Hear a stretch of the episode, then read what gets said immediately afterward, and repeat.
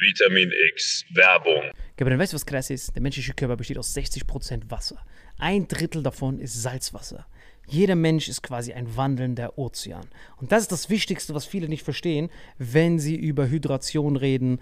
Das Wichtigste sind die Salze. Wenn du einfach nur Wasser trinkst, dann kann das sogar dazu führen, dass du Mineralien verlierst über den Schweiß und sowas. Deswegen ist Salz das Wichtigste. 4 Salze sind die wichtigsten: Magnesium und Elektrolyte. Und wie kann man das schaffen, Kabrön? Indem wir mit Holy Hydration Drinks das als Pre-Workout und nach der Sauna benutzen. Ich bin verliebt da drin.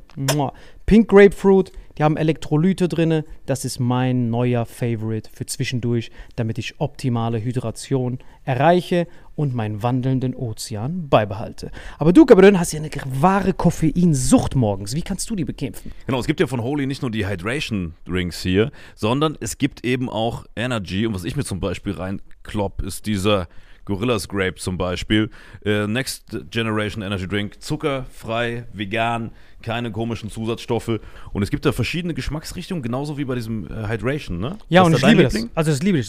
Mein Lieblingsding ist auf jeden Fall die Kombination aus beidem. Also mein Lieblings-Energy-Drink ist auf jeden Fall richtig geil als Pre-Workout, weil durch das L-Carnitin, L-Tyrosin und weitere Aminosäuren sorgt das dafür, dass man richtig aufgehypt ist, ready für den Workout oder dass man einfach besser in den Tag reinkommt. Einfach die gesunde Alternative zu diesen ganzen Drecks-Energy-Drinks, die früher oder später dich richtig vercracken lassen. Und es gibt sogar für alle, die weder an Hydration noch an natürlicher Energie interessiert sind, noch was Drittes. Nämlich für alle von euch, die immer diese gesüßten Softdrinks reinhauen. Es gibt von Holy auch ganz simpel einfach nur Eistee. Liebe es. Zum Beispiel dieses Mango Passion Fruit Black Tea. Ich habe früher einfach ganz normal so Eistee mir reingehauen. Ich will jetzt auch keine Marken nennen, weil ich die nicht roasten will. Ja, ich auch nicht. Aber diese klassischen, die du an jeder Tankstelle kriegst halt. Und das hier schmeckt wie Eistee. Haut aber nicht deinen Insulinspiegel komplett nach oben, sondern du kannst da einfach einen geilen Geschmack genießen, ohne dass es sich direkt körperlich komplett fickt. Das heißt, wir haben einmal Eistee, wir haben Energy und wir haben deinen Liebling, Gabriel. Hydrate, das ist auf jeden Fall das Wichtigste, weil das ist ehrlich gesagt komplett innovativ, weil auf dem deutschen allgemeinen Getränkemarkt haben wir zwar viel Wasser und sowas, aber die Mineralien, Kompositionen und sowas, die sind halt meistens nicht abgestimmt und dir fehlt immer irgendwas. Du brauchst halt diese 4 Avengers-Mineralien und wir haben ein ganz besonderes Angebot. Genau, dieses Starter-Set Deluxe. Und das Geilste ist, ihr bekommt noch 2 Shaker dazu, denn das haben wir mittlerweile überall rumstehen. 0,5 Wasser. Welche Sorte hast du da gemacht? Das hier rein, natürlich Hydrate, wie immer. Ja, ich nehme den Gorilla, Alter. Eben wieder in der Sauna, halbe Stunde Gorillas lang. Gorillas Grape. Das kannst du direkt reinballern. Einfach das hier. Göstlich. Direkt. So, Hydration versus Energy. Cheers. Und wir haben ein ganz besonderes Angebot für euch. Mit dem Code Vitamin5, nicht zu wechseln mit AS5, wir sind keine Band, ist nur ein Code Vitamin5, kriegt ihr 5€ Rabatt auf eure erste Bestellung auf dieses Starter Set Deluxe. Also Starter Set Deluxe mit dem Code Vitamin5, 5€ Rabatt auf die erste Bestellung auf weareholy.com/vitaminx. Den Link findet ihr in den Shownotes, auf allen Audioplattformen, bei YouTube und so weiter. Kapitän, wie schmeckt's dir? Holy shit, schmeckt das geil, Kapitän. So, wie gerade schon gesehen, Leute, eine super Alternative zu einfach nur stillem Wasser. Gut für die Hydration, natürliche Energie und für die, die sonst Softdrinks trinken. Einfach mal als Alternative zum herkömmlichen Energydrink. Und wenn wir das jetzt wollen, Salim, wo nochmal? Wenn ihr auch in den Genuss von diesen wundervollen Holy-Getränken kommen wollt und eine gesunde Alternative zu Energydrinks, Eistees und sämtlichen Softdrinks haben wollt, dann geht ihr auf weareholy.com/vitaminx und mit dem Code Vitamin5 erhält ihr einen Rabatt von phänomenalen 5€. Deswegen genießt es, bestellt es und lasst uns euer Feedback da und sagt uns, welcher Geschmack euch am besten gefällt. Genau, sagt uns Bescheid, welcher Geschmack ist der köstlichste. Ich finde den Gorilla gut und ich merke auch gerade schon, wie der mir Energie gibt, Alter. Ich habe auch ganz viel Energie gegeben. Ja, ich glaube, die Folge geht jetzt weiter mit sehr viel Energie und mit Hydration in deinem Fall, ne? Auf dich gibt es. Auf euch. Wetten, das leuchtet im Dunkeln, Alter. Köstlich. Und jetzt viel Spaß mit dem Rest der Folge. Vitamin X Werbung Ende. Und damit hallo und herzlich willkommen zu Vitamin X. Wie immer an meiner Seite Salim Samatu. Hallo. Und an meiner Seite Marvin Endres. Und in unserer Mitte Manuel Neumann, Alter. So, Manuel Neuer war gestern, wir haben Manuel Neumann ohne Skiverletzung. Und Manuel Neumann ist, wir haben es letzte Woche ja angekündigt, wir brauchen einen. Und er hat sich tatsächlich gemeldet, Politikwissenschaftler. Willkommen bei Vitamin X. Jo, vielen Dank, dass ich hier sein darf. So, und ihr habt eben schon ein bisschen gequatscht. Worum ging es da? Er wollte sich vorstellen. Also damit für die Hörer, die noch nicht dir eifrig auf Social Media folgen, kannst du dich kurz vorstellen, was du machst. Ja, mein Name ist Manuel Neumann. Auf Instagram bin ich PoviManu. Das ist so mein Account dort, wo ich so ein bisschen aus meinem Leben als Politikwissenschaftler erzähle. Also von den Dingen, die ich im Alltag mache, aus der Uni, was ich so erforsche, was ich so Cooles gelesen habe in der Forschung. Und ich promoviere tatsächlich gerade an der Uni Mannheim. Bin dort jetzt seit schon über 4,5 Jahre bald. Und vielen Dank, dass ich eingeladen wurde. Und was sind so deine Fachgebiete? Also Politikwissenschaft ist ja ein breites Feld.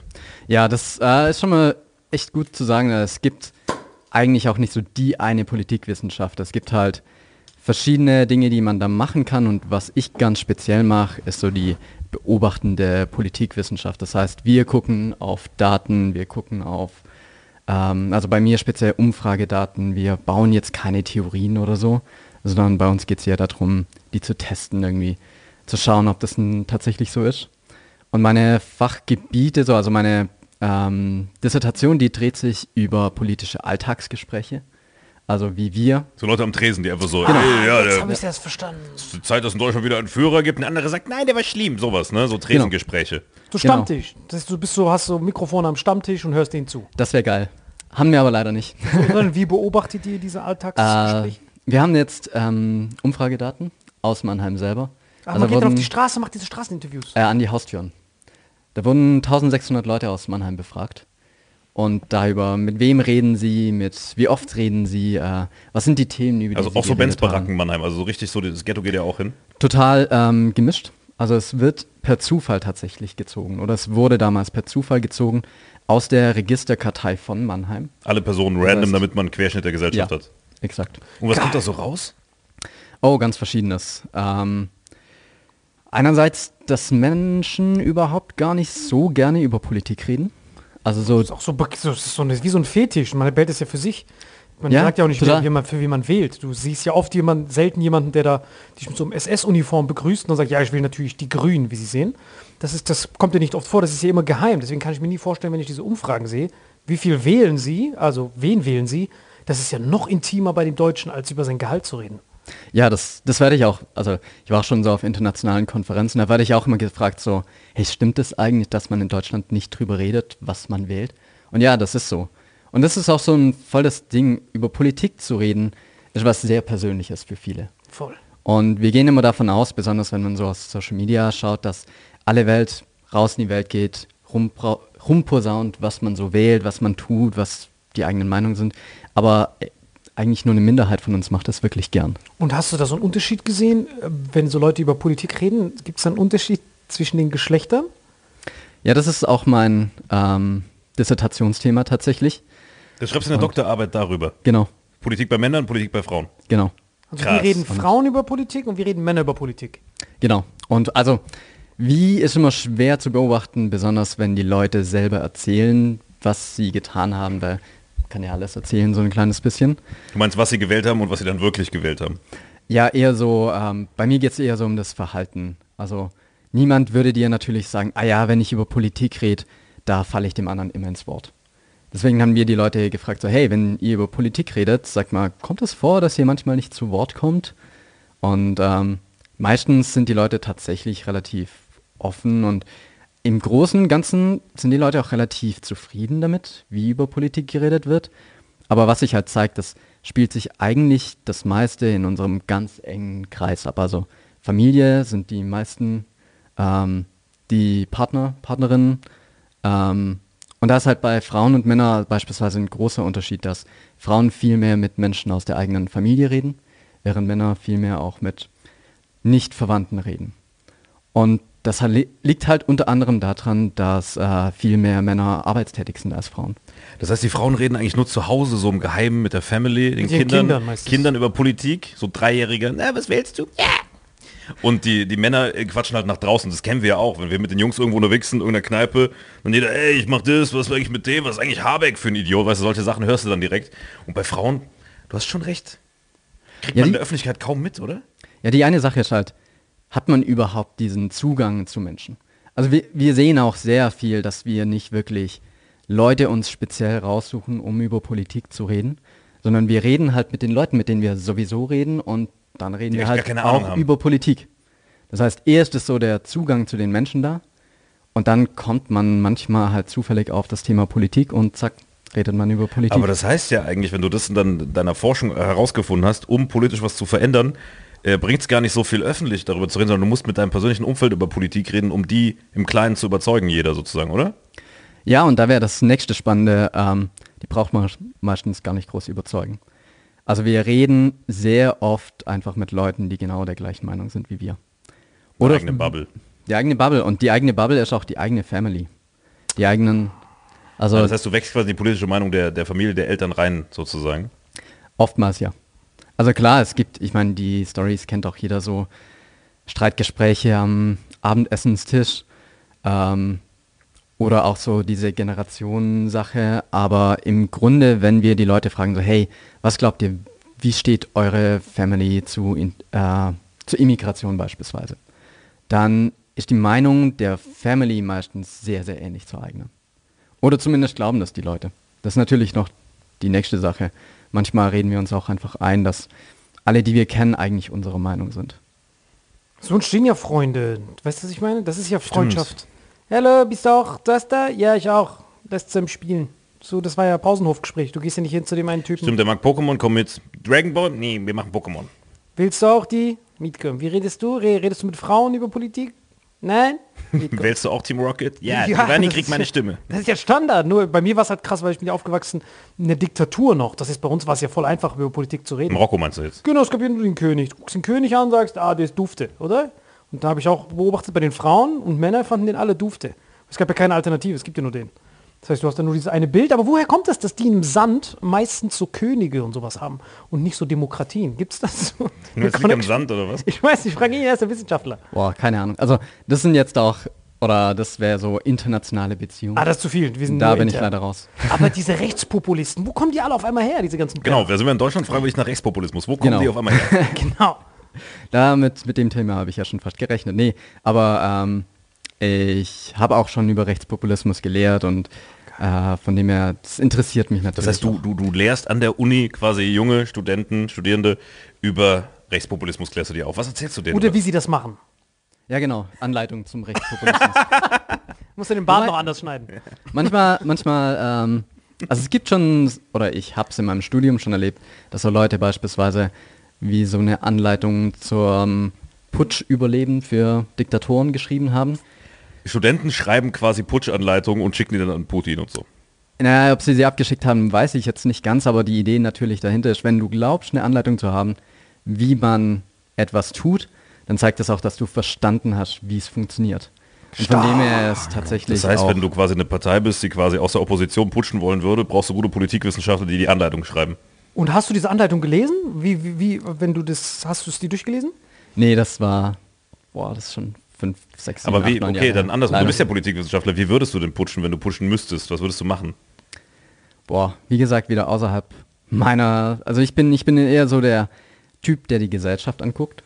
Nicht so, was die großen Kräfte tun auf nationaler Ebene. Okay, dann zoomen wir an die Gesellschaft mal ran. Ja. Woher kommt das jetzt gerade? Die große Frage ist, kommt das gerade oder war es schon immer da? Das ist so Huhn- und Ei-Ding. Ja. Also eine Sache, die sich halt so zeigt, oder lasst uns erstmal über Populismus an sich reden. Was ist das überhaupt? Genau. Fangen wir ganz von Null an. Wir haben eine Gesellschaft. Ja, wir müssen uns wirklich Zeit lassen. Step für Step. Wir haben auch kein Zeitlimit, weil es ist das erste Mal, dass wir Schimpansen, die ganze Zeit nur über Politik freestylen, mal jemanden haben, der es quasi gelernt hat. Ja, und du bist auch wirklich ein Akademiker. Man merkt so, man fragt dich etwas und dann sagst du, das ist nicht mein Aufgabengebiet. Da habe ich nicht gelernt. Das ist ein bisschen wie ein Jurist, ne? Bei uns ja genau das Gegenteil. Umso weniger Ahnung wir von etwas haben, umso selbstbewusster reden wir drüber. um quasi das nicht vorhandene Wissen zu übertünchen. Genau. So. Wie kann man eigentlich so ein endoplasmatisches Retikulum aus der Zelle rausholen? Ja, gib mir den. Also ich habe damals in seiner Zeit ein Djibouti, so fangen wir dann an. Aber fangen wir ganz von Null an, bei wirklich Adam und Eva mäßig. Wir haben jetzt eine Gesellschaft. Also was ist eine Gesellschaft überhaupt? Man geht ja als Wissenschaftler immer tiefer rein, weil du kannst ja nichts einfach nur sagen, musst ja immer referenzieren. Deswegen gehen zurück. Wir haben einen Zusammenschluss von Menschen hier in Deutschland, die vereint sind mit der Sprache und der Kultur. Und Edison hat die Glühbirne schon reingeschraubt, da legen wir meinetwegen los. So, die sind jetzt da. So, und jetzt von da bis zum Rechtspopulismus. Los geht's. Okay. Nein. Sollen wir uns darüber setzen, wie Studenten eigentlich? Und dann kann ich eher so, ja, das hat so ein bisschen was von Corona-Zeiten, Lehre, Online-Lehre in die Kamera reden und man weiß gar nicht, wer das ist. Gut, dann bist du ja prädestiniert und bitte, da hinten sind ungefähr 200.000 Menschen gerade auf Spotify. Hau raus. Die Regierung wurde geputscht. Deine Ansage. Meine Ansage, yes. Nein, genau. Nein, ja, eine Sache, die eigentlich uns auch immer nicht aufregt, aber schon wichtig ist, dass halt so im Alltagsgesprächen und auch vor allem von Politikerinnen und so weiter, die oder auch Journalistinnen, diese ganzen Dinge durch die Gegend geworfen werden, die ganzen Worte wie Populismus, ohne dass eigentlich so klar ist, was es ist. Ja, ja, voll. Und alles, was einem gerade nicht passt, wird oftmals als Populismus beschrieben. Wir haben jetzt in der Wissenschaft aber eigentlich sogar eine ziemlich genaue Definition von Populismus. Also ich meine, man kann natürlich dem jede Definition so ein bisschen geben, aber eine, die sehr weit verbreitet ist, dass es eine Art von politischer, ganz kleiner, also ganz dünner Ideologie ist, die sich an was anderes ansetzt, die aber immer sagt, okay, es gibt ein Volk und das hat einen Willen. Und es gibt eine Elite und die setzt den nicht um. Und deswegen ist das immer etwas Anti-Elitäres mit einem Anspruch, selber diesen einen Volkswillen aber verkörpern zu wollen. Das heißt, man sieht es ja jetzt beispielsweise, und da kann ich kann man so die Beispiele der AfD ruhig nehmen, da wird dann immer gesagt so, ja, was da in Berlin entschieden wird, dass die da oben, das will das Volk ja gar nicht. Und was das Volk will, das wissen wir. Und das ist im Grunde also quasi so ein bisschen schon was Religiöses, sich so als der Heilsbringer darzustellen, meinst du, ist Populismus eigentlich, ne? Genau, es ist so dieser Anspruch, okay, egal. Ich weiß, oder vielleicht wissen sie gar nicht, was das Volk will, aber dass die Überzeugung zu wissen, was es will und dass es auch nur da eine einzige Meinung gibt. Ja, aber dann vielleicht direkt eine Rückfrage von mir, weil es gibt ja auch Leute, die quasi nicht die AfD wählen und trotzdem nicht zufrieden mit der Regierung sind, weißt du, mit dem, was da gerade passiert in der Ampel. Ich glaube, 60% der Menschen, ich nagel mich nicht fest, würden die Ampel per se eher ablehnen als Konstrukt. Ich glaube sogar fast 70 mittlerweile. Ja, es gibt ja eine Grauzone dazwischen. Ja, total. Weißt du? Und die ist also auch so ein, ich sag mal, es ist auch per se jetzt nicht komplett immer schlecht. Also anti-elitär zu sein ist auch nicht per se immer schlecht. Es gibt auch einfach verschiedene Gründe, weshalb man das sein kann. Es gibt ja auch dann den Rechtspopulismus, es gibt den Linkspopulismus. Wir haben die 5-Sterne-Bewegung in Italien, ja. Die ist komplett... Kann man nirgendwo ein... Ist das Salvini, ne? Nee, Salvini ist Leganor. Ah, stimmt, Salvini ist... das war... Wie heißt die von 5 Pepe Sternen? Grillo. Ja, stimmt. Pepe Grillo. Ja. Nee, und die, das Gefährliche am Populismus oder was daran immer so das Kritische gesehen wird, ist diese Vereinfachung. Es ist dieser Anspruch, es gibt dieses eine Volk und wir wissen, was es will.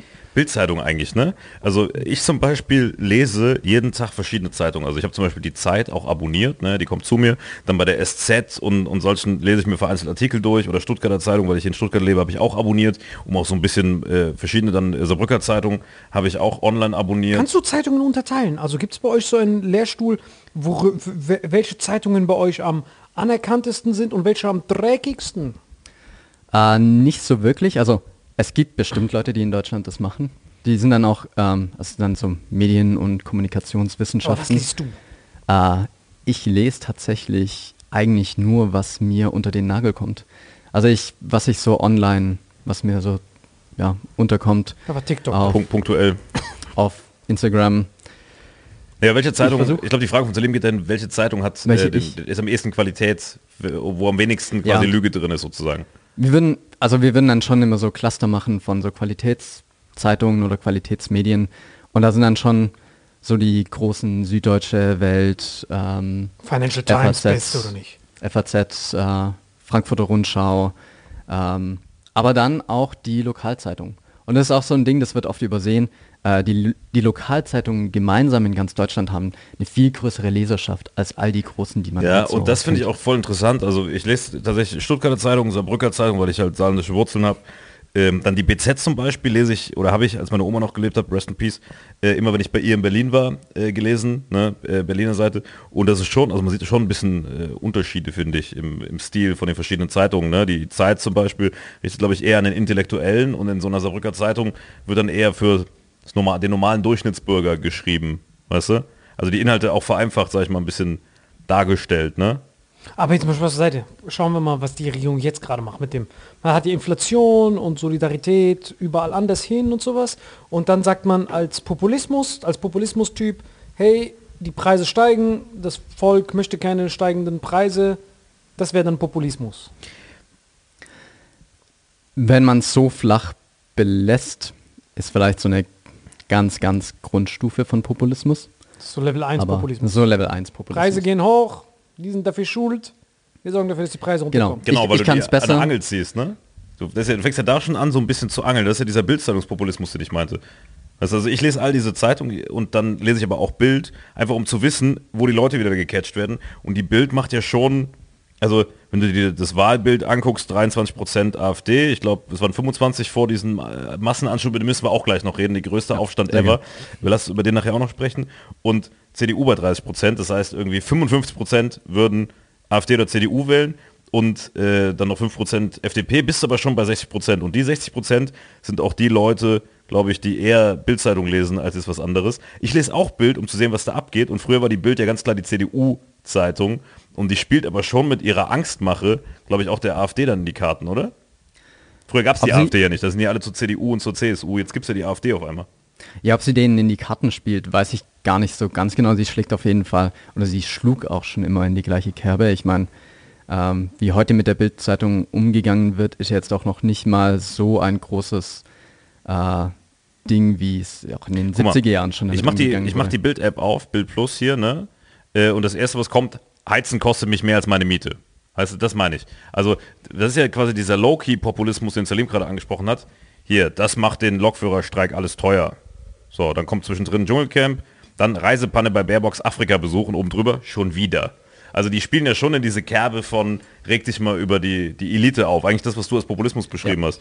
Und ich muss aber persönlich sagen, für mich, der Politik interessiert ist, ist das Entertainment. Also andere gucken Trash-TV, für mich ist die Bildzeitung quasi das Trash-TV von Politik. Weißt du? Aber ich konsumiere nicht nur das, sondern ich informiere mich in verschiedenen Kreisen. Salim liest viel Financial Times, so internationales Zeug, wo du nochmal eine ganz andere Note kriegst, weil die Ausländer anders schreiben als die Inländer über inländische Politik.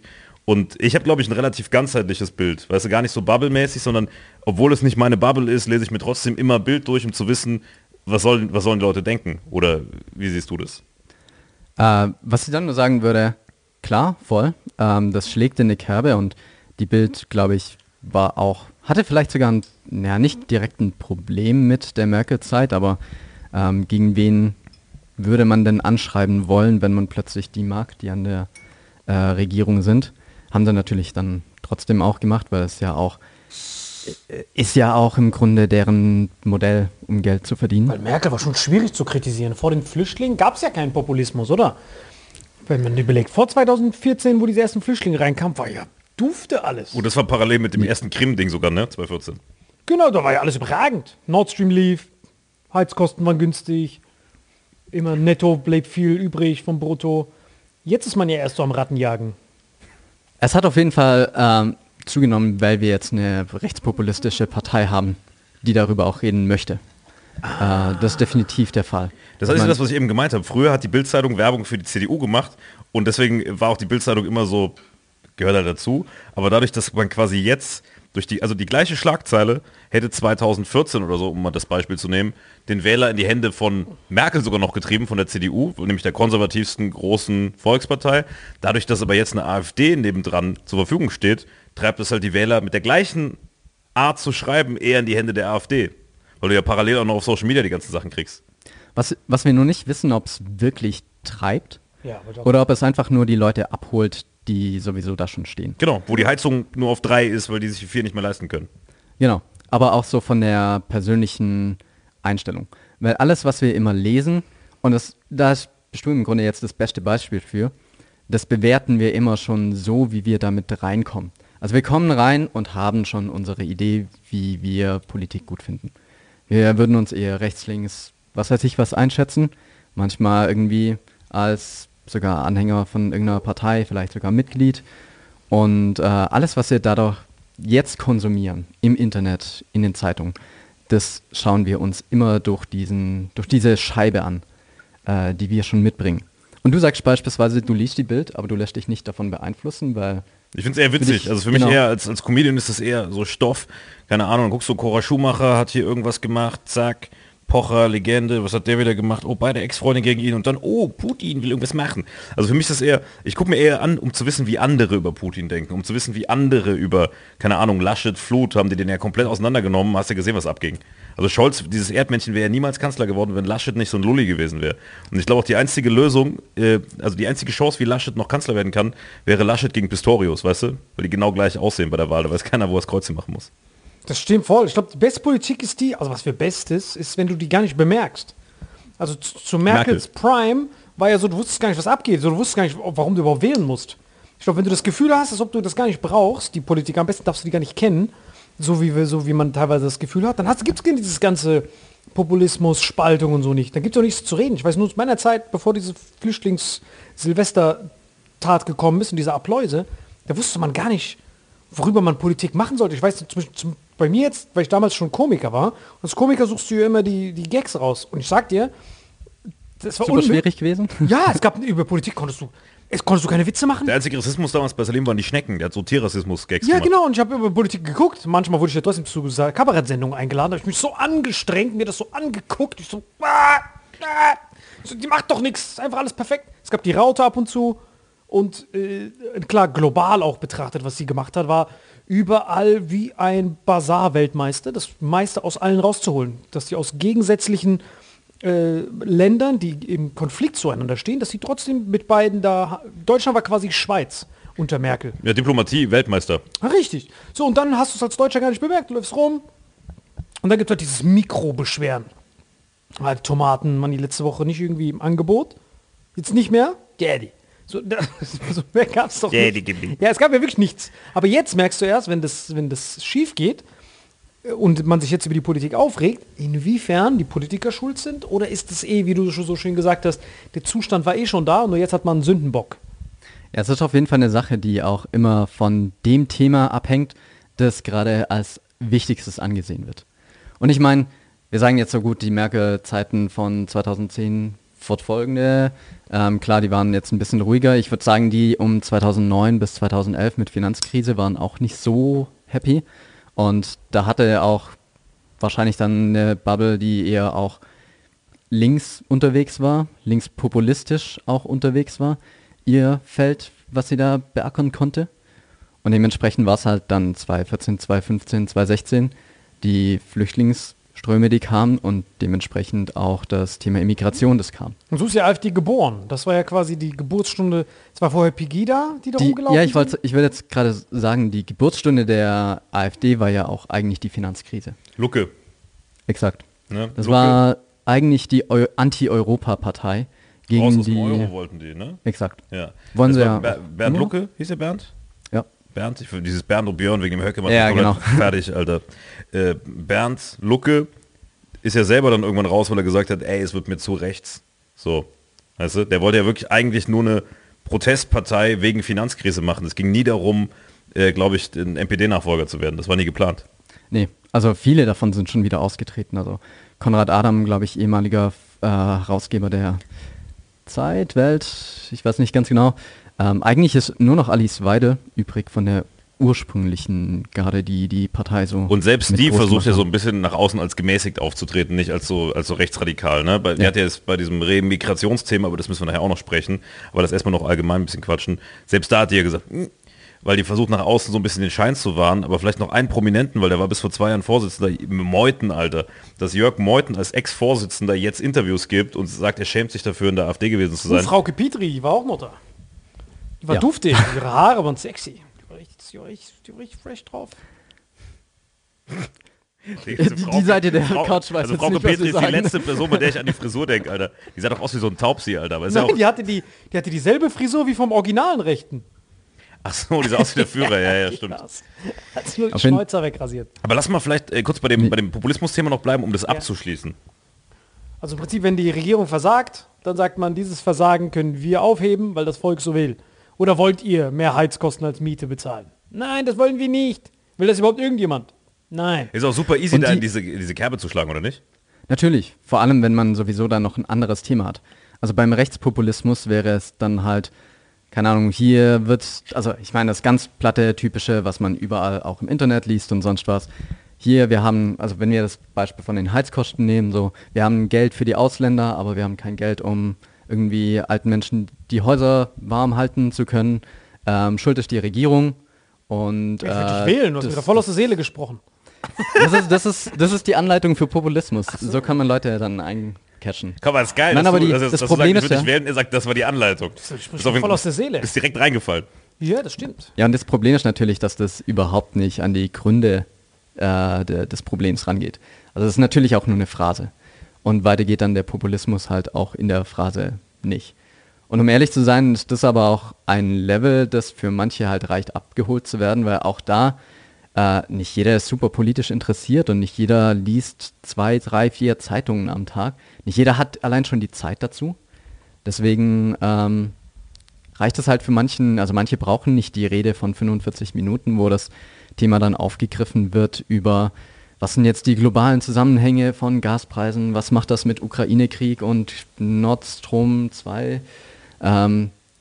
Die suchen oder die brauchen halt nur so eine einfache Antwort und finden auch von vornherein diese Antwort eigentlich ganz geil.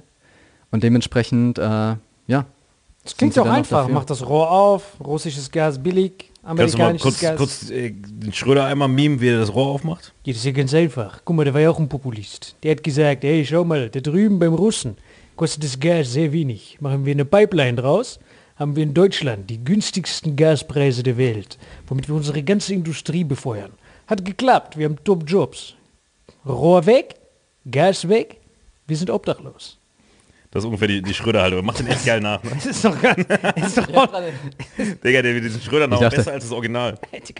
Der war ja auch SPDler. SPD und CDU war das doch, als das alles kreiert wurde. SPD und Grüne. SPD und Grüne, guck mal. Das also Schröder war rot-grün. Das war das erste Mal, dass Grüne... Wow. Oskar Fischer und so noch, ne? Exakt. Das war das erste Mal, dass Grüne wirklich grüne Interessen vertreten haben. Durch diese Pipeline und dadurch, dass die kein LNG benutzt haben, haben die wirklich... CO2 gesenkt, weniger Kohle, weil man jetzt aus Gas Strom produzieren konnte. Das ist grüner, grün. Und der Arbeiter hatte mehr Geld in der Tasche, weil die Heizkosten nicht erhöht waren. Das erste Mal, dass Rot-Grün was gemacht hat. Das wäre Populismus dann. Naja, das wäre jetzt nicht gegen die Eliten, das wäre für die Eliten. Ah ja. Ah, aber. Was ist das dann? Populismus? Boah. Nee. Aber einfach das nennt man Politik einfach, oder?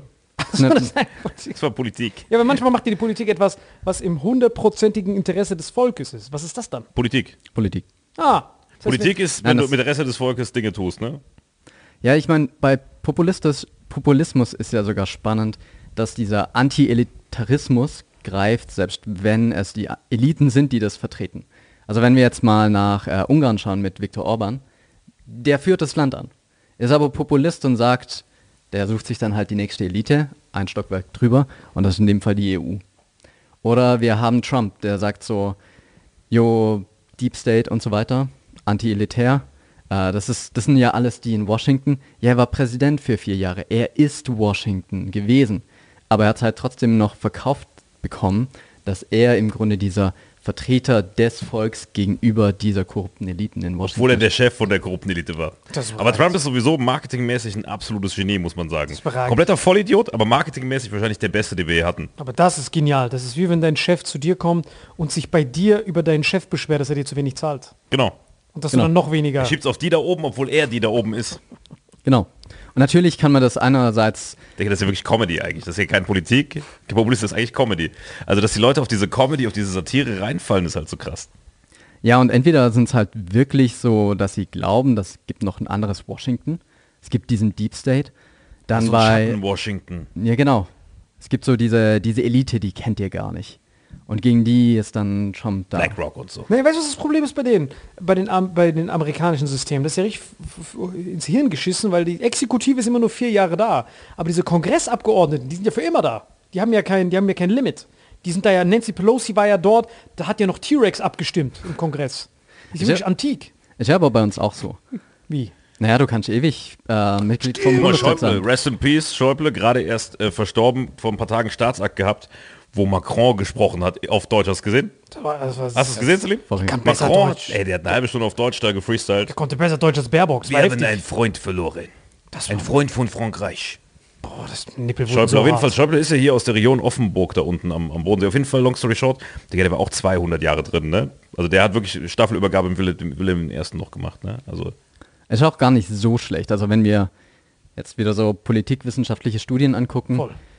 Wenn Leute ständig gehen müssen, also Termlimits haben, dann verursacht das alle möglichen Kosten, die tatsächlich gar nicht so geil sind. Das eröffnet tatsächlich auch eher für Lobbyismus, also für externe Expertise die Tür, weil die Leute können sich das nicht über die Jahre aufbauen und das lohnt sich ja dann nicht, wenn du dann sofort wieder gehen musst, super Experte in diesem einen Ding zu werden, aber es lohnt sich dann halt irgendwie Leute zu bezahlen, die, wenn du mal drin bist für diese 4 Jahre, dir sagen, was du tun sollst. Und das wollen wir natürlich auch nicht. Wir wollen ja eigentlich auch, dass die Leute, die wir wählen, dort sind, um ihre Entscheidungen zu treffen. Das lädt für Korruption. Das ist das Problem in Südamerika. In Südamerika haben die meisten so Mexiko oder sowas, die haben nur einmal 5 Jahre der Präsident, dann ist er weg. Und dann hat er sich eben erst eingelernt, hat so das letzte YouTube-Tutorial angeguckt, wie man Präsident ist und dann ist er schon wieder raus. Gut, bei Einzelnen denke ich mir, ja, gut vielleicht. Ja, genau. Beidseitig. Wenn das ein geiler Präsident ist, ist er weg nach 5 Jahren, hast du gelitten. Wenn du so einen kleinen Adi hast, bis der mal alles in Bewegung gesetzt hat, muss er dann wieder weg. Ich meine, die Sache ist natürlich auch die, dass es, oder was viele während der Merkel-Jahre gesagt haben, was mal ganz gut wäre, dass man dran denken muss, wer kommt als nächstes, auch als Partei jemanden anfüttert, der vielleicht diese Position übernehmen könnte. Aber für im Grunde das gesamte Parlament ist eigentlich besser, wenn die Leute so lange bleiben dürfen, solange sie halt auch gewählt werden. Ich meine, jeder hat im Grunde Termlimits, wenn die Leute sie nicht mehr wählen. Aber du meinst, durch diesen Erfahrungsschatz ist es wertvoll, auch Alte drin zu haben, die einfach schon viel mitgemacht haben. Ich meine, das liegt ganz an der Wählerschaft, ob sie die haben wollen. Merkel hätte man direkt nochmal gewählt. Wäre sie nicht gegangen, sie wäre immer noch Bundeskanzlerin. Die sind noch gar nicht so alt, Alter. Die ist 15 Jahre jünger als Biden gefühlt. Ne? Meine ich ja. Die ist ja ein Teenager im Vergleich dazu. Erdogan. Im Vergleich zu Biden. Ich würde sagen, bei Bidens erster Amtszeit war die noch Spermium, Alter. Erdogan, Putin, die sind ja alle ihre Eltern gefühlt. Die sind ja so viel älter alle und die sind immer Erdogan müsste ein älter sein wie Merkel, oder? Nein, die sind alle ungefähr ein Jahrgang. Warte, ich guck mal kurz, wann Erdogan geboren ist. Ja, aber trotzdem. Weil Merkel ist 69, weiß man doch. Aber das ist ja mega für Außenpolitik, wenn du immer dieselben Typen triffst. Weil dann kannst du die immer noch auf damals verweisen. Merkel steht auf 69, das wäre ein guter Titel für die Folge. Recep Tayyip Erdogan, 69 Jahre. Februar 54, jetzt gucke ich mal Angela Merkel, aber ich glaube, ich habe 69 gelesen. Oder mit ihr gemacht, ich weiß es gar nicht, meins von beiden. Angela Merkel... Krass, 17. Juli 54. Der Erdogan ist nur ein halbes Jahr älter. Und Putin, 4 Monate, wie alt ist Putin? Der dürfte auch erst 70 sein. Also die sind beide 69. Boah, stell dir mal vor, Merkel, Erdogan 69, so ein Hatefuck einfach. Warte, Putin, ich muss irgendwie dafür sorgen, dass wir FSK 18 auf die Folge kriegen. Warte, Putin, 71, 52er Baujahr. Meine ich ja, die sind alle ein Jahrgang, die haben alle noch dieselbe Erinnerung, die wissen alle noch, wie es früher war und wie es jetzt ist. Jo, Putin war damals, als sie noch Ossi-Tante waren, da in Dresden als Agent. Der war auch als Ossi-Tante da, wir waren alles Ossi-Tante. Der meinte, er war als Ossi-Tante verkleidet. Genau, und der Erdogan hat zu der Zeit Fußball noch, glaube ich, noch gespielt, der war ja Profifußballer. Das ist schon geil, dass du dieselben Leute immer hast. Stell dir vor, du bist Putin und bist Erdogan und dann kommen ja diese neuen Leute auf dich zu, dann musst du die auch erstmal einarbeiten. Das ist ja auch für die ausländischen Politiker voll die Anstrengung. Da kommt zu Baerbock hin, da musst du erstmal erklären, dass die Türkei. Und dann ist ja, oh, da drüben, ja. Und dann, komm, scheiß drauf. Armenien-Invasion. Scheiß drauf, Armenien-Invasion. Scheiß komplett drauf. Bevor ich dir das jetzt erkläre, da habe ich es auch annektiert. Ist ja unnötig. So, der Putin war auch, hey, schau mal, dieser Part hier, Donbass, das und das. Ja, was ist denn das mit? Rein, los, komm. Kein Bock mehr auf die Scheiße. So irgendwann als Politiker. Meinst du, Putin ist nur einmal steht, weil er genervt von dem Gespräch mit der... Hast du nicht das Gespräch mit dem Scholz gesehen? Doch. Alter. Diesen riesen Tisch. Ja, ja. 8 Stunden saßen die da. Der Putin musste alles erklären. Katharina die Große ist nach vorne expandiert. Wir sind flach. Und dann der so, hä, was ist Katharina die Große? Komm, Panzer rein. So, du hast dann keinen Bock mehr, mit denen zu reden. Mit Merkel hast du ja 16 Jahre Verbindung gehabt. 16 Jahre, das ist so wie eine Freundschaft, oder nicht? Ja, besonders zwischen den beiden. Nee, die konnten sich gar nicht leiden. Wie? Ja. Die waren, Putin hat seine Hunde immer mitgebracht Seine was? Seine Hunde, aha, weil Merkel keine Hunde mag. Ach so. Und also Merkel spricht auch fließend Russisch, er spricht fließend Deutsch. Und wenn sie miteinander gesprochen haben, haben sie nur über Dolmetscher geredet. Also die konnten gar nicht. Was? Das ist ja eine krasse Gefühl, das ist so irreführend. Man sieht immer, wie die sich umarmen, lachen. Klar. Die haben sich nicht gemocht. Nee, überhaupt nicht. Hat immer seine Hunde mitgebracht. Aber was war denn der Dingspunkt? Warum haben die sich nicht gemocht? Politisch sah das ja alles dufte aus. Sie hat für Nord Stream gekämpft, er hat für Nord Stream gekämpft. Ist jetzt auch wieder so. Manuel Neumann, Privatperson. Ja, nur Privatperson. Ich kann, lass den anderen Typen in der Uni. Nur sowas. Ja, ich kann das nicht weiterleiten an Kollegen und so. Nee, oder an Studierende, die dann sagen die, ja, der redet nur von... Nee, bleib ruhig ein Wissenschaftler, außer für diese eine Antwort jetzt. Ja, außer für die eine Antwort, nee. Aber ich würde sagen, Problem war natürlich, dass Merkel total Europa gepusht hat und damit Europa schon auch als lokale Macht aufgebaut hat. Und wie wir jetzt sehen, fühlt sich Russland oder nicht Russland, sondern Putin vor allem durch mächtige Staaten an Russlands Grenze sehr eingeschüchtert und ja, nicht nur eingeschüchtert, sondern einfach auch bedroht und das hat ihm nicht gepasst. Ich meine, ein schwaches Deutschland, dem Russland auch irgendwelche Gaspreise diktieren könnte, wäre natürlich für Russland viel geiler gewesen als irgendwie so eine Wirtschaftsnation, die ja auch noch mitten in einem Freihandelsding sitzt, das so attraktiv ist, dass die Ukraine beitreten möchte. Fand er nicht so geil. Das war das Problem. Deswegen hatte der keinen Bock mehr auf den. Aber was hat das Merkel zu tun? Das heißt, Merkel wollte, der Macron ja auch, die hatten ja immer diese strategische Autonomie-Gedanken, dass die ja Europa als eigenes komplett fusioniert haben wollten, unabhängig sowohl von den USA, militärtechnisch, was die ja nicht machen konnten, und dann haben die ja immer mehr Mitglieder dazu genommen. Und dann war ja irgendwann dieser Beitrittsverhandlungen von Ukraine, was ja auch überragend wäre, weil bei Ukraine ist ja... Ja, also wo es ja das große Problem war, dass Russland genauso ein Freihandelsabkommen angeboten hat an die Ukraine, wie auch im Grunde die EU dann angeboten hätte. Das war ja die gesamte Maidan-Sache, dass sich die Ukraine entscheiden musste, okay, mit wem würde ich jetzt in Zukunft gerne längerfristig handeln und so weiter. Und mit beiden geht natürlich nicht. Warum geht nicht mit beiden? Warum kann Russland nicht in Freihandel mit Europa gehen? Könnte schon, aber halt nicht über die Ukraine. Wenn die Ukraine sagt, okay, wir können jetzt über die ukrainisch-russische Grenze komplett alles rein, raus, wer will. Und wir sagen, okay, über die europäisch-ukrainische Grenze komplett alles rein, raus, Ware, Dienstleistungen, was weiß ich was. Dann ist Russland automatisch mit im Boot. Dann haben wir eine Freihandelszone bis an den Pazifik. Geil. Ich meine... Wenn man es wollen würde, so die ganzen Volkswirtschaftsleute würden sagen, wahrscheinlich so freier Handel, global, perfekt, keine Zölle, perfekter Markt. Mega. Aber das wollen die einzelnen Staaten auch manchmal halt nicht. Was ist Russlands Kontra? Weil Russland, die ganzen Rohstoffe, und die haben ja wenig Werteentwicklung. Jeder, der mal in Lada gefahren ist, weiß ja, wovon ich rede. Das ist ja komplette Hundescheiße. Das haben wir gemacht? Ja, das ist wirklich Katastrophe. Der verbraucht so 400 Liter pro Minute. Das ist wirklich Kopfschuss. Aber wirklich Respekt an die ganzen Lada-Fahrer da draußen. Ihr macht einen großen Dienst. Aber im Prinzip hat hier Russland die ganzen Ressourcen, aber wenig von diesem Werte hochskalieren, diese Maschinenbau und dieser ganze Kram. Und Europa fehlt ja genau das. Deswegen gab es ja teilweise auch Kriege in Europa. Denen fehlen ja die Rohstoffe, aber die haben Know-how, geile Wasserwege, Infrastruktur, Demografie, ist ja in Europa alles überragend. Und gleichzeitig die Lage. Das heißt, ein Freihandel von Lissabon bis nach Vladivostok, wie es damals so erträumt wurde. Ich überlege gerade, wo ist das Kontra? Warum sollte Russland das nicht machen wollen? Ich meine, alle... So, man nennt es ja Protektionismus, wenn man so Zölle hat. Ja. Das zielt immer darauf ab, das, was die anderen gut können, bei sich erstmal zu entwickeln, dass man es selber schon so gut kann, dass wenn man dann in Konkurrenz tritt, man auch wirklich auf Augenhöhe sich schon trifft. Und ich glaube, wie du sagst, so, boah, die in Russland, gerade so diese spezielle Autoindustrie oder so, die wäre untergegangen dann gegenüber der deutschen Autoindustrie. Das will Russland nicht. Die sind nicht wettbewerbsfähig und haben deswegen Angst vor Öffnung, deswegen isolieren, meinst du? Genau. Das ist die Idee von Zöllen. Mhm. Die Idee ist, okay, ihr wollt hier was verkaufen, ich würde es gern selber produzieren, also mache ich euer Zeug teurer als das, was hier produziert wird. Dementsprechend quasi künstlich das schlechtere Produkt irgendwie aufzuwerten gegenüber dem hochtechnisierten. Genau, oder dem der eigenen Industrie auch Zeit zu geben, das zu entwickeln, bis es soweit wäre. Oder halt einfach auch Geld zu verdienen, damit oder was reinkommt. Oder wenn Wladimir es nach Dresden schickt, damit die Industriespionage machen können und dann bauen sie es selbst nach. Die Chinesen das ja machen im großen Stil.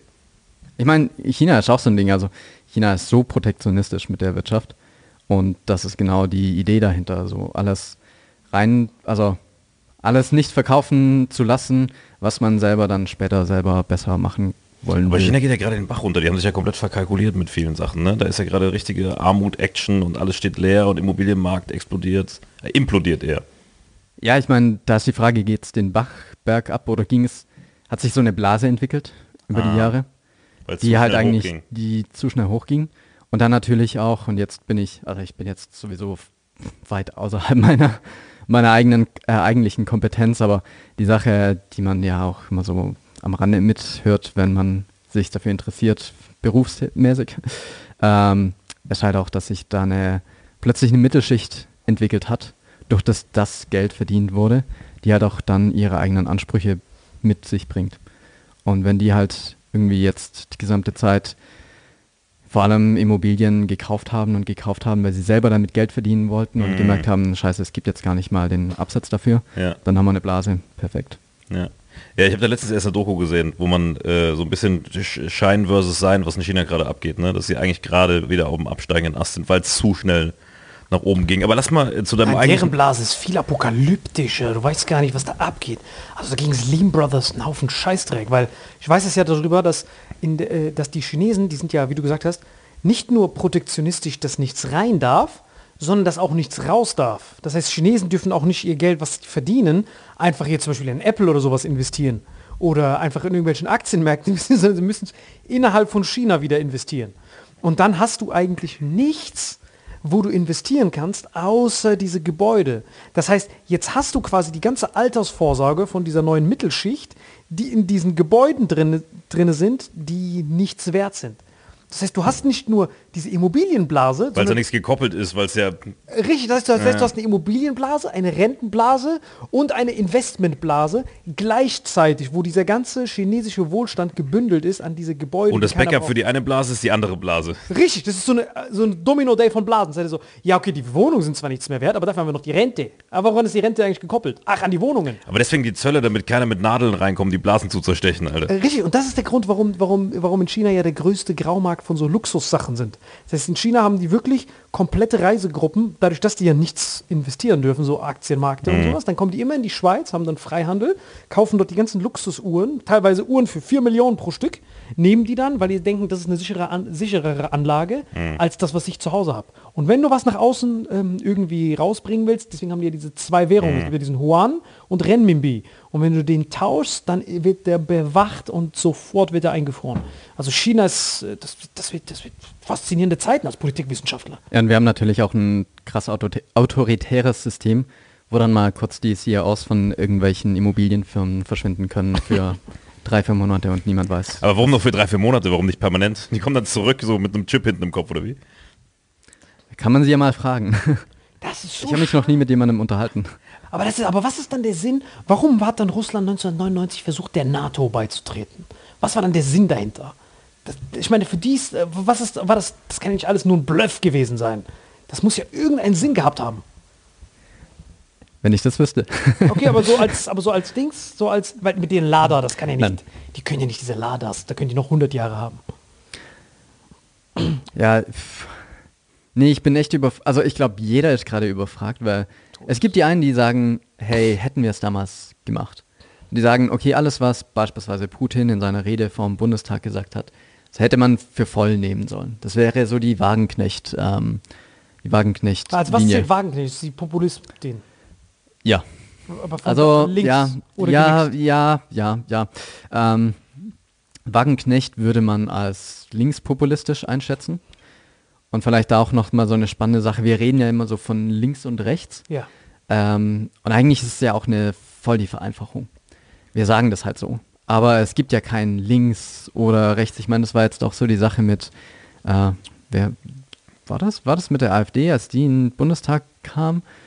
war so die Frage, oder nee, als die FDP dann auch so die AfD neben sich gesetzt bekommen haben.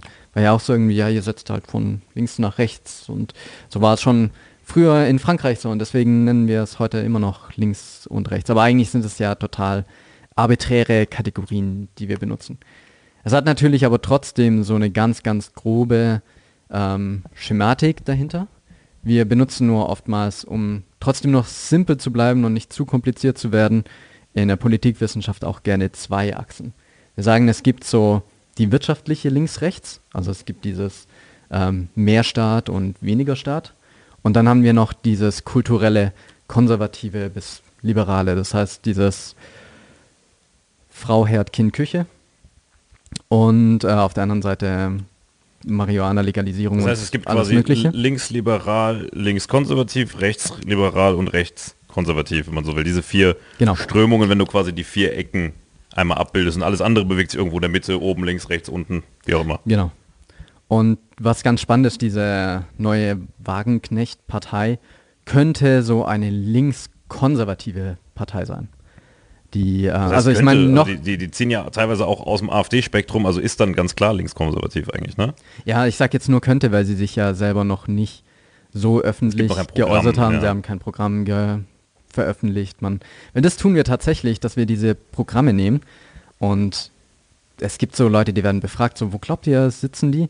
Und dann trainiert man so einen Algorithmus und guckt, was benutzt so eine Partei für eine Sprache. Hm.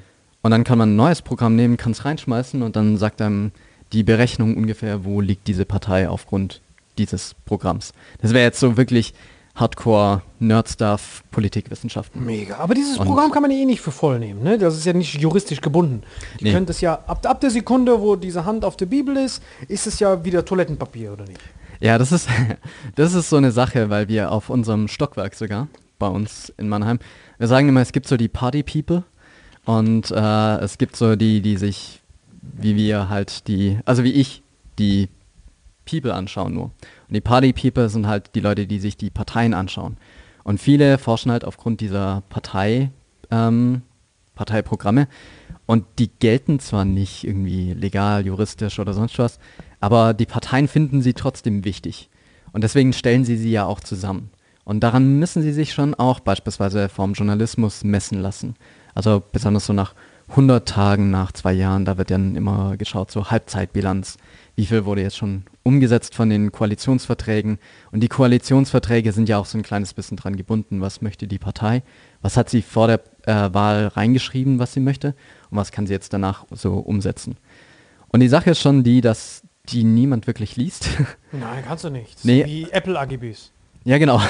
Aber trotzdem, wenn es drauf ankommt, dann kann man sie schon ein kleines bisschen dafür benutzen. Sie sind trotzdem ernst gemeint. So bei den Apple-AGBs, die sind ja auch ernst gemeint. Aber man kann sogar Apple verklagen, wenn irgendwas passiert, was... Klar, die Parteien kann man nicht verklagen darauf, aber wir nehmen es trotzdem als so bestes Indiz, als hey, wenn es ihnen nicht ernst wäre, dann würden sie es nicht ins Programm schreiben. Mhm. Und so ist halt mit der Wagenknecht-Partei, wie auch immer sie dann BSW oder was, wie auch immer sie heißen wird, Sarah Wagenknecht, ja. Weiß man einfach noch nicht. Schleppt den Lafontaine mit darüber oder bleibt er bei der Linken? Boah. Ist der noch keine Ahnung. Ich wollte gerade fragen, ist der noch Parteimitglied? Weiß ich gar nicht, aber der wohnt auf jeden Fall ein paar Orte weg von meiner Family im Saarland, Alter. Ich meine, weiß gar nicht, ob er sich noch überhaupt öffentlich dazu äußern würde. Ich weiß gar nicht, ob er sich noch äußern kann oder ob der geknebelt da im Keller liegt, für die Wagenknechten Videos aufnimmt, schon mal für TikTok, weiß man nicht. Na, ich finde den auf jeden Fall mega, aber das ist voll interessant, dass das Parteiprogramm überhaupt nicht bindend ist. Man kann ja irgendwas da rein freestylen und dann, wenn man gewählt wird, Jedi. Ja, aber das Krasse ist halt, wenn man nicht weiß, was man wählen soll, dann würde ich erstmal was essen, drüber nachdenken in Ruhe und damit zu unserem Werbepartner der Woche. Vitamin X Werbung. Diese Folge wird präsentiert von Every Foods, unserem Lieblings-veganen Lieferanten. Und zwar jetzt besonders Veganuary. Und jetzt noch gerade so Veganuary, weil wir sind Ende Januar. Die meisten haben das ja Anfang Januar gemacht und wir dachten uns, wir machen es Ende Januar, damit ihr das direkt in den Februar rein verlängert mit eurer Bestellung. Und wie hast du es gemacht, Gabriel? Genau, und zwar habe ich das gemacht, indem ich bestellt habe und jetzt gibt es sogar 40% Rabatt auf 6 Gerichte. Meine Lieblingsgerichte sind all die mit Risotto und Kichererbsen, die sind wirklich super lecker. pflanzliche Proteine, Ballaststoffe, lege. Genau, mit dem Code Vitamin X kannst du da bestellen. Und wie war so deine Erfahrung, gerade was die Zubereitung angeht? Wundervoll, so einfach. Man hat es einfach aufgeschlitzt, in die Pfanne rein, bisschen gehitzt und dann auf einmal war es schon fertig. Ich habe es wirklich geliebt, vor allem auch kalt. Kann man das auch sehr gerne zu sich nehmen. Kein Meal Prep, wirklich super einfach, sich so ausgewogen zu ernähren. Genau, du kannst da so ein Abo abschließen. Das kann man natürlich mit der Mindestlaufzeit jederzeit kündigen. Bei der Bestellung von 6 Gerichten gibt es 40%. Hatten wir so in der Form auch noch nie. Nur unter diesem Link hier unten in den Shownotes, bei Spotify, bei YouTube und so weiter, bei allen Audioplattformen. Vitamin X ist der Code, Everyfoods ist die Brand. 6 Gerichte, Veganuary. Erst noch einsteigen, was Veganes essen. Vielleicht noch kurz an dich, an den Gast. Bist du Veganer? Ich würde mich als Flexitarier beschreiben. Also ich esse eigentlich so einmal im Monat Fleisch, ansonsten. Aber hast du es durchgezogen, Veganuary? Tatsächlich nicht. Okay, wenn ihr nicht... Was ist das, worauf du nicht verzichten kannst? Käse. Käse? Ja, aber Käse geht. Käse dufte. Also nochmal, Leute, mit dem Code Vitamin X erhaltet ihr bei eurer ersten Abo-Bestellung von mindestens 6 Gerichten 40% Rabatt. Link ist hier unten überall angepinnt, in den Shownotes, YouTube, Spotify, wherever. Vitamin X ist der Code. Einfach super, super geil. Super, super lecker. Langweilige Mahlzeiten. Ade. Avery ist dein einfacher Weg zu einer gesunden Routine. Alle Gerichte sind vegan und ausgewogen. Keine Zusätze oder Konservierungsstoffe. Und eine flexible und einfache Zubereitung in nur 10 Minuten. Der Code heißt Vitamin X und ihr findet den Link hier unten in den Shownotes. Und jetzt viel Spaß mit dem Rest der Folge. Vitamin X Werbung Ende. Boah, ja, danke, Everyfoods, auf jeden Fall sehr, sehr lecker. Super lecker. Und man muss ja auch schon was essen, bevor man sich ein politisches Bild machen kann, finde ich zumindest. Und vielleicht dann direkt anknüpfend daran, Manu, mein Lieber. Ja, wir haben jetzt ganz viel über, man darf Dinge ins Parteiprogramm reinschreiben, muss sich aber nicht dran halten, man ist juristisch nicht dafür haftbar, sondern ist eher so ein bisschen der Wähler, der dann sagen kann, ey, ich habe euch aber gewählt, mach das gefälligst. Und jetzt kam ja durch eine riesen Korrektivrecherche dieses Remigrationsthema auf. Jetzt würde ich mal gerne den Wissenschaftler dazu hören. Was genau ist da passiert? Klär uns auf. Okay, ich war jetzt gerade noch gespannt, was das mit Essen zu tun hat, aber ich meine, die haben bei dem Treffen ja sicher auch gegessen. Die haben da gegessen. Granini-Säfte gab es 100%. Da gab es, glaube ich, nur AG1 und Everyfoods. Aber ich, wie gesagt, lass das mal. Ich bin ganz Ohr. Ja, ja, ich meine, die Korrektivrecherche würde ich auf jeden Fall jedem ans Herz legen, die selber zu lesen. Es liest sich auch extrem gut. Ich habe tatsächlich, vielleicht für die lesefaul sind, ich habe diese Variante, die es in der ARD gab, weißt du, wo sie es quasi, kennst du das? Ich sag dir mal kurz, wie das hieß, die Fassung zum Anschauen. Quasi wie so ein Theaterstück haben die das gespielt. Warte mal. Moment, du hast aber gelesen komplett, du hast gelesen. Ich habe die Korrektivrecherche gelesen. Bitte, erzähl uns alles darüber. Ich kann ein harter Legastheniker. Ja, es gibt es als Theaterstück quasi. Warte mal, Korrektiv. Digga, ich will das doch nicht in Dirty Dancing-Version sehen. Alter. Nee, warte, das ist nicht Dirty Dancing, das heißt, wie heißt die Scheiße? Digga, ich brauch das doch nicht als Musical-Version. Oh Moslem, suche das Ferne, bitte netzt. Digga, das ist, ob ich mir das so gebe. Nee, ist nicht so. Nee. Die lesen einfach nur vor, warte. Hier, Korrektiv enthüllt rechtsextrem. Hier. Da gibt es das quasi als szenische Lesung. Das heißt, sie sind auf der Bühne und lesen es dir einfach vor und jeder nimmt eine andere Person ein. Ich nehme das direkt mit seiner Interpretation. Es gibt ja auch 2 Versionen von Mein Kampf. Also ich habe quasi eine Stunde mir das vorlesen lassen, wie ein Hörspiel hier. Wort für Wort. Und er kann es auch ganz zusammenfassen. Nein, es gibt es auch, glaube ich, ganz oben am Korrektivartikel kann man auch Play drücken. Wird es auch nicht so szenisch, nicht so schön vorgelesen. Wer es lieben kann, halt nicht lesen. Aber nee, bestimmt ganz Ohr. Das ist eine Minderheit in Deutschland. Legastheniker. Ja, ich meine, über 8 Millionen Menschen in Deutschland können weder lesen noch schreiben. Jetzt lass ihn komplett ausführen. Ich bin richtig gespannt. Hau raus, komm. Ja, ich meine, ich kann es eigentlich wahrscheinlich so gut oder schlecht zusammenfassen wie jeder andere auch. Aber im Grunde ging es darum, dass sich mehrere Personen mit rechter Gesinnung und, ich sag mal, mit verschiedenem Öffentlichkeitsstatus auch, also von PolitikerInnen der AfD, Vertretern der Werteunion, CDU-Mitglieder darunter, ein Vorstandsmitglied dieses Vereins für deutsche Sprache oder sowas. Dessen Vater SS-Kommandeur war, ne? Ah, okay. Dieser eine Typ, der zum Treffen eingeladen hat, dessen Vater war doch, weißt du? War das der IT-Unternehmer? Nee, warte, wie hieß der? Der zum Treffen eingeladen hat und von jedem 3.000 Euro dafür verlangt hat, der. Ich glaub, sogar es hat Eintritt gekostet. Ja, es wurde gebeten um eine Spende um 5.000 Euro, gerne auch privat überreicht. Das reicht, um diese ganzen Ausländer loszuwerden. Kostet das nur 5.000? Allein ein türkisch Airlines-Flug kostet mehr. Auf jeden Fall, wenn du mal Martin Sellner die Hand schütteln möchtest. Martin Sellner ist die Figur hinter oder vor der, der identitären Zahnarzt. Bewegung. Den Zahnarzt meine ich. Ah, okay. Dieser Zahnarzt. Es gab einen Zahnarzt, es gab einen IT-Unternehmer. Es gab einen Zahnarzt und es gab diesen Typen von Backwerk und Hans im Glück, der Gesellschafter. Der wurde direkt von der Hans im Glück Geschäftsführung am nächsten Tag gekickt als Gesellschafter, glaube ich. Ne? Die haben direkt rasiert. Nein. Der Typ, der Hans im Glück betreibt, ist auf jeden Fall, oder einer der Betreiber, der Gesellschafter quasi war. Und hat Hans im Glück am nächsten Tag den direkt sein Patty weggenommen. Die haben direkt sein Patty weggenommen, Alter. Ich hab mich schon gewundert, warum über Hans im Glück uns immer so lange warten lassen, Alter. Digga, jetzt hat Hans im Glück uns verklagen. Lass uns das mal wirklich aufbauen, wie so ein True Crime, damit Leute auch so verstehen. Das heißt, ein Typ, dieser Herr, hat eingeladen. Der hat so eine Telegram-Einladung geschickt. Wie kommt man dazu? Sie wollten anscheinend alles sehr analog machen, haben Briefe verschickt. Mhm. Sodass, und irgendwie Correctiv, Greenpeace oder ein paar verschiedene, glaube ich, haben davon halt Wind bekommen, wie auch immer. Und es war so ein Hotel in Potsdam und da haben sie sich dann getroffen und über den gesamten Tag war das eine Mischung aus verschiedene Leute haben Vorträge gehalten, verschiedene Leute haben wahrscheinlich miteinander zu Abend gegessen, zu Mittag gegessen, was weiß ich was. Jawohl. Und ich glaube, der allererste Vortrag war wahrscheinlich der die gesamte Sache jetzt auch so brisant macht. Der war nämlich von eben diesem Martin Sellner, der identitären Bewegung. Wer ist Martin Sellner? Wer ist das? Das ist ein Österreicher, Rechtsradikaler. Aber der war doch nur zu Gast, weil die beiden, die eingeladen haben, ich habe jetzt endlich die Namen gefunden, die beiden Einladenden, der Zahnarzt heißt Gernot Möhring, sein Vater war SS-Kommandeur damals. Echt? Kommandeur sogar? Ja. Gernot Möhring, ehemaliger Zahnarzt aus Düsseldorf. Und der andere heißt Hans-Christian Limmer, Investor im Gastrobereich, unter anderem Backwerk und Burgerkette Hans im Glück und den Essenslieferanten Potsalat. Ist ja auch egal, auf jeden Fall Gastro-Investor, der diese drei Ketten irgendwie mit beinhaltet hat. Beinhabert, keine Ahnung das Wort. Und Gernot Möhring, ein Sohn eines SS-Typen. Ja, Familie kann man sich ja nicht aussuchen. Im Prinzip. Frage ist, für wen von den beiden das gilt. Genau, ja. Lebt er noch, der SS-Kommandeur? Nein, Digga, das ist doch 1000 Jahre. Der Typ ist ja selber schon ein paar 60, dieser Zahnarzt. Jedi. Und der erste Österreicher, der rechtsradikale Österreicher, ist nach Deutschland gekommen, um was über Ausländer zu reden. Das kommt irgendwie bekannt vor. Genau. Und der hat eben diese, anscheinend, also laut Recherche, vor allem in seinem Vortrag vorgeschlagen oder über diese Remigration gesprochen, dass eben Personen zurückgeführt werden können, sollen, müssen, die unter anderem auch einen deutschen Pass schon haben. Und das ist natürlich Grundgesetzbruch.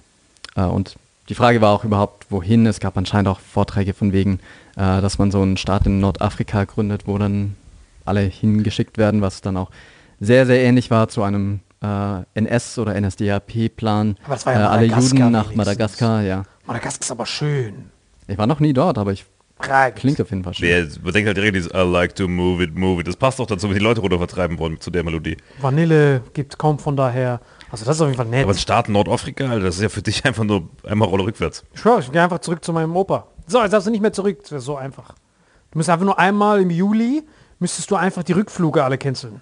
Das ist der einfachste Plan der Welt. Wart's, bis alle Marokkaner im Sommer ihre Familien besuchen und dann sind die da einfach. Schlauchboot, fängt wieder von vorne an. Sorry. Kann es sein, dass er über Österreich geredet hat? Über Österreich? Einfach so Instant Replay. Ich war gerade auch, also ich meine, wir lachen darüber, aber ich glaube, das sind genau solche Ideen auch. Aber jetzt schau mal, guck mal, das ist jetzt ein Österreicher, der einen Staat gründen will, aus Österreich kommt und sich mit dem Grundgesetz nicht auskennt, dem Deutschen zumindest. Kann ja sein, dass das für das Österreichische gegolten hat. Das kann ja auch sein. Das ist eigentlich über Österreich. Nein, das war nicht nur ein Ösi, das war einfach nur der Vortrag, aber die Leute, die im Raum waren, da war zum Beispiel ein Assistent von Alice Weidel, den sie danach gekickt hat, um irgendwie einen eigenen Arsch zu retten. Ja, aber schau mal, ich versuche jetzt nur Devil's Advocate zu spielen, okay? Wenn du eingeladen wirst zu so einem Seminar, ne? So, das sind ja viele Leute, Hans im Glück. Und der andere ist auch noch da und dann noch der andere. So, und dann fängt das an mit einem Vortrag von einem Österreicher. Und du sitzt dort. Inwiefern bist du als eingeladene Person... Inwiefern wusstest du überhaupt, dass dieser Österreicher Staaten gründen will in Nordafrika? Ich meine, man weiß es natürlich nicht im Vornherein. Man wusste auf jeden Fall, dass Martin Sellner anscheinend kommt, weil, also jetzt widersprechen sich natürlich die ganzen Leute, die eingeladen wurden, in verschiedenen Statements, was sie wussten oder was sie nicht wussten. Eine Person hat jetzt schon gesagt, sie wollte auf jeden Fall hin, weil sie mal Martin Sellner kennenlernen wollte. Also wusste die zumindest, dass er kommt. Und wer einmal Martin Sellner googelt, der weiß, mit wem man da zu tun hat. Ja, es waren aber auch nur so Nazis da. Ich habe jetzt die Gästeliste gefunden. Die Personen, die anwesend waren. Roland Hartwig, rechte Hand der Parteichefin Alice Weidel. Gerrit Huy, Bundestagsabgeordnete.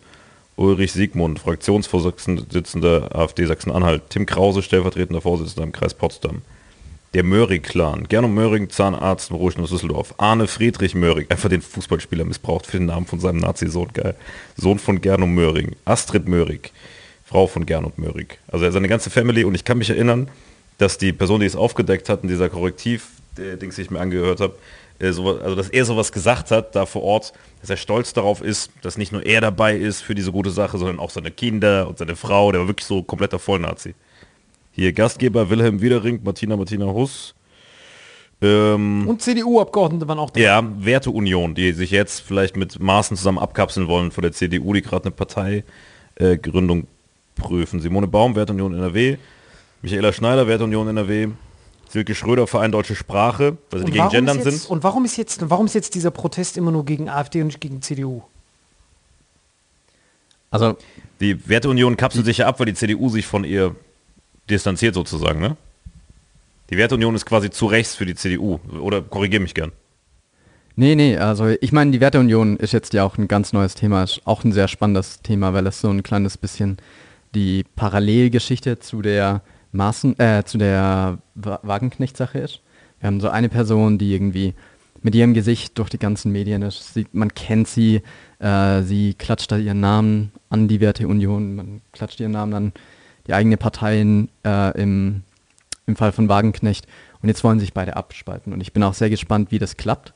Weil wir es gerade ja drüber hatten, so die Wagenknecht-Partei ist so dieses linkskonservative Schema. Und da gibt es niemanden. Also es gibt keine linkskonservative Partei. Die Linke ist eher die linksliberale Partei. Genau. Die so richtig am Eck linksliberal, auch zu Teilen linkspopulistisch, so wird sie zumindest auch in der Forschung geführt.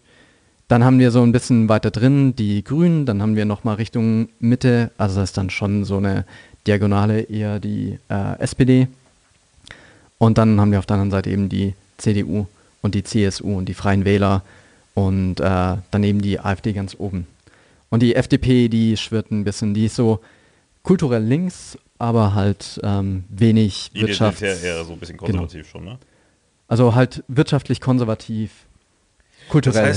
Das heißt, wenn du quasi hier oben die Wagenknecht-Partei, die neue anordnest, bei quasi linkskonservativ hast du hier unten bei linksliberal die Linke, hast quasi bei rechtskonservativ die AfD und bei rechtsliberal, aber eher schon ein bisschen Richtung Mitte dann die FDP sozusagen, genau, die aber so hin und her schwirrt. Und die Grünen sind dann eher schon im linksliberalen Bereich, genau, auch, aber nicht so linksliberal wie die Linke. Und das heißt, du würdest quasi von der Linken, von den Grünen, von der FDP und von der CDU, eigentlich von allen, selbst der AfD, was wegnehmen als Wagenknecht so ein bisschen, ne? Weil das ja so ein No-Brainer ist, wo die sich bewegt. Genau, das ist die Frage, wie viele Leute haben bisher so eine Partei gesucht und hatten sie aber nicht. Und haben deswegen auch in Umfragen oder sonst was eigentlich ihre Präferenz noch gar nicht äußern können. Und es gibt so Forschung tatsächlich von, ich sag mal auch einer guten Freundin von mir dazu, die gesagt hat, ja, da gibt es dieses Potenzial. Die hat das auch schon rausgebracht, also letzten Sommer. Auch die eine spannende Frage, ob das jetzt Sarah Wagenknecht erst recht dazu gebracht hat, es zu tun oder nicht. Aber wie dem auch sei, wir werden es sehen. Sie startet zumindest in dem Bereich eigentlich ohne Konkurrenz. Jetzt eine Werteunion, die wäre wahrscheinlich ideologisch an einem Punkt, wo wir so viel haben, dass ich also echt so zwischen CSU und AfD irgendwo dazwischen so, ne? Genau. Und dann hat man da noch die Freien Wähler. Das ist der CDU, CSU, Freie Wähler, Werteunion, AfD, die alle den gleichen Markt bedienen. Genau. Die haben sogar fast dieselbe Farbe. Blaue Freie Wähler ist auch blau. Orange? Orange dachte ich auch. Das sind das nicht die Piraten, Orange. Ja, früher, als sie noch eine eigene Farbe hatten, ne? Ja, als sie noch in Umfragen geführt wurden. Ah, jetzt bin ich nicht mehr da. Die Piraten, das ist ja eher auch, das ist ja irgendwo zwischen Linke und Grüne so, ja, ne? Man hat vollkommen recht. Das heißt, links war früher eigentlich immer nur, du hast das komplette Sparpaket mitgenommen. Einmal Staatsbankrott, jeder bekommt 5.000 und Lamborghini, plus es gibt alle Geschlechter, plus, also einfach alles rein. Aber es gab nicht diesen Mix aus, ja, Staatsbankrott, Aber Frau gehört an den Herd. So dieses Ding hat komplett gefehlt. Das war dieses links und gleichzeitig Staatsbankrott. Ja, so ein bisschen ESO-Hippie, aber gleichzeitig auch noch traditionelle Werte vertreten, ne? Ja, aber genau. Was ich jetzt nicht verstanden habe, ist bei diesem Potsdam-Hotel, inwiefern sind diese Proteste jetzt, die sind ja nur gegen AfD, warum sind die nicht gegen auch, da waren ja nicht nur da waren ja nicht nur Werteunion, da waren ja auch CDU, CSU-Abgeordnete. Warum ist das so? Es waren zwei Werteunion-Willis. Es waren welche von der identitären Bewegung, also selbst in AfD-Kreisen rechts, Mario Müller zum Beispiel, dann dieser Martin Sellner ist ein rechtsextremer Aktivist. Dann, wie gesagt, Verein Deutsche Sprache, die sind gegen Gendern zum Beispiel, das ja auch eher ein AfD-Thema ist. Dann Ulrich Vosgerau, ehemaliges Kuratoriumsmitglied der Desiderius Erasmus Stiftung, also eine AfD-nahe Stiftung. Und die sonstigen Henning Pless, rechtsextremer Heilpraktiker und Esoteriker. Dann IT-Unternehmer und Blut- und Boden-Nazi, deren Namen nicht genannt wurden aus Persönlichkeitsgründen, weil die zu irrelevant sind. Dann noch so ein Alexander von Bismarck, der anscheinend nicht mit dem echten Bismarck verwandt ist. Also bis auf die zwei Werteunion-Willis waren das alles AfD-Leute und AfD-Umfeld. Ach so, war das schon hauptsächlich eine AfD-Party dann? Ja, mit zwei Werteunion-Leuten. Also die CDU hat sich da ja auch komplett dagegen gestellt. Und natürlich wollen die damit auch nicht, und das unterstelle ich der CDU auf jeden Fall noch, dass sie mit solchen Überlegungen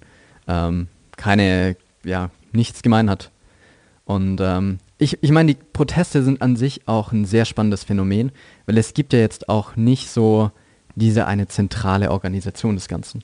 Es ist ja nicht so wie bei Fridays for Future oder sowas, dass man sagt so, okay, hey, ganz Deutschland, freitags, alle hier, wir organisieren das, wir schicken euch die Flyer zu. In jeder Stadt individuell, ne? Es ist, in jeder Stadt hat sich eigentlich unabhängig, oder ich weiß jetzt, ich habe da keinen Einblick rein, wie viel Organisation da auch koordiniert wird, weil es sich ja auch über verschiedene Wochenenden... Social Media. Man hat es in Social Media gesehen, diesen Flyer, und jeden, den ich zum Beispiel kenne aus Stuttgart, außer die vielleicht nicht da waren an dem Tag, jeder war da. Also wirklich jeder. Ganz Stuttgart war auf der Straße. Jede Person, die ich kenne, war auf der Straße.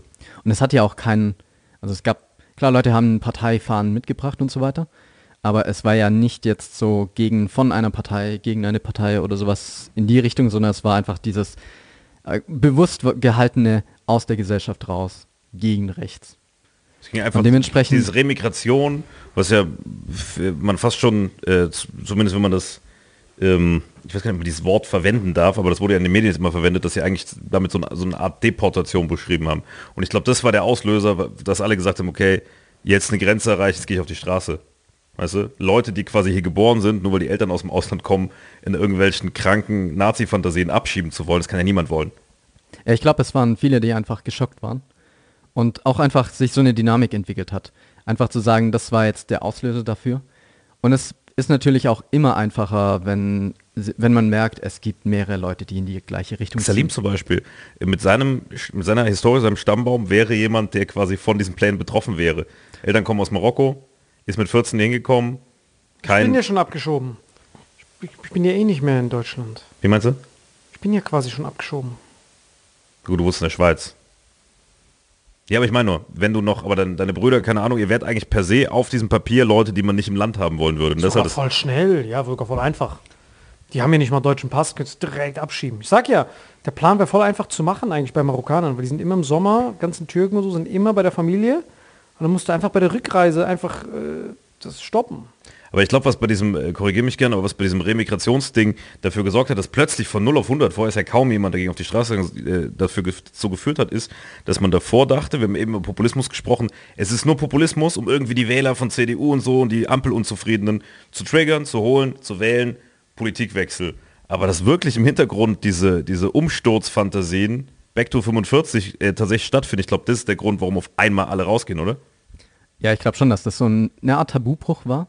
Also eine Art Tabubruch, die dann auch nicht mehr irgendwie rhetorisch hingebogen werden kann. Das sieht man jetzt ja auch, die AfD schwimmt von rechts nach links und hat eigentlich gerade keine so richtige Strategie, außer einer Umkehrung, wenn Höcke darüber redet, dass es jetzt irgendwie die Wochenenddemonstration etwas hätten von den Fackelmärschen der Nazis und so weiter. Das ist natürlich komplett... Hat er das gesagt? Ja, hat er. Das ist natürlich eine komplette Umkehrung, während halt Weidel dann... im Bundestag steht und versucht, das so klein wie möglich zu reden. Das finde ich sowieso bei der AfD so faszinierend, dass du mit Höcke so einen richtigen OG hast, weißt du, der wirklich am liebsten so in brauner Uniform rumrennen würde, und dann mit Weidel aber eine, die so auf volksmännisch macht und hey, ist alles gar nicht so schlimm. Und sie ist ja auch eine Lesbe, das ist ja auch so ein links-rechts-konservativ-Ding. Das ist ja, sie ist ja kompletter Algorithmusfehler. Sie hat ja so eine Sri Lankanerin, hat Zweitwohnsitz in der Schweiz, sieht sehr attraktiv aus. Das ist die attraktivste Politikerin ever. Sie ist so mit Ivanka Trump, ist sie so Kopf an Kopf, sieht sehr süß aus. Ja, das Leben steht auf große Frauen, du darfst da einfach nicht zuhören. Sehr süß ist sie. Ich wollte gerade fragen, ist, glaube ich, mit Absicht hier so eigenes Sofa. Ja, sie ist schon sehr süß. Sie ist jetzt nicht wie Gauland. So Gauland sieht ja aus, als ob er Göring noch so Nachhilfe gegeben hat. So Gauland ist ja alt, rollt das Gauland hat auch, was hat er zu Holocaust gesagt? Fliegenschiss oder so, ne? Er hat das dritte Reich als, glaube ich, Fliegenschiss. Fliegenschiss, wir sollten auch mal stolz auf unsere deutschen Soldaten sein. Hat er ja auch gesagt, dass wir mal stolz auf unsere Wehrmacht sein sollen.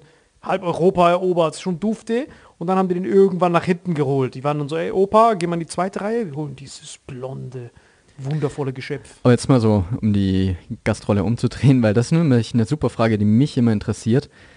Glaubt ihr, die wissen, was sie tun? Nee, Alter. Aber ich glaube bei kaum einem Politiker, dass er weiß, was er tut. Also das ist so ein bisschen das Unfaire, weil guck mal, ich glaube, dass man als Comedian auch leichtes Spiel hat, die Ampel zu demontieren, wenn man wollte. Ja, eigentlich müsste man sich mehr darauf fokussieren, die Extremen zu demontieren. Aber was der Habeck zum Beispiel macht, ist doch Slapstick. Da muss ich doch totlachen, wenn der Wirtschaftsminister nicht weiß, was eine Insolvenz ist und so, weißt du.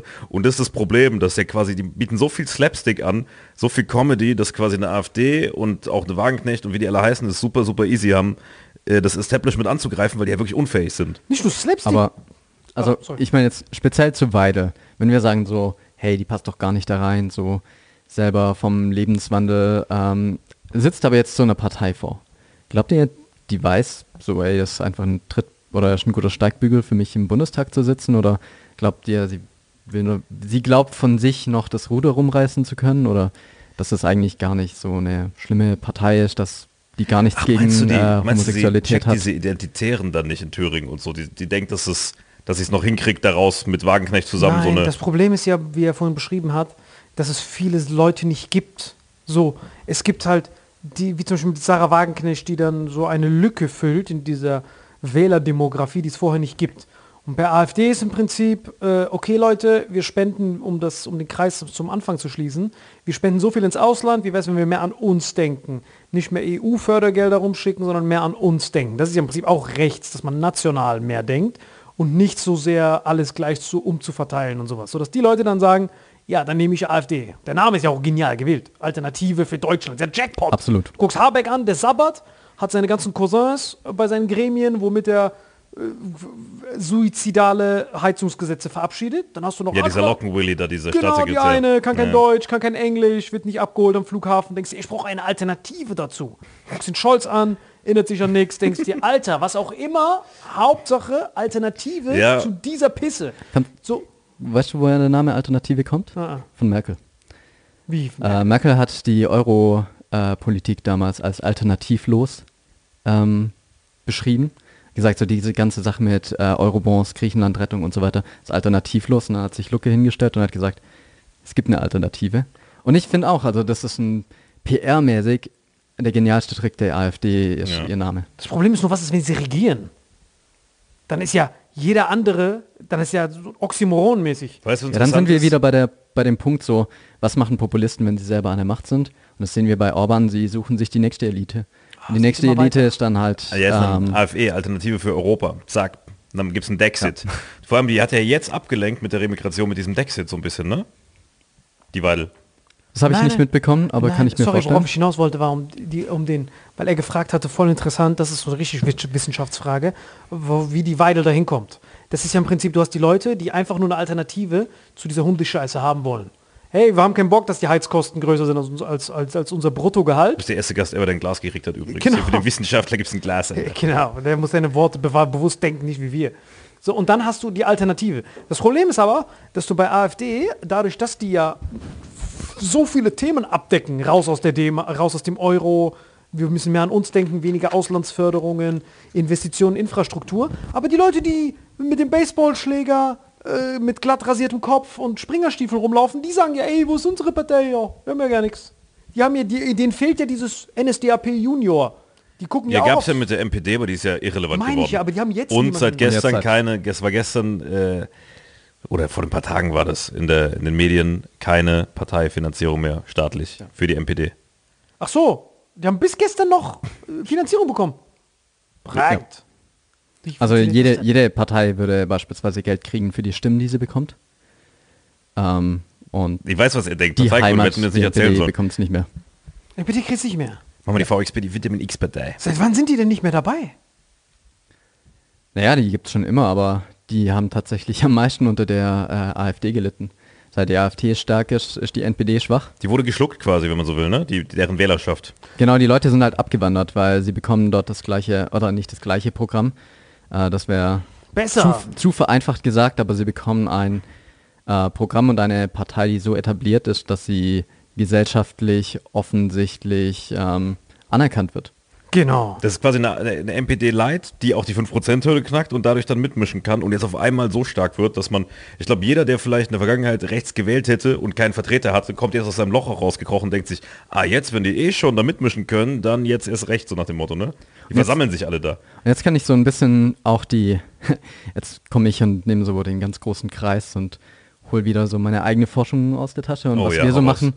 Ja, aber was wirklich auch wichtig ist und was man nicht vergessen darf, auch wenn es jetzt um die Proteste geht und warum die vielleicht auch so wichtig sein können, ist, dass es manchmal nicht nur ist, was wir wählen, also was wir gut finden, sondern was unsere Mitmenschen gut finden. Also wenn ihr auch an euch denkt, es gibt bestimmt so eine Partei, die ihr ganz geil findet, wo ihr jetzt sagen würdet. Fandet vielleicht auch. Fandet. Früher. Ihr würdet das jetzt nicht, dem würde ich es nicht erzählen. So, hey, dem guten Kumpel, der fand die Grünen schon immer scheiße, ich würde dem nie erzählen, dass ich die Grünen wähle. Oder, hey, meine Eltern finden es eigentlich ganz geil, wenn ich die CDU wähle, also wähle ich auch CDU. Das gibt's alles und das ist nicht sollten wir nicht zu klein denken, was das mit uns macht. Wenn wir denken, wenn wir beachten, was unser Umfeld darüber denkt, was wir denken.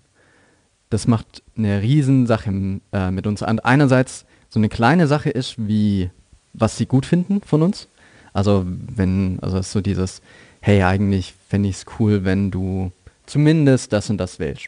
So, okay, eigentlich meine Familie, wenn sie von mir wüsste, ich wähle das und das, finden sie es ganz nett. Also zumindest nicht scheiße. Und dieses zumindest nicht scheiße ist auch sehr wichtig, weil es gibt dann so ein paar Parteien, die, wo es immer heißt so, hey, Hauptsache nicht das. Und das ist so eine gesellschaftliche Norm, die Leute extrem dazu bringt, auch das tatsächlich nicht zu wählen. Und diese ganzen großen Demonstrationen jetzt sind so ein großes, hey, das geht nicht. Und das macht was mit Leuten.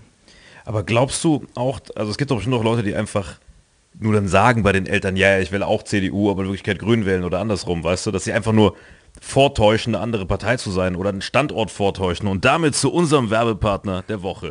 Vitamin X Werbung. Diese Folge wird präsentiert von CyberGhost VPN, meinem Lieblings-VPN, ohne ihn ich mir mein Leben überhaupt nicht mehr vorstellen kann. Denn in meinem Alltag hilft er mir, sicher durch das Internet zu surfen und dass meine Daten verschlüsselt bleiben und nur zu meiner privaten Belustigung verwendet werden. Was sind deine Erfahrungen?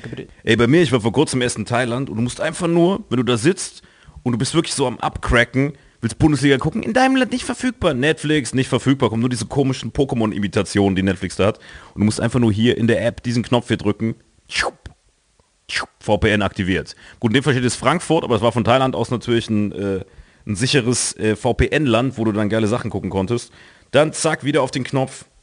Deaktiviert. Und das Geile ist, du kannst sogar in der App einstellen lassen, dass du irgendwie eingibst, was beste Land für Disney, beste Land für Sky, für keine Ahnung was. Und dieses Streaming, für mich persönlich, der USP, warum man es machen sollte. Aber es gibt noch ganz viele andere, oder Gabriel? Ja, 100%. Vor allem in der journalistischen Recherche hier, wie der Wissenschaftler weiß, da gibt es sehr viele Leute, die brauchst du vor Ort. Denn wir haben in der Folge ja besprochen, dass die lokalen Zeitungen viel mehr Leserschaften haben als die übergreifenden internationalen Zeitungen, weil die haben halt nicht überall ihre Leute. Und wenn du dann mit VPN an einen Ort gehst auf der Welt, der dich gerade interessiert, irgend so ein hinterstes kurdisches Dorf, dann kannst du dich dahin VPN und kriegst dann die journalistischen Ergüsse von diesem lokalen kurdischen Reporter und dann bist du halt einfach nah an der Front, du weißt sofort, worum es geht und hast die besten Infos statt aus fünfter Hand und deswegen nutze ich das auch sehr gerne für die Recherche aus bestimmten Ländern und natürlich auch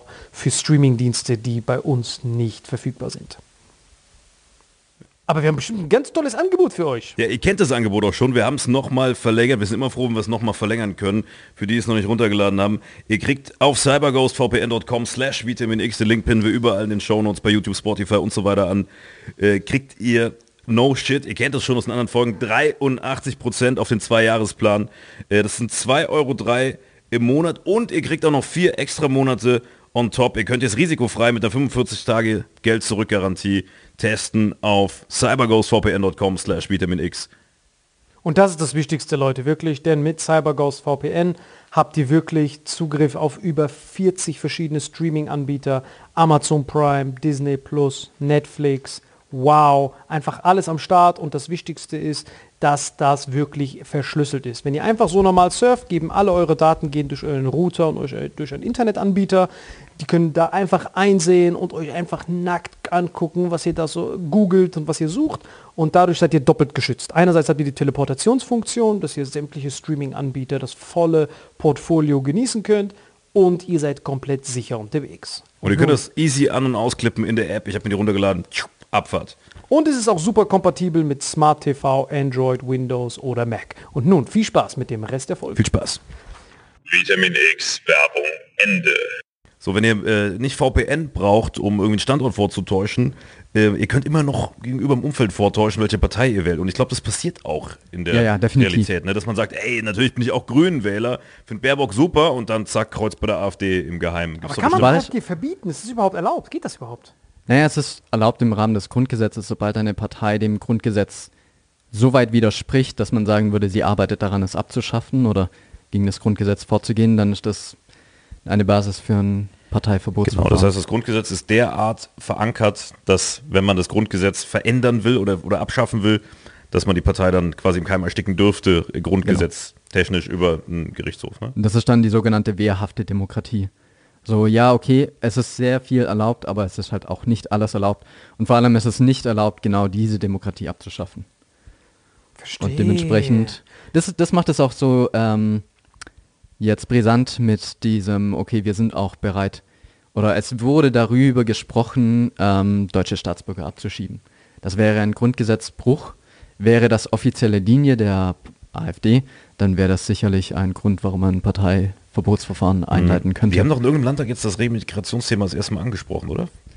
Die Gerrit Huy, die dabei war, Hui. Hat jetzt im, also die in Potsdam dabei war, hat im Bundestag. Was ist das für ein Name? Ist eine Inderin? H-U-E-Y. Nee, ist keine Inderin. Nee. Und worüber hat sie gesprochen? Ja, die hat jetzt versucht, das umzuframen, dass die Remigration ja die Zurückführung von abgelehnten Asylbewerbern sei. Ja, das macht mehr Sinn. Weil das andere war wirklich so was Österreichisches. Ja, aber das sagt aber halt sie. Nee, ist gebürtige Braunschweigerin, Huy. Das ist einfach Rose Gerrit Huy, deutsche Politikerin, geboren in Braunschweig. Ist Tochter eines Flugkapitäns.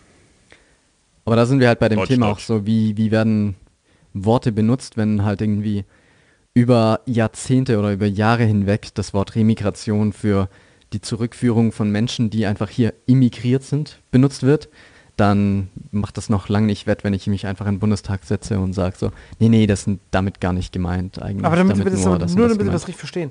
Diese ganzen Worte mit diesem Leute mit deutschem Pass abschieben, das kommt von diesem Österreicher, der hingeflogen ist und das bei seiner PowerPoint erklärt. Wahrscheinlich, ja. Ja, weil das ist heftig, wie das dann so Eigendynamik entwickelt, weil im Prinzip war das ja Adis Neffe, der kurz hergekommen ist, hat eine PowerPoint gemacht und während dieser PowerPoint wurden wahrscheinlich viele... Nein, das war schon das 9. Treffen. Man kann es jetzt nicht auf diesen einen Ösi runterbrechen. Ach so, hat der 9 Markt abperformt. Nein, das war nicht dieser eine, es war das 9. Treffen dieser Gruppe und der war einfach ein Gastspeaker. Und ich meine, wenn sowas... Das es läuft schon viel länger, das war nicht dieses eine Treffen, weil genauso wie du gerade gekommen bist, argumentieren gerade so AfD-Willis, um sich da den Kopf aus der Schlinge zu ziehen. Aber das kann man nicht auf das eine Treffen, das waren 9, wie so ein Netzwerktreffen, wo die so planen. Weil diese Umsturzfantasien halt. Ja, weil diese Idee mit dem deutschen Abschieben, das klingt so hirnamputiert. Es sind ja keine Deutschen aus deren Sicht, weil die Eltern kamen aus dem Ausland, weißt du? Nein, aber wenn du 25% der Stimmen hinter dir hast und du machst etwas, was so offensichtlich grundgesetzbrüchig ist, dass du nur noch ein Jahr lang diese Populismus-Schiene reiten musst und einfach nur warten musst, bis der Habeck weiter stottert und deine Stimmen hochgehen, dass du dann hingehst und sagst, wir wollen die deutschen Pass haben, auch abschieben.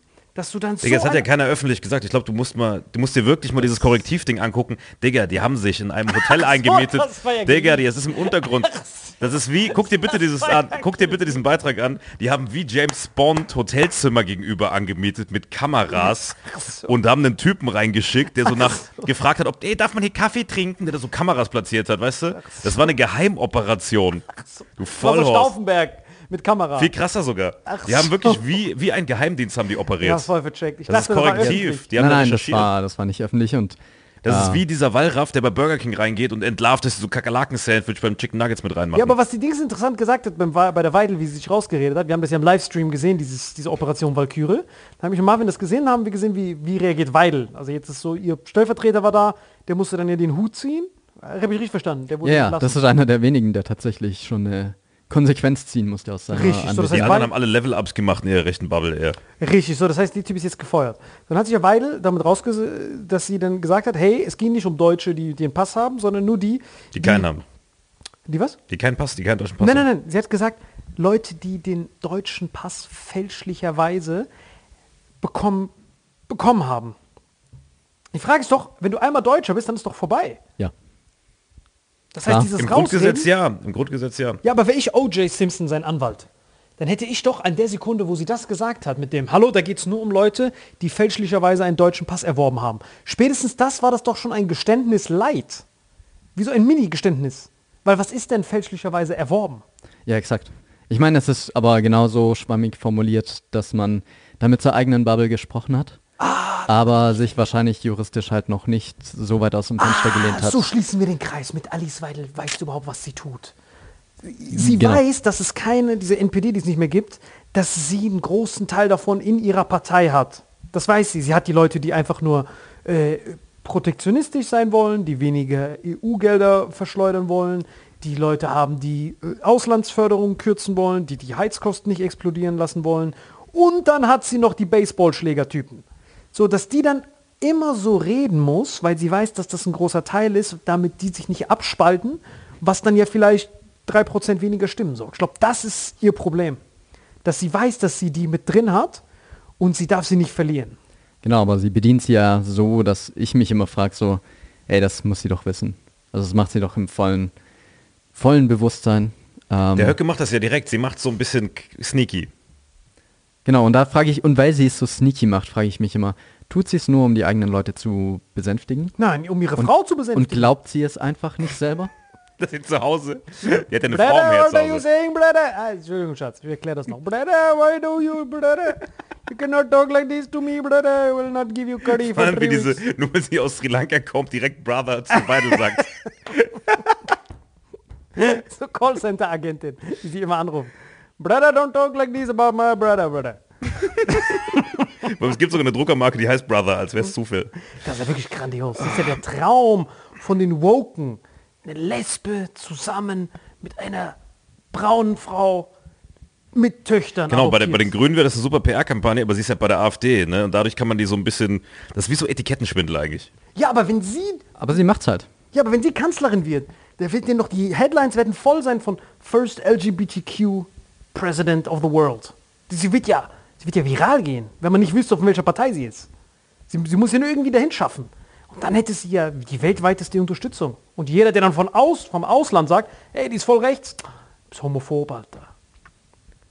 Klar, also, und das ist so die Sache, so ist ein Feigenblatt.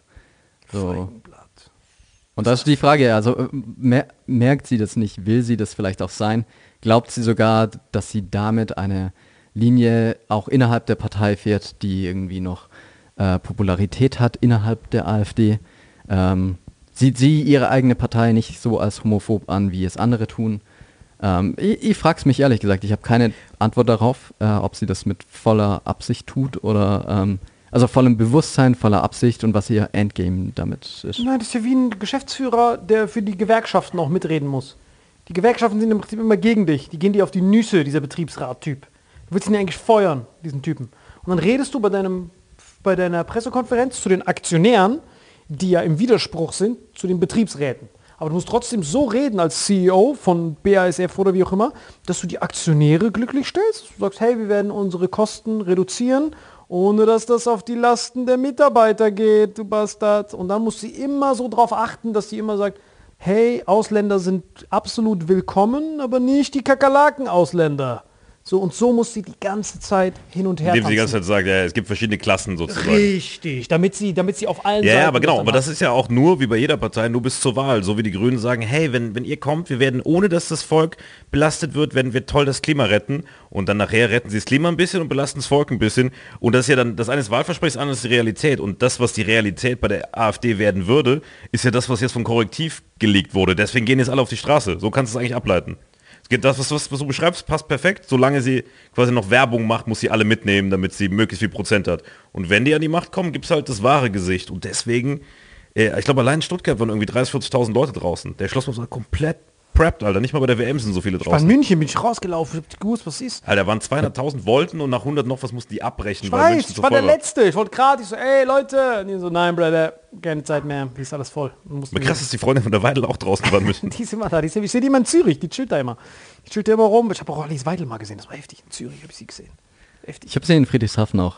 Ja, nicht kennengelernt, aber gesehen. Richtige Aura hat sie. Das war noch glänzt. 2016, während der Landtagswahlen. Da hat die richtig aufgefahren in Friedrichshafen, Graf Zeppelin-Haus.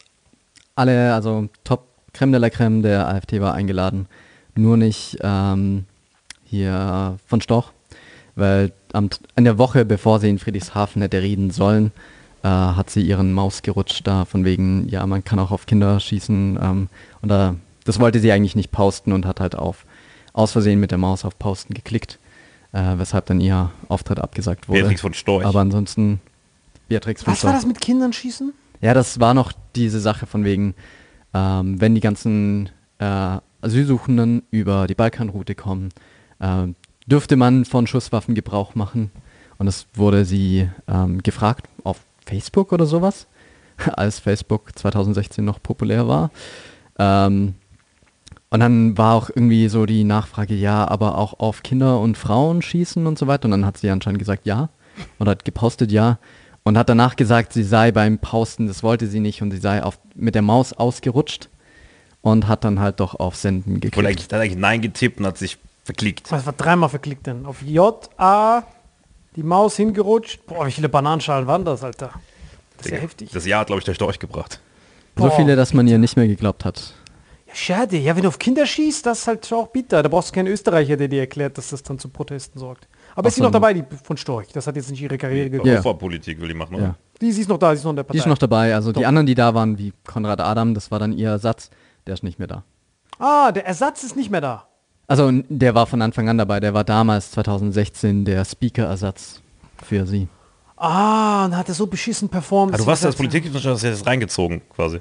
Ja, genau, wir waren, also, ja, als Student in Friedrichshafen. Das war am Bodensee, das war der Vorgänger von der Wannsee-Konferenz da unten, haben die geübt, ne? Und deswegen haben wir da halt so Protestaktionen tatsächlich gemacht. Ach, du hast protestiert? Ja. Yeah. Also ich war jetzt auch am Samstag. Jetzt kommen bestimmt die ganzen Kommentare, oh, Politikwissenschaftler, kann ich neutral sein und so. Ich war auch da, ja, klar, ich bin auch politischer Mensch. Ich kenne keinen, der nicht da war. Sogar so Leute, wo ich vorher gesagt hätte, dass die vielleicht AfD-Spektrum sind, die ich kenne, so irgendwelche Fußballkneipen, die waren alle da. Jeder war da. Jeder, war wirklich jeder da. Ich habe mich auch gewundert. Selbst von Alice Weidel, die Frau war da. Ich so, was machst du hier, Bruder?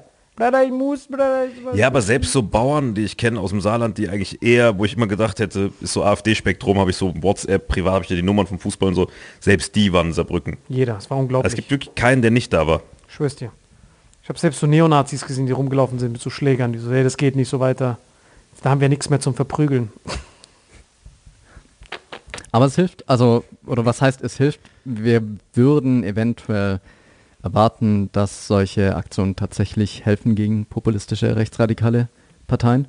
Zumindest hat es in anderen Ländern funktioniert und wurde ja auch schon so untersucht, in Griechenland beispielsweise gegen die Golden Dawn, was nochmal eine relativ härtere Partei ist. Also aber gegen wen sind die denn? Die sind ja die Ausländer. Gegen wen sind die denn da jetzt? Nee, du bist immer noch Ausländer im anderen Land. Griechenland war ja im Grunde die griechischen Rechtsradikalen in Griechenland. Ja, und gegen wen sind die da? Na, gegen die, du bist ja in jedem Land, gibt es ja In- und Ausländer. In Griechenland bist du auch ein Ausländer. Ja, in Griechenland sind ja schon die Ausländer. Das wäre krass, wenn die dich von Griechenland nach Deutschland abschieben. Beispielsweise gegen die Türken. Ach, gegen die Türken. Ja, also ich meine, das ist noch der andere Part, den ich vielleicht vorher, oder das spricht auch zu diesem ganzen, ja, wer hat's denn jetzt falsch den deutschen Pass bekommen? Beim populistischen Rechts- oder Rechtspopulismus ist auch immer so diese Idee dieses Volks, für das gesprochen wird. Dieses Volk ist so eine imaginäre Masse an Menschen.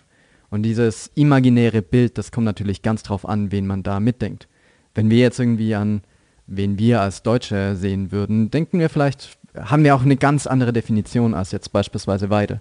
Die würde dann beispielsweise sagen, ja, wir sprechen für alle Deutschen, aber natürlich nur die, die ich damit meine.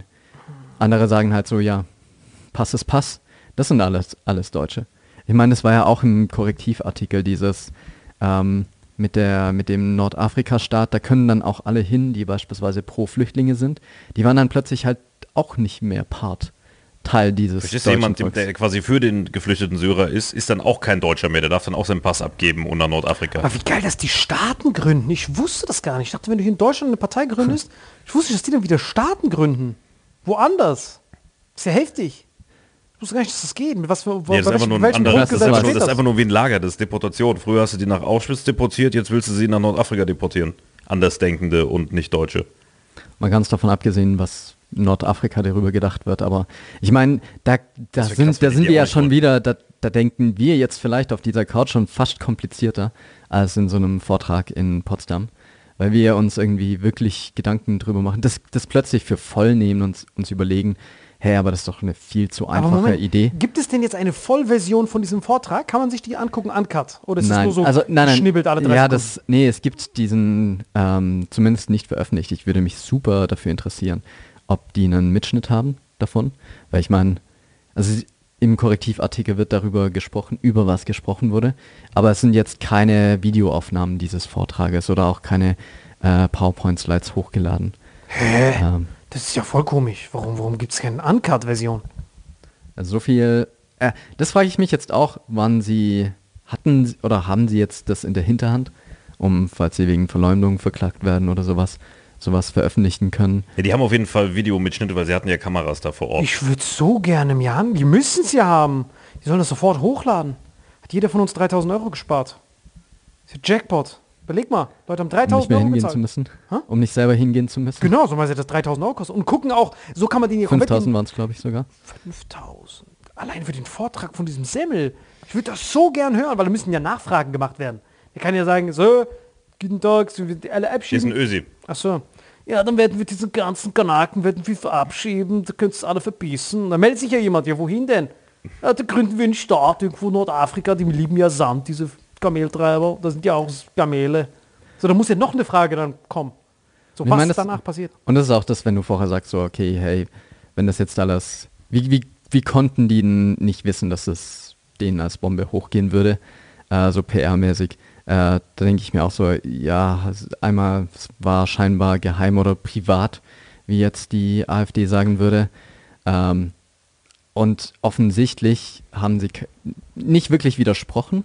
Und ich meine, wenn sowas vorgetragen wird, dann kann man auch einfach gehen. Und das hat auch niemand getan. Und was ich noch viel krasser finde, dass sich jetzt keiner so richtig 100% von distanziert, sondern dass sie jetzt in Landtagen irgendwelche Anträge stellen, dass man endlich jetzt mal, wo eh die Katze aus dem Sack ist, über Remigration spricht. Das ist schon krass. Und dann aber sagt, ja, was halt falsch rüberkam, wir wollen nicht alle abschieben, sondern nur gewisse Gruppen. Also der Entschuldigung ist eigentlich nur, ja, es stimmt schon, aber die haben die falsche Gruppe gemeint. Wir meinen nur einen Teil davon. Was ist Correctiv? Ist das öffentlich-rechtlich oder ist das privat? Nee, ist eine Non-Profit-Organisation. Ja. Dann ladet man Non-Profit hoch.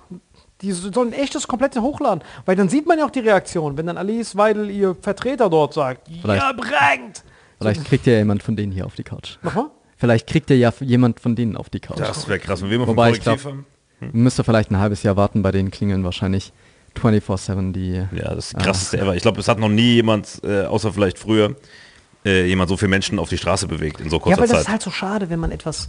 So spielt man den Rechten ja auch ein bisschen in die Hände. Jetzt die Frage, schadet das den Rechten oder hilft denen das? Wenn man auf einmal so eine Hetzkampagne hat und von dem Rechten her wird das als Hetzkampagne wahrgenommen, dann stärkt das ja. Das ist ja wie bei Trump. Bei Trump machen die ja 20 Hetzkampagnen und er gewinnt jede Vorwahl gerade. So genau das nimmt den ja, das hilft denen ja auch. Aber wenn du einfach uncut... Ja, aber die Amis sind auch nochmal ein Stück dümmer, glaube ich, so im Schnitt. Nein, das ist immer dasselbe. Es kommt darauf an, du misstraust den Medien, den öffentlich-rechtlichen Medien oder wie noch immer. Und wenn die dann wieder das 20. Mal AfD verteufeln und du siehst diese Bilder überall, und dann denkst du dir, oh, das musst du 100%ig wählen. Bloß du guckst auf dein Konto, guckst auf deine Heizung. Ich glaube, das sind halt diese ganzen Treiber. Richtig, aber du guckst auch auf die Straße und da sind so viele Leute.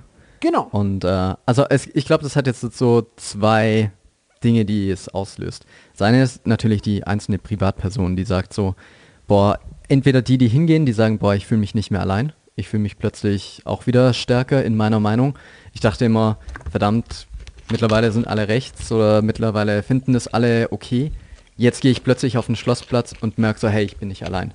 Vor allem, wenn ich dann auch den Kollegen sehe, von dem ich bisher noch nie wusste, was er eigentlich wählt, weil man spricht ja nicht darüber, was man wählt. Das fand ich auch krass. Dass ich habe ganz viele Leute, die ich sonst nur so in Stuttgart beim Feiern gehen oder so mal sehe oder wie gesagt, so breit Querschnitt der Gesellschaft, Leute, von denen ich nie gedacht hätte, dass die politischen standen auf einmal da. Und das war schon krass, auch so viele, also was ich auch krass fand, viele Rentner und so eine Oma, die vor mir stand mit Tränen in den Augen, wo du denkst, krass, weil ich hätte schwören können, dass zumindest die eher rechts wählt, weil sie wahrscheinlich nur gerade so über die Runden kommt, weißt du, was ich meine? So, ihre Haushälterin ist doch eine Ausländerin, die halt zu Hause putzt. Ja, wenn sich eine Haushälterin leisten kann, Alter. Ja, ist dann so, die muss weg, das kann ich mir nicht leisten dann mehr. Will ich auch auf die Straße gehen. Aber das Problem ist auch, der Mensch kann sich nicht Zahlen vorstellen. 200.000, 100.000, ist ja ein Furz. Das ist ja nichts in der Masse. So, also 10 Millionen, 20 Millionen. So wie viel ist 25% von 80 Millionen sind ja 20 Millionen. Du kannst dir nicht mal vorstellen, wie das aussieht, 20 Millionen. Du siehst nur, Schlossplatz ist voll, oh, so richtig viele Leute. Ja. Das ist ja nichts. Das ist ja, wenn die ganzen, die heute Protest gemacht haben übers Wochenende, wenn die alle zusammen eine Partei wählen würden, würden die an der 5%-Hürde scheitern. So jämmerlich. Da würde ich nicht mal sagen, was haben wir in Wahlbeteiligung? 50%? Ich wollte gerade sagen. 5% würden die nicht scheitern. Natürlich, das ist aber keine 5%. Also, 1 Million ja. Leute mehr ist doch keine 5%. Aber ich verstehe deine Rechnung, dass du sagst, boah, ey, diese jegliche einzelne Person, wenn man es mal so rechnet, ja. Ist wenig. Was aber trotzdem wirkt, ist auch der relative, oder der Vergleich zu anderen Demos. Also ja. Wenn man sich jetzt anguckt, Pegida, ja, war groß. Das sind so 10.000 Menschen in einer Stadt. Wenn dann aber irgendwie die Schlagzeilen kommen aus München, die mussten sperren, weil es zu viele waren, dann ist es einfach so dieses, ja okay, das sind ja auch nicht viele und trotzdem haben die genügend, um eine Partei zu wählen. Und hinter jeder einzelnen Person, die da hingeht, gibt es ja auch eine Menge an Personen, die gleiche Meinung hat, aber nicht hingegangen ist. Weil es kann auch nicht jeder hingehen, nicht jeder mag Demos, nicht jeder hat er am Samstag frei. Ja, voll. Nicht jeder wohnt in Stuttgart. Stimmt. Deswegen, und das war die zweite Linie, die ich gemeint habe, so Zahlen machen was auch mit Politikerinnen. Voll. Weil die sehen das auch und auch da muss man sehen, niemand hat so die perfekte Information über was man in Deutschland weiß. Und wer was wählt und wir haben immer diese Sonntagsfragen, aber auch die, da ist auch Fehler drin. Ja gut, Insa fragt ja auch nicht ganz Deutschland, sondern nur einen repräsentativen paar Tausend. Ne? Wir gehen dann nach Hassloch und fragen 4 Leute. Und dann das ist auch eigentlich, also von der Methodik ist das gar nicht schlecht, aber es hat natürlich trotzdem seine Fehler. Also dort werden Leute angerufen, die müssen erstmal abnehmen und dann müssen sie auch noch, also erstmal brauchst du ein Telefon. Dann musst du abnehmen, dann musst du noch bereit sein, diese Umfrage zu machen und dann wirst du befragt. Ich bin auch schon mal angerufen worden. Wurdet ihr? Ja. Schon mal? Oft? Also diese Sachen, die auch fragen. Würden Sie sich, wenn Sie irgendwohin abgeschoben werden wollen, sind Sie da zufrieden mit einem eigenen Staat in Nordafrika? Ich so, was? Ja, aber ich glaube, dich hat dieser Sellner persönlich angerufen. Ja, Selim. Hat das nochmal abgecheckt mit mir. Ja. Das war echt kurz Frage. Nordafrika ist ja doch schon alle gleich, oder nicht? Hier ist doch alle dasselbe. Das passt, wenn wir das so ein zusammenfassen. Weil wir haben gerade diese Karten hier neu gemalt. Olive ist gut. Ich dachte, ihr seid doch eh alle dieselben Bahnhofsgrabscher, oder nicht? So, ja, schon. Das kannst du alles so ein Ding zusammenpacken.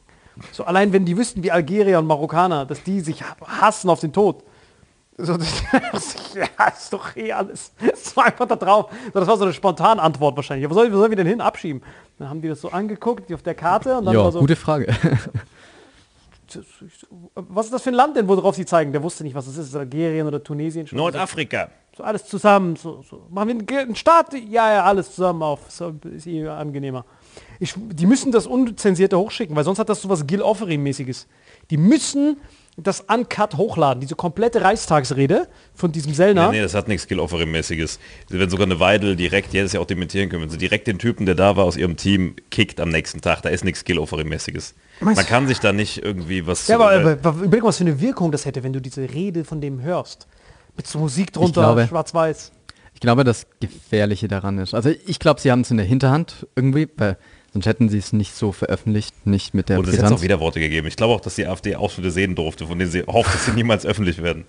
Und ich meine, das andere ist, will man solchen Leuten die Bühne geben? Weil, ich meine, die identitäre Bewegung, die sind schon mit ihrer gesamten PR sehr gut. Die sind extrem klein und... Was ist Correctiv? Haben die schon mehrere Enthüllungen gemacht oder ist das deren erste? Correctiv ist ein Investigationszusammenschluss für Journalisten. Ich weiß nicht, wie genau sie sich, ob sie hauptsächlich spendenbasiert finanziert sind, aber die sind für Investigativrecherche bekannt. Okay. Vielleicht auch ganz gut, dass es nicht der Öffentlich-Rechtliche war, der es veröffentlicht hat, ja, wollte ich gerade sagen, oder auf die Spur gekommen ist. Hätte man direkt wieder Lügenpresse und bla, und dadurch, dass sie unabhängig sind, kann selbst die AfD nichts machen. Die so, shit.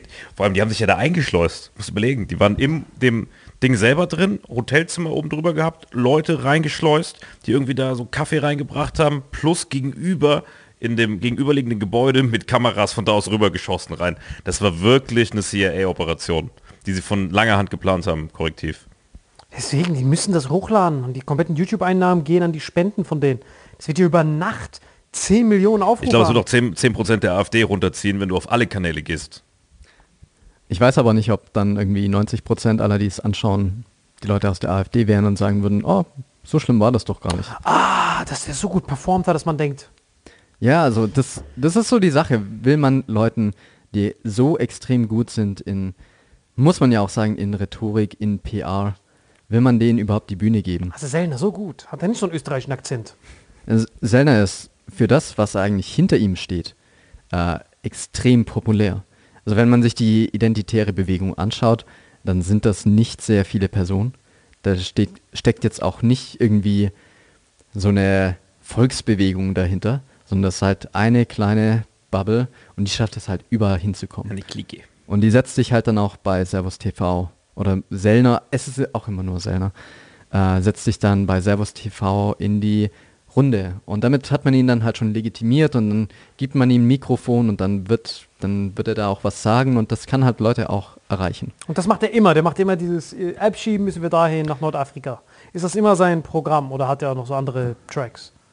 Das weiß ich tatsächlich nicht genau, ob das seine Schallplatte ist, die immer wieder dahin zurückspringt. Allerdings, ich würde niemandem empfehlen, jetzt per se ihn ohne irgendeinen Kontext zu googeln und einfach anzuschauen. Hat der sich denn dazu geäußert? Weil um ihn geht's ja. Man sieht Weidel... Nee, ist nicht nur er, es sind viele, um die es geht, aber er ist halt einer der Brotas. Ja, aber er muss es ja erklären. Warum sitzt da der Typ, der einen Graninisaft geschlürft hat und den angefeuert hat? Weißt du, was ich meine? Also wenn du beim Boxkampf bist und der Tyson hat dem Holyfield das Ohr abgebissen, dann ist ja danach... Der Tyson wird ja gefragt, hey, wie fandest du das, dass du dem das Ohr abgebissen hast? Ja, aber dann sagt der Tyson, jo, hab ich. Und genauso der Martin Sellner würde wahrscheinlich sagen, so, das war ein Standardvortrag von mir. Der steht ja dazu. Das ist ja... Der macht ja kein Geheimnis daraus. Krasser, als dass diesen Sellner gibt, ist ja, dass die AfD den quasi so als so Keynote-Speaker, oh, der hat tolle Ideen hier für unsere... Weißt du, was ich meine? Das ist so, als würdest du dir quasi von Hitler Rassenlehre angucken und dann sagen, ja, okay, das schreiben wir ein bisschen ab. Dass Hitler das nicht mehr leugnet postmortem, ist ja klar. Meine ich, aber man hat ja wenigstens die Nürnberger Prozesse gehabt, wo die Leute erklären, ey, der hat das so und so gemeint. Aber so ein... Auftritt von diesem Typen, wo er sagt, deutschen Passleute wollen wir abschieben. So, das ist doch eine Erklärung würdig. Wie machst du das, ohne dass deine Partei verboten wird? So, dass er das erklärt. Das ist ja voll die Lehre auch, damit man reinguckt. Weil es bringt ja nichts, wenn du denjenigen immer nur verteufelst, in die Ecke stellst. Wichtig ist ja auch, das aus seiner Perspektive zu sehen. Ja, genau. Aber ich glaube, dass du den großen Fehler machst, jetzt von Leuten wie uns hier mit so IQ 120 bis wahrscheinlich bei dir 198 oder sowas auszugehen. Der gemeine Bürger, den juckt es weder detailliert, noch ist er imstande, das zu verstehen, noch hat er genug politische Bildung, um zu checken, wie er ihn in dieses Rassensandwich reinzieht, einfach nur mit die Heizung ist kalt, das sind die da oben, die sind böse. Und dass du dann noch so eine unfähige Regierung hast, weil ich muss ehrlich sagen, ich war vorher so, ey, vielleicht ist eine Chance für Deutschland diese Ampel, weil ich dachte, ey, schöne Vielfalt, du hast eine Grüne, du hast eine SPD, du hast FDP. Und jetzt muss ich als linker, liberaler Typ aber neidlos anerkennen, dass die wirklich in vielen Bereichen einfach nicht performen, um das jetzt mal ganz unpopulistisch auszudrücken. Und dann hast du natürlich einen perfekten Nährboden, wenn selbst ich als Typ, der die wahrscheinlich wählen würde, irgendeine Ampelpartei, sag, ist für mich gerade unwählbar und selbst ich würde mir Neuwahlen wünschen, weißt du? Und dann, wenn dann aber ich quasi nicht ich bin, sondern irgend so ein Typ mit mittlerem bis niedrigem Bildungsniveau, noch niedrigerem Einkommen, extrem kalte Heizung, zwei nervenden Kindern und noch so einem Hund, der die ganze Zeit bellt, weil sein Schnappi leer ist aus dem Netto, Digga, dann würde ich auch wahrscheinlich, leider, weil ich keine andere Wahl habe, mich von irgendeiner populistischen Partei, in dem Fall AfD oder vielleicht hier Wagenknecht dann, was wahrscheinlich noch einen kleinen Tick weniger radikal ist, hoffe ich mal, verführen lassen, dann wähle ich die halt. Also die Realität der Menschen ist ja, der Kühlschrank ist leer, meine Alte nervt mich oder andersrum, mein Alter, wir wollen jetzt ja nicht die Geschlechter, aber das ist ja klar, dass die dann, also was gibst du den Leuten mit auf den Weg, falls sie überhaupt Vitamin X hören? Weiß ich gar nicht. Wahrscheinlich nicht. Die Ampel ist doch Hundescheiß, oder? Das ist mal so aus wissenschaftlicher Perspektive. Die sind ja wirklich komplett ins Hirn geschissen. Das kommentiere ich nicht. Nicht? Nee. Jedi. Vor allem nicht aus wissenschaftlicher Perspektive. Ich meine, so rein wissenschaftlich kann man doch sagen. Ne, brauchen wir einen Biologen, der definiert, was Hundescheiß ist. Was von der Haptik her, nein, aber Geschmack, wirklich so, Geruch. Von dem, was du da so siehst und dann hörst du ja, die ist ja offensichtlich so rein wissenschaftlich, so vom Grundgesetz her, erfüllen die ja nicht die Regel der Diplomatie. So, die sind ja im Prinzip Klassensprecher, Willen des Volkes. Und die reden die ganze Zeit im Ich und wir müssen für die anderen das machen. Das ist doch das Gegenteil von Politik. Kann man schon so aberkennen, putschen mäßig. Ich sag mal so, egal wie sie performt, was mich immer interessiert ist, was die Leute drüber denken. Weil egal, ob sie gut oder schlecht performt, wenn die individuelle Perspektive die ist, dass es nicht rüberkommt. Oder dass sie, selbst wenn man sagen würde, es gibt dieses objektive Maß und das reißt sie jedes einzelne Mal und ganz Deutschland, oder nicht ganz Deutschland, aber Leute sagen so, ey, ich bin unzufrieden, dann muss man das auf eine gewisse Art und Weise anerkennen. Weil das ist ja das Gefühl und das Gefühl kann man nicht verändern. Und da würde ich auf jeden Fall sagen, gibt es auch ein Mismatch zwischen, wenn wir beispielsweise uns so Studien anschauen, wie viel von den Koalitionsversprechungen wurden bisher umgesetzt, wie viel wurden angegangen? -9, glaube ich, ist da jetzt die letzte Zählung. Ja, tatsächlich so um die 50%. Was? Wurden angegangen? Also angegangen heißt, man hat es aufgeschlagen und dann wieder zugemacht. Und umgesetzt? Umgesetzt auch? Ja. Stand auf dem Ding drauf, dass man die Heizkosten erhöht? War das im Programm drin? Das stand tatsächlich nicht drin. Aber als die Ampel gewählt wurde, gab es auch noch Nord Stream. Und dementsprechend, egal was passiert ist. Das heißt, es ist im Endeffekt Krisenmanagement sozusagen. Schlechtes, aber Krisenmanagement. Ja, ich sag mal so, ich beneide die Ampel auf jeden Fall nicht um die Zeit, in der sie gewählt wurde. Hm. Aber egal, was jetzt passiert ist oder was nicht passiert ist, wenn die Leute unzufrieden sind, dann, und man selber glaubt, man tut einen guten Job, und ich glaube, alle Personen versuchen einen guten Job zu tun. Der Habeck wacht morgens auf und denkt sich, ich habe heute einen guten Job gemacht. Gestern. Ich glaube, er wird auf jeden Fall nicht aufstehen und sagen, boah, heute habe ich richtig Bock zu verkacken. Und dementsprechend... Nein, aber irgendwann kommst du in so einen abgekackten Rhythmus rein, denkst, ey, das habe ich schon verkackt. Kennst du nicht so Spiele, so Fußballspieler, wenn die so 8-0 hinten liegen? Dann rennen die ja nicht mehr den Ball hinterher so richtig, sondern die sind dann so... Kommt, glaube ich, auf die Spieler drauf an. Nein, egal welches Spiel. Man sieht ja, die Brasilianer gegen 8-1 gegen Deutschland verloren haben. Die waren ja auch am Ende... Die haben aber noch eins geschossen. Die haben 7-1 verloren. Aber das meine ich ja, aber die waren dann auch in der zweiten Hälfte waren dann nur noch so, ja komm, ich glaube, der Habeck, der wacht schon auf, der denkt sich dann so, komm schon, Alter, was soll ich machen? Der denkt dann auch so, scheiß drauf. Ich finde es krass, dass solche Typen noch nicht suizidgefährdet einfach aus dem Fenster springen. Weil der hat ja wirklich auf ganzer Linie verkackt. Ja, aber... Es gibt ja wirklich nicht mal, also es gibt ja keinen mehr, der noch hinter den Grünen steht so richtig. Ne? Die Grünen waren ja richtig gehypt, sind ja gehypt da rein. Ja. Regierung, Vizekanzler und jetzt gerade bis auf ein paar, die halt selbst Grünen-Mitglied oder Grünen-Wählerschaft sind. Wer außer der Grünen-Wählerschaft steht noch hinter den Grünen? Die, ein Tick von der SPD, ein Tick von den Linken und sonst niemand, oder? Und das würde jetzt aber auch so ein kleines bisschen, eine selbsterfüllende Prophezeiung, so die Leute, die hinter den Grünen stehen hinter den Grünen. Ja, schon, deswegen, aber ich war vorher, also ich spreche mal für mich, ich fand den Habeck immer cool. Also dachte mal, ey, ist so ein nahbarer, geiler Typ. Und jetzt mittlerweile denke ich mir, boah, ich wünsche mir, dass wir lieber einen unsympathischeren, aber dafür fähigeren Minister hätten, weißt du? Um jetzt mal das Beispiel Habeck zu nehmen. Weil ich finde den, nach wie vor menschlich, muss ich sagen, habe ich schon mal in einer anderen Folge gesagt, wo 10 Leute kommentieren, wie kannst du den sympathisch finden? Ich würde ihn auf meine Kinder aufpassen lassen, aber nicht auf mein Land, weißt du? Netter Typ, der soll mit den Kindern spielen gehen. Und das, also, um jetzt auch wieder so diese Perspektive, was mich immer interessiert an Menschen, ist so, okay, was ist denn das Performen? Hast du da so eine Liste, wo du sagst so, hey, das und das gefällt mir, das und das sollte er machen oder sollte er nicht machen? Oder ist halt so dieses generelle Sentiment, das man auch in der Gesellschaft spürt und wenn man dann sagt, Gesellschaft spürt, ist halt wieder das Alltagsgespräch mit den Leuten, die dann halt sagen so, boah, hey, finde ich auch nicht gut. Oder die Sonntagsfrage oder der Artikel, die Kolumne, die dann wieder was auseinandergenommen hat. Es gibt so ein paar verschiedene Ideen, wie wir über Politik auch denken, weil ganz ehrlich, jede einzelne Entscheidung zu verfolgen, ist unmöglich für uns. Also niemand von uns, wahrscheinlich niemand in Berlin oder im Bundestag, tut das die gesamte Zeit. Und wir versuchen immer, uns das so einfach wie möglich zu machen. Das ist völlig in Ordnung. Also absolut, das ist überhaupt nicht wertend gemeint. Wir haben jede Person versucht, das Leben sich so einfach wie möglich zu machen oder wie man es halt möchte.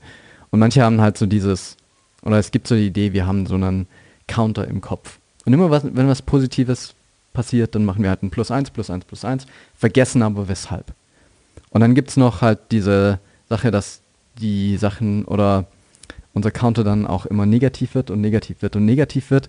Und dann sind wir an einem Punkt, wo wir sagen, oh, wow, hey, ich fand den doch mal gut. Aber ich fühle es nicht mehr. Aber weshalb, weiß man tatsächlich gar nicht genau. So geht's mit Habeck zum Beispiel. Ich kann es auch gar nicht genau in einer einzigen Sache festmachen. Wie nicht? Es sind 50 verschiedene gewesen. Ja, aber allein das Heizungsgesetz, wo seine halbe Verwandtschaft in diesem Entscheidungsgremium ist, das war ja schon so Gaddafi-Level. Das war ja schon so Sierra Leone, Warlord hat gerade geputscht. Was Korruption angeht, meinst du das? Genau, einfach? Und der guckt so, ey, mein Sicherheitsrat. Ach so, das ist mein Kind. Top, du hast Hausarrest, wenn du nicht zustimmst. Du hast diese Heizung, was keinen Sinn macht. Du hast die Stromkosten, die komplett explodieren und dann kommt dieses Wärmepumpe, was einfach nur Elektroheizung ist. Dann hast du noch on top diese Gelder von überall, die du jedes Mal dann bei den Bauern dann sparst. Das sind ja alles so Wirtschaftsministeriumsentscheidungen.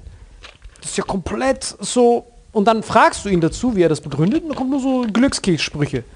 Oh, pass auf, was machen die? Und dann ist die Verbindung immer schlecht und dann siehst du nur so Testbild. So, das ist ja offensichtlich. So der vorherige Wirtschaftsminister, wer war das vorher nochmal? Per Steinbrück oder nicht? Wer war vorher? Peter Altmaier, oder? Ich meine, sagt das nicht viel aus, dass du es nicht mehr weißt? Das ist gut, das ist ein Kompliment, wenn du es nicht weißt. Peter Altmaier war das vorher, ne? Altmaier. Peter Altmaier war das vorher. Genau, ich glaube, wenn du aus meinem Wahlkreis. Ja, ich glaube, wenn du ein Politiker bist, also jetzt nicht der Bundeskanzler, den musst du eigentlich immer kennen, aber alle drumherum, umso unbekannter du in der Gesellschaft bist, desto besser ist es. Also ich kenne, muss ich sagen, fast jeden Minister der letzten Merkel-Kabinette. Vielleicht mal einen nicht, aber ich kenne die meisten immer. Aber die dürfen dir nicht auffallen. Ich würde es nicht wissen, aber ein spannendes Beispiel wäre beispielsweise Pistorius. So, Pistorius ist der beliebteste Politiker gerade in Deutschland. Auf Platz 1. Was? Ja, aber schon seit 3, 4 Umfrageperioden. Der dominiert seit ein paar Monaten, ist auf der 1. Auf 2 ist Markus Söder, auf 3 ist unverändert Friedrich Merz und auf 4 ist, glaube ich, Cem Özdemir als einziger Grüner. Aber ich glaube, der ist gerade vor kurzem abgeschmiert auf die 5 und Wagenknecht ist auf der 4. Irgendwie so, ne? Wagenknecht ist ziemlich weit unten tatsächlich. Ist sie nicht gerade hochgestiegen? Also es kommt immer sehr darauf an, ob die eigenen Anhänger... Kann man diesen Umfragen überhaupt vertrauen? Ja, ja. Das jetzt. Jetzt sind wir wieder in meinem Ballpark. Jetzt kann ich wieder loslegen. Nee, okay. Kann man ihnen vertrauen? Sie tun ihr Bestes. Ich würde es mal so sagen. Aber also, sorry, ich habe gerade. Nee, Wagenknecht auf der 7 oder sowas. Also die Sachen beispielsweise. Also auf 1 ist gerade auf jeden Fall Pistorius, auf 2 ist Söder, auf 3 ist Merz. Und die 3 sind auch schon länger unangetastet. Und Scholz ist gerade so noch in den Top 15 bis Top 20. Gut, diese Top, von den 20, die erhoben werden. Die Top, die werden immer so erhoben, dass die Leute gefragt werden, hey, wen kennt ihr? Und, oder wen findet ihr wichtig? Und die Top, die werden dann auch danach abgefragt. Und wie findet ihr die? Und dementsprechend wechseln die auch. Manchmal hat man keine Werte für irgendeine Person, die halt davor nicht relevant war. Beispielsweise Pistorius. Pistorius kannte fast niemand, also bundesweit zumindest, bis er Verteidigungsminister wurde. Er konnte sich aber auch super profilieren, weil die Lamprecht und so davor halt alle ein bisschen angezählt waren. Ne? Ich glaube, da ist auch wieder so ein Ding. Niemand kann das wirklich für sich wahrscheinlich festmachen an dieser einen Entscheidung, die jetzt Pistorius so viel besser gemacht hat als jetzt Lamprecht. Wahrscheinlich weiß noch niemand, nicht mal jemand, was für Lamprecht die Entscheidung war. Nee, die ist einfach in der falschen Zeit, am falschen Ort, und es hat vorher ja jahrelang Kramp-Karrenbauer und andere CDU, von der Leyen, wie die alle hießen, und dann lange SPD geführt, aber es wurde ja lange von der Großen Koalition quasi im Stich gelassen, und dann wird die halt genau zu dem Zeitpunkt, wo Krieg ist, das Gesicht von dem Schaden, den vorher schon die anderen Minister quasi verursacht haben. Ne? Und dann kommt sowas dazu wie die Hubschrauber-Sache mit ihrem Sohn und so weiter. Und dann ziehen Leute halt gedanklich wieder so Sympathiepunkte ab. Und so kommen, glaube ich, diese Sympathiewerte. Pistorius wäre der einzige SPDler, der gerade eine Chance hätte, gegen die CDU irgendwie ein paar Stimmen zu holen. Dass Pistorius so beliebt ist. Nummer 1 in Deutschland. Die Weidel ist nicht mal Top 10. Ja, aber da muss man ja so Angst haben. Weil was der Pistorius erzählt, wenn du seine Interviews siehst, es klingt ja wirklich wie, ab heute wird zurückgeschossen. Also was der erzählt, ist nur, wir müssen mehr aufrüsten, wir haben weitere Panzer bestellt bei den Amerikanern, wir haben weitere 50 Millionen Schuss Munition, und wenn der Pole einmal dumm macht, dann wird zurückgeschossen. Wir haben jetzt ein Kontingent. Für der Pole, der ist auch der Russe. Und dann erzählt er mit dem Litauen, wir haben jetzt soeben das erste Mal die Bundeswehr seit der Geschichte. Weißt du, was für ein Interview du gelesen hast? Nein, jetzt vor kurzem, da erzählt er, dass Deutschland dass wir wehrhaft sein müssen und dass wir maximal aufrüsten müssen zur Abschreckung, aber nicht zum Zurückschießen. Nein. Hä, das ist doch Abschreckung. Also zurück. Ja, weil du sagst zurückgeschossen. Der will nicht schießen. Er sagt nur Abschreckung, damit nicht angegriffen wird. Richtig. Und dann erzählt er noch, dass die Bundeswehr hat jetzt auch das erste Mal wieder eine Station außerhalb in Europa. In Litauen haben wir jetzt ein Regiment, was bis 2024 zu Höchstformen aufgerüstet wird, damit wir dann im Falle eines strategischen Krieges nach Moskau, müssen wir im Frühling attackieren, damit wir im Sommer da sind. Also der redet nichts über, müssen abrüsten, Frieden, der redet nur über... Natürlich nicht abrüsten, aufrüsten, um wehrhaft zu sein. Das ist doch der Sinn von diesem 100-Milliarden-Schirm. Warum soll der abrüsten? Die Leute feiern ihn doch dafür, dass er das jetzt endlich mal umsetzt, weil davor ist ja nie was umgesetzt worden. Jetzt mal wirklich Spaß beiseite. Du bist ja hier jetzt neben uns. Jetzt mal wirklich Hand aufs Herz. Dieses Aufrüsten der Deutschen, ist es nicht die größte Geldverschwendung der Menschheitsgeschichte? Ist das nicht komplett Peter Zwegert Hirn amputiert? Nein. Warum? Also auch wieder, das ist jetzt privat. Ich bin nur noch ohne privat. Erhebung und nichts. Nee, aber trotzdem sage ich mal mit meinem Hintergrund, internationale Beziehungen. Hast du auch gehabt, internationale Beziehungen? Ja, kenne ich zumindest so aus dem Studium, und es gibt halt so verschiedene Ideen, wie man auch, ich sage jetzt mal im Großen und Ganzen, aber Frieden schafft. Also Sicherheit schafft. Sicherheitsdilemma kommt jetzt. Genau, Sicherheitsdilemma. Und das Dilemma ist natürlich so, dass du nur dich wehrhaft geben kannst, wenn du es auch tatsächlich bist. Und die Bundeswehr wurde in den vergangenen Jahren definitiv gemissmanaged. Und dementsprechend bin ich zwar nicht jetzt persönlich dafür, dass dieses 2% BIP-NATO-Ziel die gesamte Zeit eingehalten wird, aber dass man da mal Geld reinsteckt und vor allem wahrscheinlich Geld reinsteckt, die Verwaltung, die die Bundeswehr verwaltet, zu reformieren, das ist, glaube ich, überfällig, weil wenn wir dann so Sachen haben wie die gemissmanagten Deals über irgendwelche bestellten Schiffe, dann ist da die tatsächliche Geldverschwendung, dass halt irgendwie die Verträge falsch aufgesetzt werden, und dann hat das nichts so wirklich mit der Wehrhaftigkeit zu tun, sondern dann sind wir halt in diesem schon fast kafkaesken Verwaltung, und wir blicken nicht mehr ganz durch, was wir eigentlich bestellt haben und was passiert, wenn die eigentlich nicht liefern, was bestellt wurde. Und ich glaube, keiner will auch, dass die Nation im Krieg ist, aber um das zu verhindern, muss man halt zumindest... Nein, Moment, langsam. Und das ist halt... Nee, die Sicherheitsdilemma besagt ja, das hat ja quasi diesen kalten Krieg kalt gelassen, ist ja, dass der Sicherheitsdilemma ist, wenn der eine aufrüstet, ist das Problem, wenn du aufrüstest für deine eigene Sicherheit, dann wird das ja von deinem Nachbarn als Bedrohung wahrgenommen. Weil der Nachbar sieht nur, der Marvin kauft mehr Waffen. Das hat er vor. Diese Bedrohung, die dann wahrgenommen wird, die sorgt dann dafür, dass du noch mehr aufrüstest. Weil wenn ich das gleiche... Ja, Kalter Krieg wettrüsten einfach. Richtig, und so entsteht alles. So, das ist im Prinzip ukrainisches Sicherheitsdilemma. Ukraine sagt, ich habe Schiss vor den Russen, deswegen gehe ich in die NATO rein. Dann werde ich mehr aufgerüstet. Und das ist dann eine Bedrohung für den Nachbarn. So, und diese Bedrohung, dieses ganze Sicherheitsdilemma mit konventionellen Waffen, wurde ja durch die Nuklearwaffen abgelöst. Dass du dann quasi hast, wir haben den Kalten Krieg, dadurch, dass wir aber Atomwaffen haben, ist das ganze Spielfeld hier irrelevant. Das ist quasi wie so eine Währungsreform. Du hast deine ganzen schönen Revolver und deine Wasserpistolen, oh, das ist güstlich. Und dann kommen Atomwaffen und dann bist du Frieden. Wir machen nichts. So, und jetzt bei Putin, jetzt bei diesem Fall, wenn jetzt Pistorius weiterhin rumreitet, mehr Schiffe holt und mehr Panzer und mehr Regimenter hat. Ja, Pistolen noch. Pistorius. Ja, aber jetzt gucken wir mal, ob dieses Ding funktionieren würde. Das heißt, dieses Ding würde ja Sinn machen, wenn Deutschland ja alleine ist. Wenn Deutschland alleine wäre, ein einziges, wenn es der NATO nicht gäbe. Und Polen würde so aufrüsten, dann wird es Sinn ergeben. Aber angenommen, man wird das Gedankenexperiment zu Ende spielen. Putin greift, erstens kann er ja Deutschland nicht direkt angreifen, sondern außer vielleicht über Kaliningrad ein bisschen was abfeuern. Angenommen, wir spielen den Fall durch. Wir haben 500 Millionen jetzt investiert. Wir haben Drohnen, Schiffe, alles als deutsche Bundeswehr. Verschleudert, was wir dann woanders sparen. Millionen, du meinst Milliarden? Milliarden sogar, stimmt, Milliarden. Du hast 100 Milliarden. 500 Millionen kriegst du gerade mal ein paar Pistolen vom Pistorius. Richtig, so das heißt, wer ist denn auf dem europäischen Kontinent der Sicherheitsdilemma-Waage zu den Russen? Das sind ja nicht die Deutschen, das sind ja die Franzosen mit ihren Atomwaffen, die Briten und natürlich die Amerikaner hauptsächlich. Genau. Nur die. Und das wäre so mein Hauptpunkt auch. Bisher war die deutsche Verteidigung oder Sicherheit hat darauf gezählt, dass die Amerikaner in die Bresche springen. Das ist auch im Grunde... Das war auch der Deal. Ja, und da macht sich natürlich, so eine Großmacht macht sich erpressbar.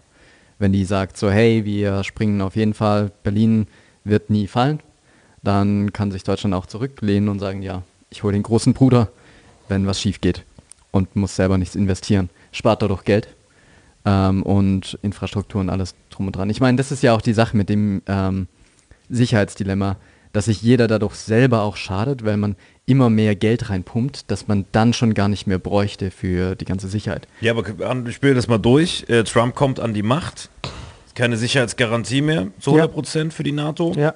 Vielleicht keine Waffen mehr für die Ukraine. Was heißt vielleicht? So wie er redet. Direkt weg. Direkt weg. Ukraine und weg, dann, Ukraine ist komplett Russland. Und dann musst du entweder wenn du quasi den Kriegsherd am Laufen halten willst, zur Abschreckung Russlands, dann bist du auf einmal USA als Europa.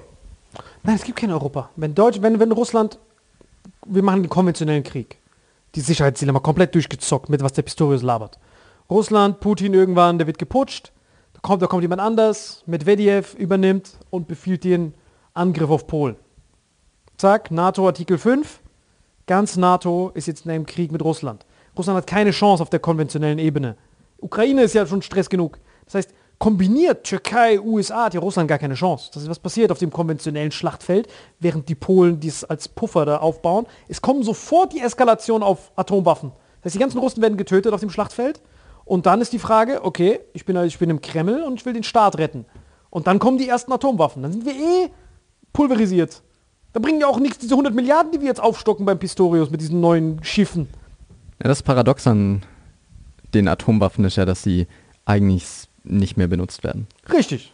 Genau. Deswegen ist ja auch dieses ganze, okay, Atomwaffen haben uns jetzt die Sicherheit auf der Welt und haben jetzt den Frieden gebracht. Ist ja auch irgendwie so eine nette Idee, die aber sich im Grunde nicht bewahrheitet hat. Sondern wir hatten Vietnam, wir hatten Irak, wir hatten Afghanistan, wir hatten Irak gegen Iran, wir hatten alles Mögliche. Das heißt, all diese Ideen von wegen... aber die hatten ja keine Atomwaffen. Nee, eben, ja gut, die USA hatten Atomwaffen. Also die unausgesprochene Regel ist ja, die UN, die ständigen Mitglieder des UN-Sicherheitsrates, die Atommächte, die können schlachten, wie sie wollen und wir tun so, als ob wir es nicht sehen würden. Das war ja mehr oder weniger die neue Weltregel. Ja, genau. Das ist wie Brennball. Wenn du es bis zur Atomwaffe geschafft hast, kannst du machen, was du willst. Bis dahin, wie vor 45. Brennball, das ist wirklich wie Brennball. Du musst rennen, bis du eine Atomwaffe hast. Der Gaddafi hat es bereut. Der Gaddafi hatte auch Atomwaffen, hat gesagt, hey, das brauchst du nicht, du bist ein dufter Typ. Alles klar. Aber dann haben wir auch Pakistan und Indien, beide wahrscheinlich Atomwaffen. Ja, das ist krass. Deswegen fällt die keiner an. Callcenter sind sicher. Und beschießen sich gegenseitig mit Artillerie. Richtig. Das heißt, niemand traut sich ja wirklich, diesen Atomkrieg auszulösen, weil er so desaströs wäre, dass es wiederum so hohe Kosten wäre, dass es niemand stemmen möchte. Richtig. Dementsprechend sind wir halt Dummerweise doch wieder bei diesem konventionellen Krieg. Beziehungsweise ich würde in Zukunft sogar sagen, wird das noch eine viel größere Sache mit Hackerangriffen etc. pp. Das wird noch geiler. Und dementsprechend... Biowaffen. Chemische Waffen. Nein, die Atomwaffen sind das Interessanteste. Die sind ja auch geächtet, von dem her. Genau, also dieser konventionelle Krieg passiert immer. Der ist ja immer dieser Stellvertreterkrieg. Aber diese Atommächte dürfen sich nicht kreuzen. Darum, das ist ja quasi die Regel seit 75 Jahren, seitdem es die Atombomben gibt. Das heißt, Russland macht mit einem Nicht-Atomland, Ukraine, wenn die da Interessen haben, dann machen die und wir müssen so tun, als wäre das Irak, dass wir dann weggucken. So ist normalerweise die Regel.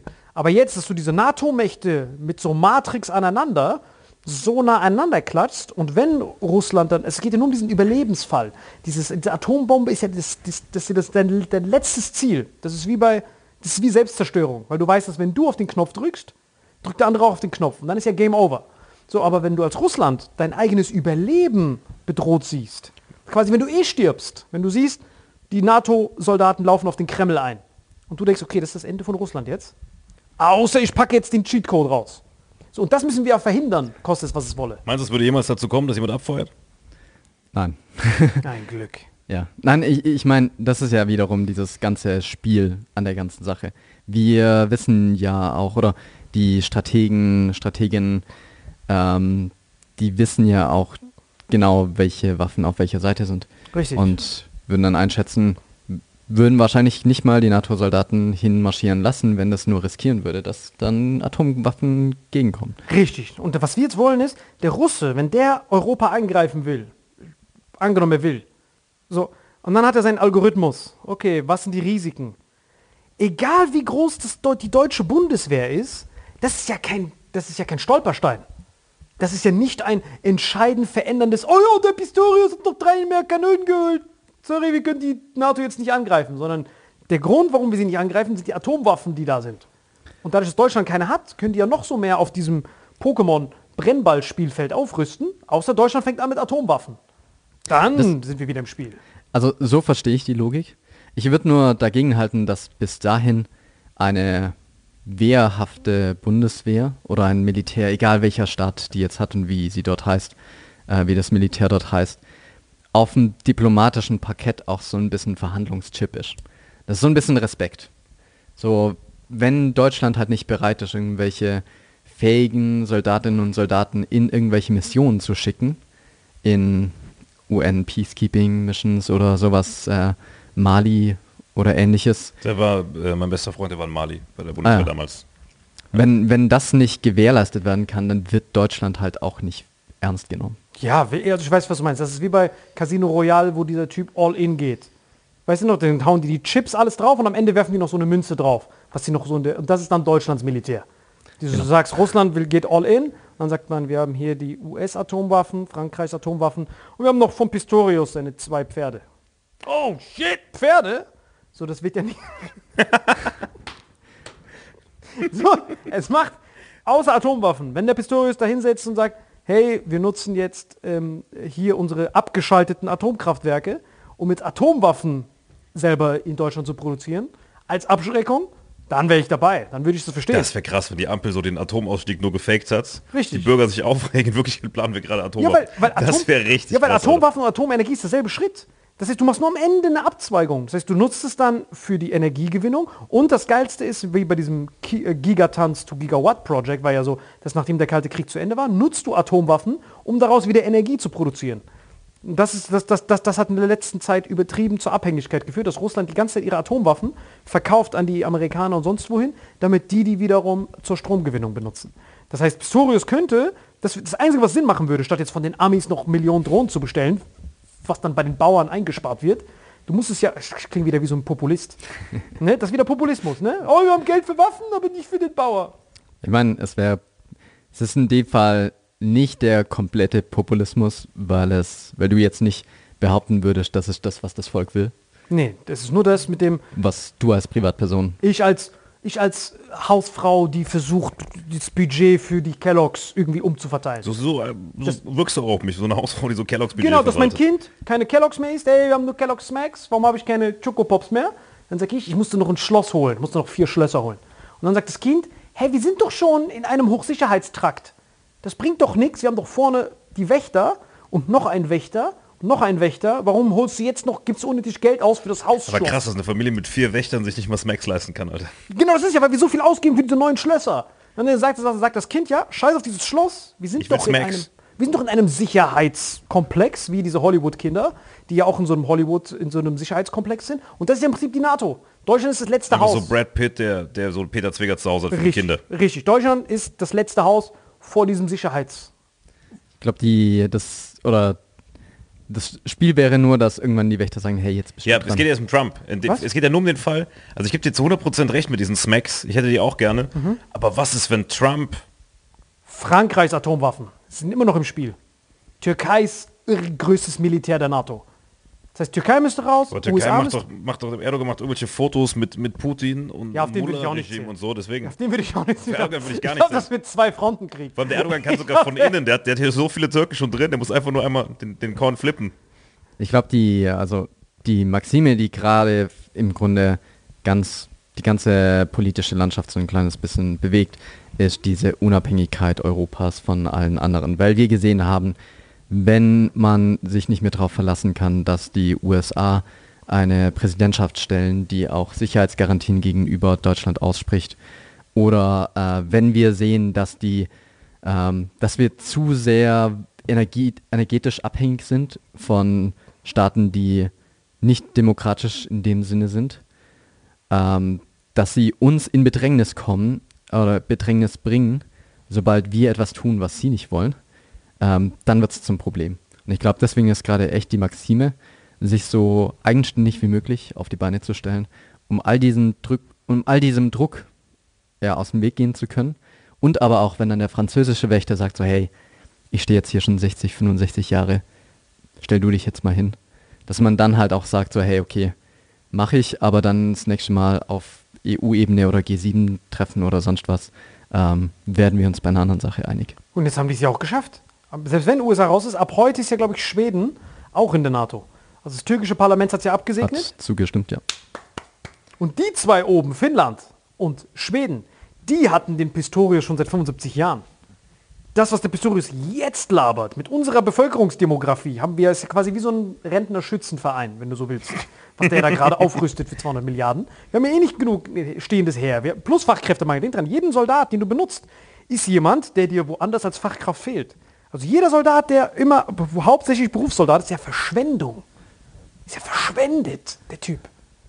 So viel sind es ja nicht. Wie? Ja, meinen wir ja zum Glück, aber trotzdem fehlen nur 20.000 Soldaten, oder? Wie viel fehlt? Ja, und 100.000 Pflegekräfte, ja. Das ist schon... Bei dem Fachkräftemangel, den wir jetzt haben, jeder Soldat ist zu schade dafür. Und jetzt haben wir die 2 oben. Du brauchst einfach krasse Technik, damit du Rentner an die Front schicken kannst, weißt du? Mit so Lesebrille, so Fernglas und dann Abfahrt. Genau, und wir haben jetzt mit Schweden und Finnland die 2. Also wenn wir jetzt diesen Podcast teleportieren auf die Länder oben, auf die kannst du dich ja verlassen, weil die haben nur 5 Millionen kombiniert. Ne, der eine 5 Millionen, der andere 5 Millionen. Aber die haben sich so aufgerüstet, als würden sie alleine irgendwann gegen Russland stehen. So, Finnland ist ja das meist aufgerüstetste Pro-Kopf-Land, weil die haben da absolute Wehrpflicht. Jeder Typ hat eine Knarre. Schweden genauso. Das heißt, die beiden waren ja auf sich allein gestellt. Und jetzt sind die noch in der NATO. Selbst wenn die USA sich zurückzieht, hast du trotzdem einen ganzen Kontinent, der dann ja vereint ist. Wenn Russland gegen Estland geht, hast du von Polen, Rumänien und Finnland dann auf einmal eine Front, die du als Russen nicht besiegen kannst. Und dann kommen wieder diese Atomwaffen. Und dann juckt denen das nicht, ob der Pistorius 4 Pferde noch extra im Schützenverein hat. Also wenn dieser Knopf einmal gedrückt ist, dann ist ja Game Over. Ich wüsste nicht mal, wie es dann abgeht. Weil aus seiner Sicht ist das Überleben dann. Glaube ich schon darauf ausgelegt, dass das nie passiert. Hoffentlich. Deswegen soll der Pistorius aufhören, dieses Geld zu verschwenden. Gibt es den Bauern? Yeah, aber schon, aber ich glaube, das ist ja die Symbolik. Eigentlich müsste man nach außen so, ja, wir geben das aus, damit die Franzosen und so denken, ja, die leisten auch ihr Teil, und nach innen so das schön in Pflege stecken. Ja, aber so Dummies, so Fake, so aufblasbare Panzer und sowas, die so aufblasbar, so Fake, wie die bei der Normandie-Landung gemacht haben. Und so, schaut unsere Militärparade aus, so super toll. Einfach so Panzer, die von vorne so dreidimensional hinten dran sieht, man das einfach nur Pappaufsteller sind. Richtig, nur sowas. Einfach nur, wenn Macron kommt zur Parade, hier guck, wir haben investiert. Genau. Nächste Gastidee bringt mal jemanden her von der Bundeswehr. Das wäre überraschend. Der würde ja eh nur lachen, der Typ. Der weiß ja, dass der ein Witz ist. Weil denk dran, das war ja 75 Jahre NATO-Doktrin. What is the goal of NATO? 3 Sachen. Germans down, Deutschland durfte kein Militär haben über 100.000. Da war doch diese Regel nach dem Zweiten Weltkrieg. Ja, aber Deutschland durfte auch erst rein, nachdem sie ein Militär hatten. Ich meine, die waren ja dann relativ froh, dass die Deutschen endlich mal im Grunde ihren eigenen Job gemacht haben. Zweite Doktrin, oder? Achso, ich wollte nicht. Americans in, dass die Amerikaner drin bleiben, weil das war ja alles für den Kalten Krieg gedacht. Das war ja alles als Front gegen einen potenziellen Krieg gegen die Rote Armee. Das war ja das Denken damals von NATO. Ja. Und das dritte war, die Russen out. Russians out, Americans in, Germans down. Dass sie dann auch ein Militär hatten, so ein stehendes Heer, aber jetzt nicht ein wirklich dasselbe wie zum Dritten Reich. Dass sie dann da so eine Balance gehabt hatten. Ich wollte gerade sagen, dieses Germans Down war vielleicht so die ursprüngliche Idee. Also hat gewandelt dann nach der Wiedervereinigung. Und nach ein paar, davor war ja eher so in den 60er Jahren, dass dann die Leute gesagt haben, so hey, warte mal, wenn hier, wo verläuft denn der eiserne Vorhang? Er verläuft doch Deutschland. Deutschland ist aber irgendwie nicht Teil des Verteidigungsbündnisses. Okay, wenn sie aber Teil des Verteidigungsbündnisses sein sollten, dann bräuchten sie eine Armee, sollten wir sie wieder aufrüsten lassen. Das darf man auch nicht vergessen, in Deutschland haben sich viele dagegen ausgesprochen. Gerade diese 68er-Bewegung, die gesagt haben, so Deutschland darf nie wieder ein Militär haben. Aber es war im Grunde... Die Hippies. Nee, die Jon, die mit dem Geheimdienst, mit dem BND und dem anderen. Wie hieß der? Ach so, du meinst Gehlen, Gehlen, Organisation Gehlen, der Vorgänger vom BND. Und was war mit denen? Die haben sich hart gestritten. Da waren ja auch so. Jon war ja vom Verfassungsschutz. Richtig. Und Gehlen, Organisation Gehlen war der Vorgänger des heutigen BNDs, wenn man so will. Richtig, weil wenn die Westdeutschen, das was du meinst mit Deutschland ist Frontteil, das war ja für Westdeutschland, aber Ostdeutschland gehört ja zum anderen Part. Das heißt, als diese Diskussion stattgefunden hat, gab es übertriebenen Austausch der Geheimdienste, da wo dann so Putin und seine Genossen rübergegangen sind und diese Antikriegsbewegung im Westdeutschland verbreitet haben, weil ja im Prinzip du hast ein Volk, was gegen das andere dann aufgerüstet werden soll, falls die Rote Armee angreifen sollte. Kann ich sehr empfehlen, ist eine tolle Dokumentation. Gibt es eine Doku und es gibt sogar eine Fiction-Serie, die darauf basiert. Stimmt, gibt's auch noch. Die ist richtig gut, Alter. Die hast du nie gesehen, glaube ich. Ich habe es dir nur erzählt, die ist richtig gut. Das Geheimdienst klingt so undemokratisch, aber ist ja wichtig. Weil wenn der Staat Straftaten begehen muss, das ist ja das Geilste. Und der Gehlen hat noch die ganzen alten Nazis rausgeschafft nach Argentinien, Paraguay und so weiter. Meine ich ja. Das war faszinierend. Aber Geheimdienste sind doch antidemokratisch, oder? Ist Geheimdienst demokratisch? Naja, auch da wieder im Sinne von einer wehrhaften Demokratie, nö.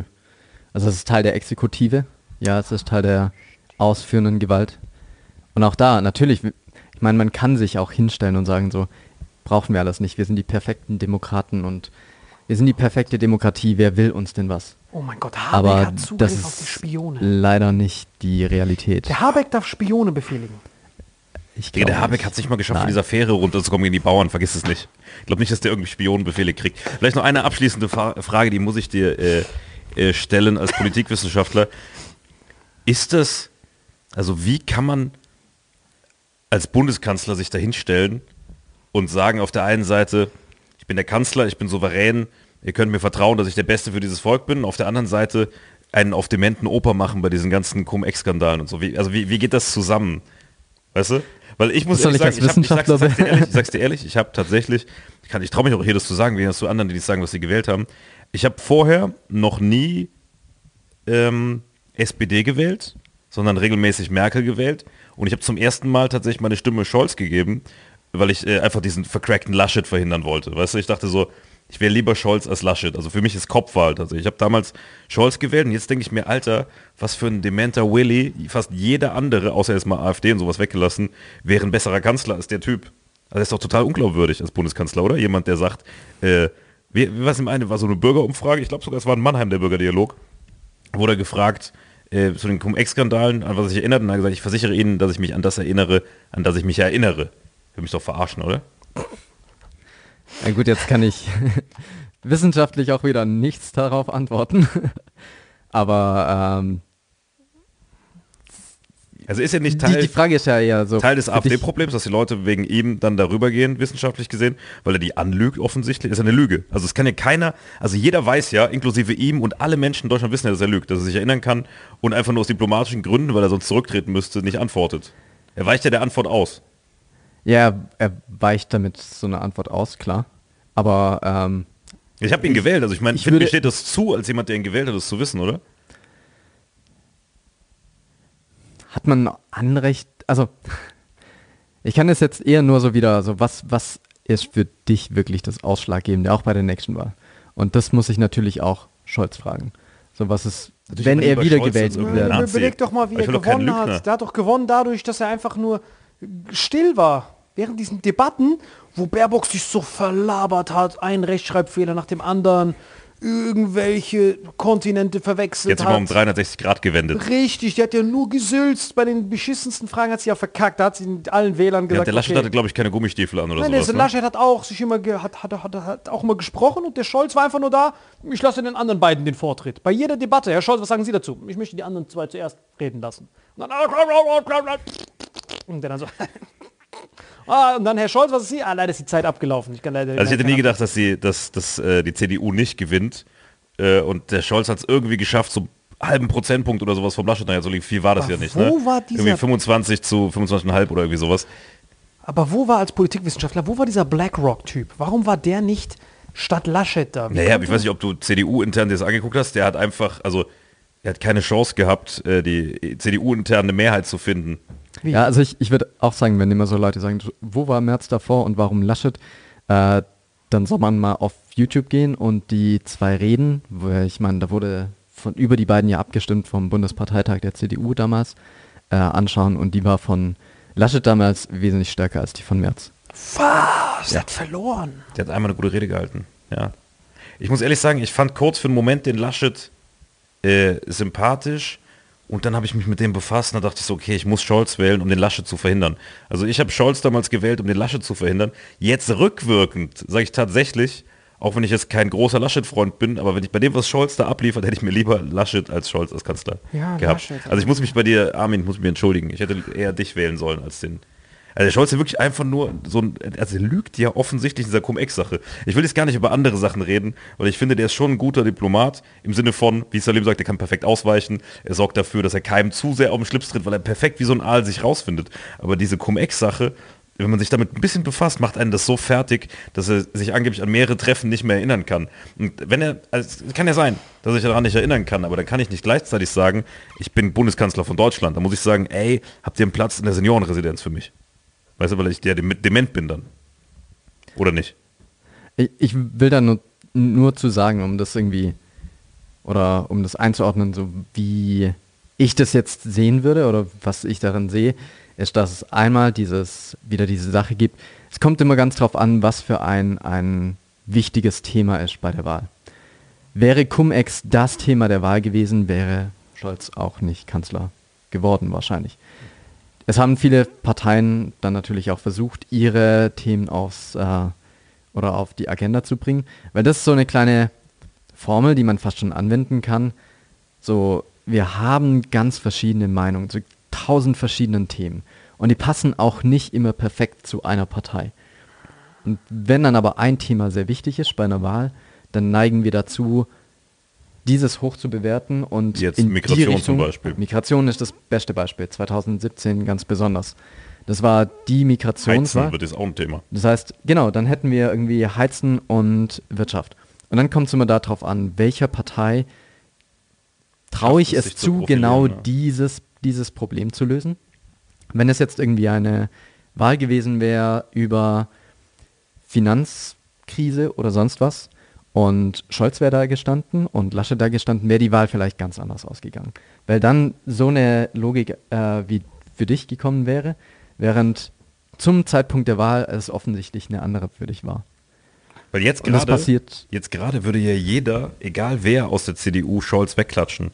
Ich glaube nie, also bei den aktuellen Umfrageergebnissen, wenn jetzt Bundestagswahl wäre, da würde die CDU ja alleine die alle wegklatschen. Hältst du es für realistisch, dass CDU mit AfD koaliert? Das ist eine gute Frage, ich hoffe nicht, aber... Weil zusammen wäre easy. 50%, die haben eh schon diese Abspalter in der Jungen Union. Was ist die Jungen Union? Du meinst Werteunion? Ich glaube nicht.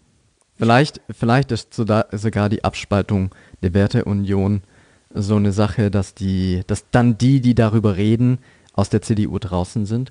Aber ich glaube, es gibt genügend Flügel in der CDU, die das auf keinen Fall wollen würden. Ich würde aber auch sagen, dass es darauf ankommt. Also darauf, dass, wie auch immer gesagt würde, diese Brandmauer steht zur AfD. Die wird nicht von der SPD oder von den Grünen eingerissen werden. Also die Grünen, wir werden keine grünen AfD-Koalitionen irgendwie nach der nächsten Bundestagswahl haben. Selbst wenn die gemeinsam eine Mehrheit hätten. Ich glaube, grüne AfD, du meinst CDU-AfD? Nee, ich meine, also wenn, dann wäre es CDU, CSU, AfD. Und das wird nicht die Grünen sein. Deswegen wird es auf die CDU und CSU ankommen, ob sie denn bereit wären, mit der AfD in die Koalition einzugehen. Ich glaube es nicht und ich hoffe es auch nicht. Und das ist auch wieder dieses, es ist so wichtig, oder uns als Menschen und als Privatpersonen und da auch mit den, oder da auch die Politiker als Privatpersonen und auch als Personen, die so, ja, im Grunde eine Vorbildfunktion haben. Es ist so wichtig für uns, wenn Leute sagen, boah, hey, die Partei zu wählen, geht gar nicht. Also wenn du das tust, dann bist du nicht mehr mein Freund, so ein bisschen, dann rede ich nicht mehr mit dir. Ich bin zum Beispiel so. Und das ist so eine Sache, das steht momentan mit der AfD ganz besonders. Es gibt viele Leute, die sagen so, hey, du kannst von mir aus alles wählen, nur nicht die AfD. Und wenn das sollte ja auch die Meinung in Deutschland sein, wenn du kein Vollnazi bist, oder? Und wenn das fällt, und das sehen wir dann halt eben auch so ein bisschen plakativ durch Umfragen, wo die AfD in Sachsen über 30% holt oder so, dass dann Leute denken so, oh ja, das stimmt ja gar nicht mehr. Leute fänden es ja gar nicht so schlimm, wenn ich die AfD wähle. Und dann tun sie es auch. Alter. Und dementsprechend hoffe ich einfach, dass dieses, okay, mit denen kann man nicht, dass das auch vorgelebt wird.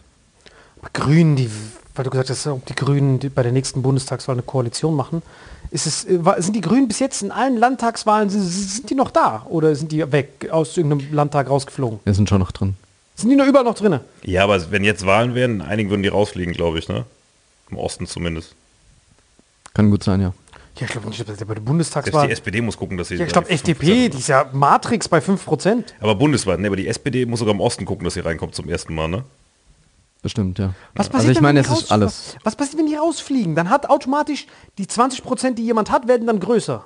Ja, genau. Also alles, was nicht die 5%-Höhe knackt, macht den Kuchen relativ gesehen einfacher zu knacken, ja, reinzukommen. Deswegen, auch wenn du quasi eine Partei wählst, die auf Bundesebene die 5%-Hürde nicht knackt, sag mal, die Linke ist in Umfragen bei 2% und du willst eigentlich was Linkes wählen, dann musst du schon fast die Grünen oder die SPD wählen, weil wenn du nämlich die Linke dann wählen würdest, die nicht reinkommt, stärkst du durch die Stimme für so eine Partei dann wieder die AfD. Das heißt angenommen, die fliegen alle raus. Strategisches Wählen, ja. Strategisches? Strategisches Wählen wäre das. Ah, das, was, dass du nicht das nimmst, was du willst, ja, genau, sondern das, was genau Sinn macht. Also ich hätte auch, keine Ahnung, irgendeinen Lafontaine oder Gysi wahrscheinlich geiler gefunden als Scholz, ist nur mal das Beispiel. Aber du weißt, dass die Linke nichts bewirken kann. Nein. Keiner mit der koaliert, wählst du eher Scholz. Nein, was ich meine ist, wenn Dings 30% hat, der andere 30%, CDU und AfD. Und dann fliegen aber alle anderen raus wegen 5% Hürde. Dann ist es auf einmal 50-50. Dann haben die auf einmal 50%, die anderen 5%. Rein theoretisch, ja. Ah. Wenn die beide 25 haben und die anderen haben... Und die fliegen alle raus, dann hast du auf einmal 50-50. Theoretisch, ja. Boah! Aber die werden ja nicht alle rausfliegen. Das ist ja auf Bundesebene vollkommen unrealistisch. Ich glaube auch ehrlich gesagt, dass diese Umfragen, klar im Osten meinetwegen, aber ich glaube auf Bundesebene am Ende, bis die Wahl ist, so viel wie da jetzt rauskommt... Ich glaube, die AfD wird wieder auf 15% oder sowas fallen und damit irrelevant, hoffentlich. Aber FDP wird so fett aus dem Bundestag fliegen. Die haben ja so ihre Leute enttäuscht. Allein der Porsche-Typ, mit dem er vorher noch telefoniert hat, während der Legislatur bei diesen Koalitionsverhandlungen, hatte er die ganze Zeit auf Kurzwahl den Porsche-Chef. Also, sorry, was willst du mal für ein Gesetz haben? Autobahn bitte machen. Naja, aber man muss aber fairerweise sagen, dass die FDP relativ viele Sachen der Ampel vermiest hat, wie zum Beispiel Tempolimit. Also wir können immer noch da rumrasen dank der FDP. Weißt du? Das hat ja die FDP, hat ja da den Veto gezogen. Also die Grünen und die SPD hätten Tempolimit eingeführt. Ja, da muss man halt auch sehen, wir sind halt auch eine Demokratie, die Verhältniswahlrecht hat, das heißt, wir wählen proportional und dann kommen halt die Leute rein und dann muss man Koalitionen formen.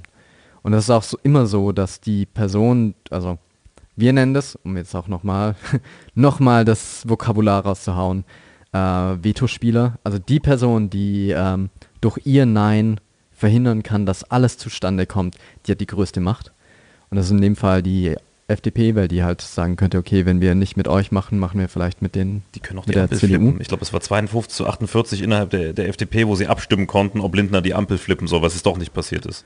Das sind so die Sachen, dass halt die Person mit den meisten Machtoptionen und im Grunde das Zünglein an der Waage die hat halt am meisten Macht über die alle anderen.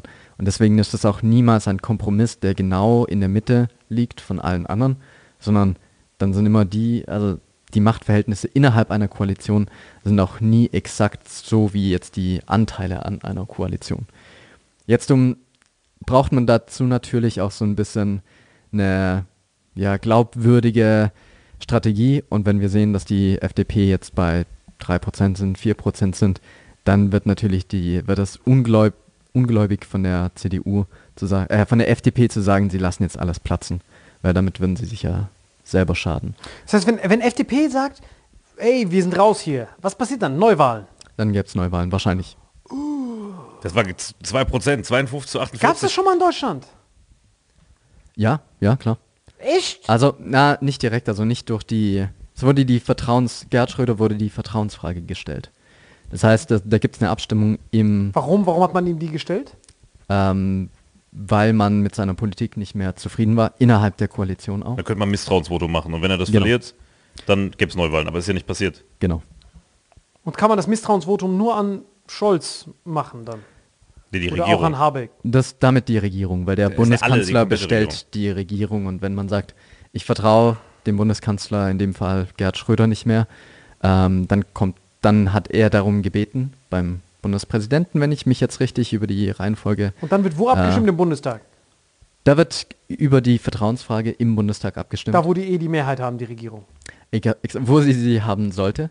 Und wenn sie nicht mehr hat... Guck mal, wenn die FDP zum Beispiel, ist ja Teil der Regierung, gegen stimmt und die Grünen und die SPD dafür stimmt, dann wäre ja die Regierung geflippt, dann gäbe es Neuwahlen.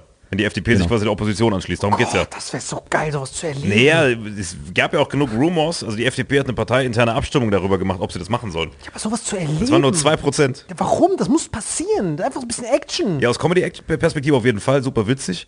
Aus unserer Perspektive, ich kann mir vorstellen, dass halt viele dann wirklich tatsächlich die AfD wählen würden, und dann hast du halt so einen richtigen Ratensalat am Bundestag mit diesen ganzen Nazis. Das ist halt so die Sache, was glaubt jetzt jeder, was passiert?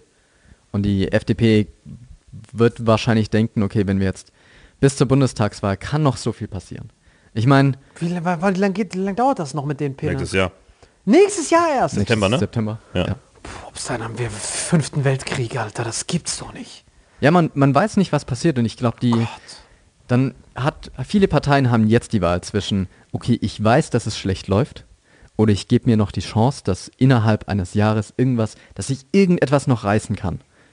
Und kommen dann besser raus. Ich meine, im Jahr vor der letzten Bundestagswahl hat, glaube ich, auch niemand gedacht, dass die SPD die nächste Regierung leiten wird. Sind Ausländer mit deutschem Pass überhaupt wählerrelevant? Die wählerrelevantesten sind doch die Rentner. Ja, von der Größe schon, aber viele Ausländer mit deutschem Pass sind auch mittlerweile im Rentenalter. Also, verstehe. Also ich meine, die Pyramide, die zieht sich ja doch alle durch. Die Alterspyramide so. Stimmt. Aber ja, Leute mit Migrationsgeschichte sind sowas von relevant für die Wahl, weil die machten, glaube ich, gute 20% aus. Aha, 20% Deutsche sind Ausländer. Also mit Migrationsgeschichte würde ich auf jeden Fall sagen. Oh, echt? Das ist voll wenig. Warum klingt das so wenig? Ja, nee, ich denke mir gerade, ob das 20 Millionen sind. Das war auf jeden Fall die Zahl, die auch so rumgeschickt wurde. Oder über die gesprochen wurde, die potenziell durch so eine Remigrationsdebatte betroffen werden sein können. Ich glaube, das waren so um die 20 Millionen. Das heißt, das wären Personen mit nicht deutschem Hintergrund in mehreren Generationen. Und dementsprechend, die machen ein großes Ding aus. Es ist unglaublich, dass so eine sarkastische Lösung zu so einem wirklich weltwirtschaftlichen Kollaps führen würde. Das ist ja wirklich wie so eine Lunge rauszuamputieren, wenn man so etwas überlegt, dass diese 20 Millionen, die eigentlich nicht da sind, von den Deutschen, die 60 Millionen, die übrig bleiben, sind ja fast 40 Millionen Rentner oder die bald in Rente gehen. Und dann hast du nur so einen kleinen Haufen von so einem Gündor, der so 5 Fließbänder gleichzeitig so warten muss, wenn du die so abschieben würdest, dass dieser Vorschlag ja fast schon an Satire grenzt. Wenn man sagt, ja, du bist alle raus hier. Ja, ich finde vieles, was mit Rassismus zusammenhängt, grenzt immer an Satire, wenn man es wirklich umsetzt. Nein, aber sobald die das realisieren am Tisch, die so, jetzt müssen alle raus. Kurz Frage, unsere Lohnsteuereinnahmen, die würden so krass runtercrashen, dass wir nicht mehr bezahlbar wären. Wir würden gar kein Gehalt mehr bekommen. Das wird doch alle da. Ja, wir nehmen noch ein paar mehr. So am Ende sägst du an deinem eigenen Ast dann ab. Ja, yeah, genau. Aber so funktioniert der Populismus oft, dass wenn du wirklich die Dinge, die man den Leuten eintrichtert, denen gerade irgendeine Sache, was Simples wie hier, Inflation kickt die Preise hoch, Putin kickt den Energiepreis hoch, dann machst du Populismus, erzählst den Leuten, die halt drauf reinfallen, irgendeine Scheiße, dann denken die, ja, ich muss die AfD wählen. Das sind ja nicht nur Ossis, das ist auch ein Schwabe, der sagt, jo, da wähle ich die AfD. Weißt du? Und dann wählen sie die AfD.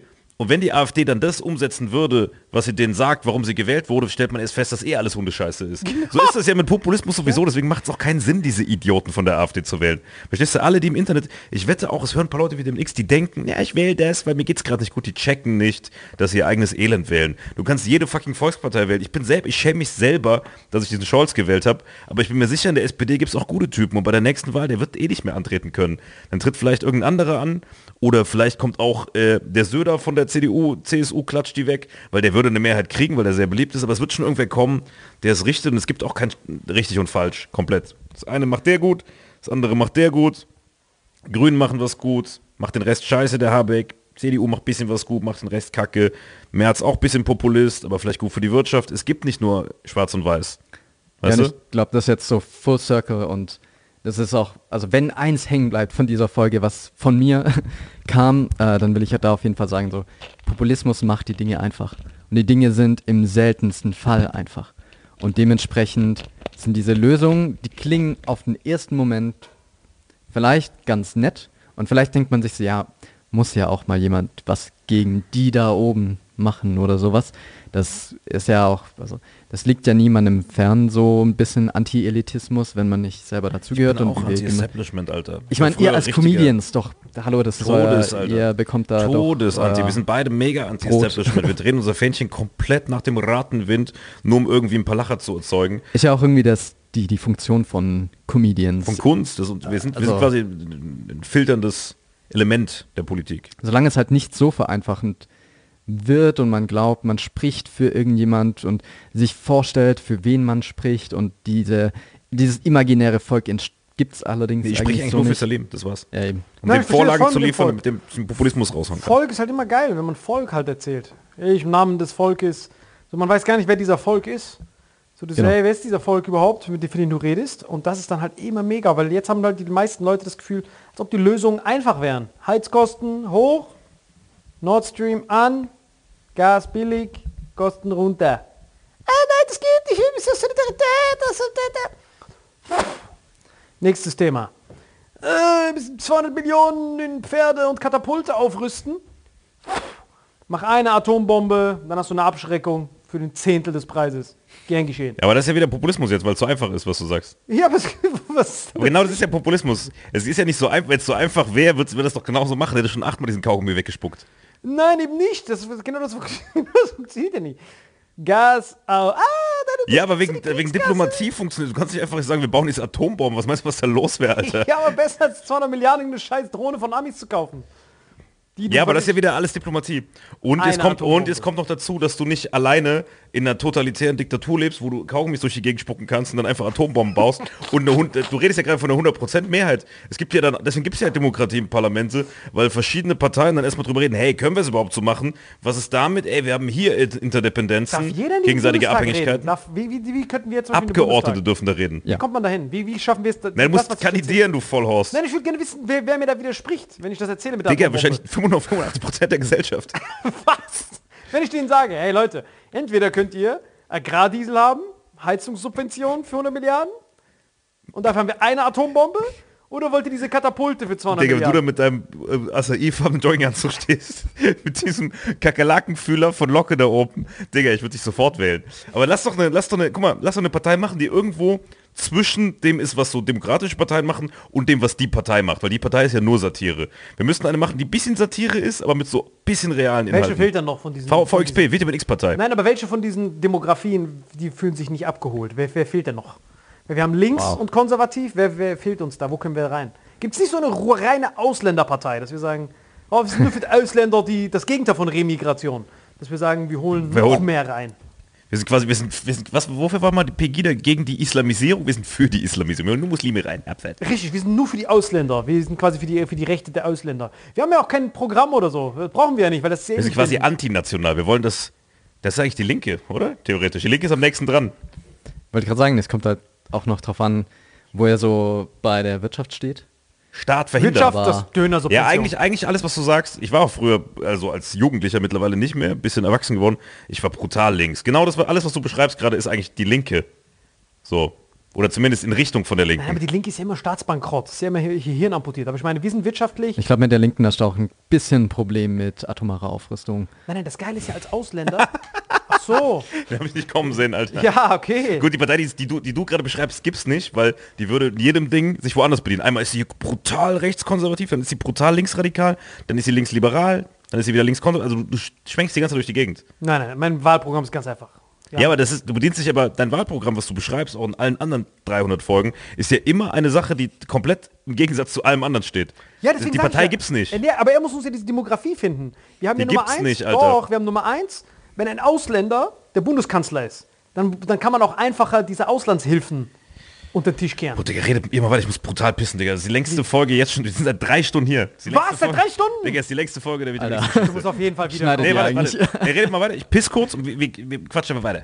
Ja, wir müssen unsere Vitamin X-Demografie finden. Ja, redet weiter, der kann eh close aber auf euch rangehen. Redet einfach weiter. Redet ich sag nur, was ich will und du sagst, was das ist auf diesem Spektrum. Okay. Also, wirtschaftlich, ja. Steuern, ja. Runter. Ja. Wirtschaftlich, dann wären wir konservativ. Wirtschaftlich. Konservativ. Ja. Sehr gut. Und wie können wir diese Ausländer irgendwie targeten, ohne dass das so rassistisch klingt? Ohne dass wir... Weil im Prinzip können wir nur auf die schießen. Aber was sind denn Bedürfnisse, die Ausländer haben? Moscheen und sowas. Damit muss man kommen. Dass also man quasi sagt, ey, Religionsfreiheit, die dürften die Moschee und da dürft ihr auch Mittagspausen und sowas haben. Ich wollte gerade sagen, so, ich bin vielleicht der Falsche, der dafür sprechen kann. Aber wird das immer, ich weiß nicht, ob ich mir das jetzt anmaßen möchte. Ja, aber es gibt ja keinen Ausländer, die quasi die Interessen der Ausländischstämmigen... Angenommen, man reitet jetzt auf diesem Abschiebetrain rum. Man macht jetzt eine neue Partei. Damit so etwas, was die AfD gerade plant, einfach so... Ich weiß, das ist komplett Hirn amputiert, aber wir wollen ja nur Stimmen haben. Das heißt, wir sagen, hey, dieser Plan von der AfD, der ist so schlimm und wir sind so traumatisiert als ausländische Community. Wir machen jetzt extra eine Partei, damit wir eine Sperrminorität haben, damit wir immer ein Veto haben, dass wir nicht abgeschoben werden. Bitte wählt uns. Mhm. Ausländer für Deutschland. Wir benutzen sogar dasselbe Plakat von der AfD. Nur, dass da nicht steht Alternative für Deutschland, sondern Ausländer für Deutschland. Und dann haben wir rot, nee, wir brauchen Farben, die es noch nicht gibt. Ausländer einfach umdrehen, ein kleines hellblaues Ding und... Kleines hellblau, hinten rot. Das ist top. Und so ein Mond mit diesem Stern noch drauf. Mhm. Für die Türken, weil die Türken sind ja die größten hier. Mhm. Und Marokkaner haben auch einen Stern. Tunesier auch, die haben ja alle Halbmond und Stern. Wenn wir so eine Partei gründen würden, die ist ja noch nirgends vertreten, oder? Nee, ich würde jetzt nur sagen, also da sind wir auch wieder, jetzt haben wir irgendwie Anleitungen zum Parteigründen. Ja, wie? Also entweder man macht halt und sagt, hey, ich gründe sie einfach und guck mal, was kommt. Oder man sagt halt, okay, ich schau mir das jetzt an, wo gibt's diese Lücke? Und da würde ich sagen, das ist halt echt schwer, weil die letzte Lücke, die jetzt gefüllt wurde, wäre wahrscheinlich die Wagenknecht. Weil diese ganze Leute mit Migrationsgeschichte, die wählen ja auch in Deutschland schon. Und die haben ja schon ihre Präferenzen. Aber wen wählen die denn? CDU, SPD, Grüne, manchmal AfD. Ja, weil die nicht wissen, wen die wählen wollen. Weil die diese Ausländerparteien haben. Weil sie selber dort auch ihre Interessen vertreten sehen. Ich meine, wir haben viele beispielsweise in der Arbeiterklasse, die halt in der SPD ihre traditionelle Partei sehen. Es gibt viele, die sind eher traditionellen Werten zugewandt und sehen das in der CDU vertreten. Es gibt viele, die sind, die suchen was, wo sie sagen, es geht hier um meine eigene Repräsentanz, meine Bedürfnisse, meine Grievances, dass die dort angesprochen werden, dass gegen Diskriminierung vorgegangen wird. Die finden sich bei den Grünen wieder.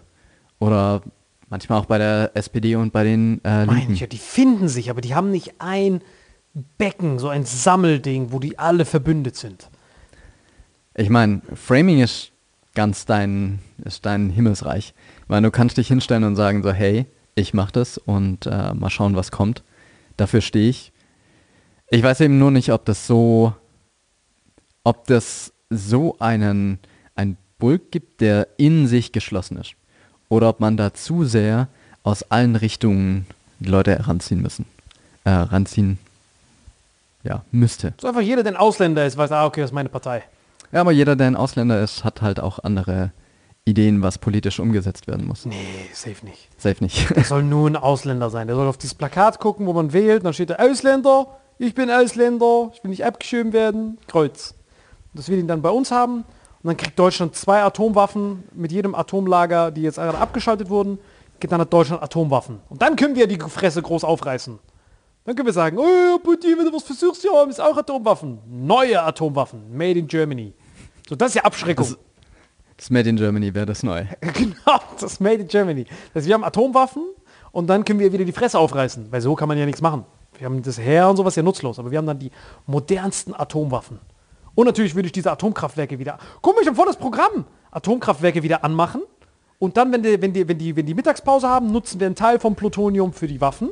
Dann hat Deutschland wieder Atomwaffen. Ich denke, du hast so viel Simpsons geguckt, ohne Witz. Nein, wir haben gerade eine Partei, Ausländer für Deutschland. Warte mal. Mittagspause macht. Guck mal, wir haben vor das Programm. Frühstück, Ausländer für Deutschland. Wir haben sogar das AfD-Logo, aber mit anderen Farben. Oh nee, Alter. Das ist ein Crack. Alter. Nein, wir haben eine eigene Partei als Ausländer, damit wir dafür sorgen, dass wir niemals abgeschoben werden können.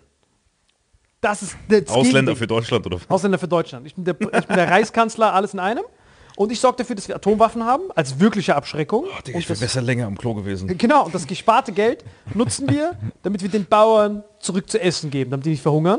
Nummer 1. Das ist so ein richtiges Satireprogramm, das wird doch nicht funktionieren. Nein, Nummer 2, jetzt können wir auch Nord Stream wieder aufmachen, weil wenn Deutschland uns angreift, wenn Russland uns angreift, dann haben wir Atomwaffen jetzt auf einmal, deutsche Atomwaffen. Und dann können wir sagen den Amis, ey, wir sind selbstständig, wir haben Atomwaffen, die modernsten der Welt. Und dann können wir wieder die Fresse aufreißen, ohne uns zu schämen. Da kann man ja richtig auf dicke Hose irgendwo hingehen. Hey, mach das, Alter. Was denkst du, wer du hier bist, Alter? Wie in Deutschland? Ja, ich habe Atomwaffen. Oh, shit. Ja, setz dich mal hin, Alter. Warte mal, du willst aber Atomwaffen dann nutzen, um quasi wirtschaftliche Interessen durchzusetzen. Jetzt erpressen. Digga, da bist du ja schlimmer als Putin und alle Demagogen der Welt zusammen. Wie? Wenn du so hingehst zum Nachbarland. Hey, Holland, gib mir Käse. Ey, wir haben Atomwaffen, ihr Wichser. Ja, das ist doch der Sinn von Atomwaffen. Der Sinn von Atomwaffen ist nicht, Käse aus Holland zu erbeuten. Was? Du bist ja wie ein Pirat. Digga, diese Partei muss man auf jeden Fall jetzt schon verbieten. Also, wenn ihr zuhört, Grundgesetz, Verfassungsschutz, Bayern, greift euch diesem Typen. Nein, wenn Polen zu uns kommt und sagt, ey, wir wollen Reparationen vom Zweiten Weltkrieg. Dann ist ein Ausländer, der sagt, ey, ich hab nichts mit denen. Warte mal, dann nutzt du für NATO-verbündete Atomwaffen als Druckmittel. Ja, schau mal, die Polen, was wollen die Polen? Die Polen wollen jetzt Reparationszahlungen, 1 Trilliarde Euro wollen die haben, als Reparation vom Zweiten Weltkrieg. Immer noch auch unter der neuen Regierung? Ja, ja, immer noch. Das ist immer noch offen, das wurde nicht gelöscht. Nee, der Tusk, echt? Der ist doch entspannt, oder? Nein, das ist immer noch offen. Weil nicht EU-Ratspräsident oder sowas vorher? Nein, aber die Polen können sowas sagen, weil die keine Angst haben. Und der Deutsche kann nicht dagegen vorgehen, weil er mit seinem Urgroßvater teilverantwortlich war. Aber wenn ich da sitze...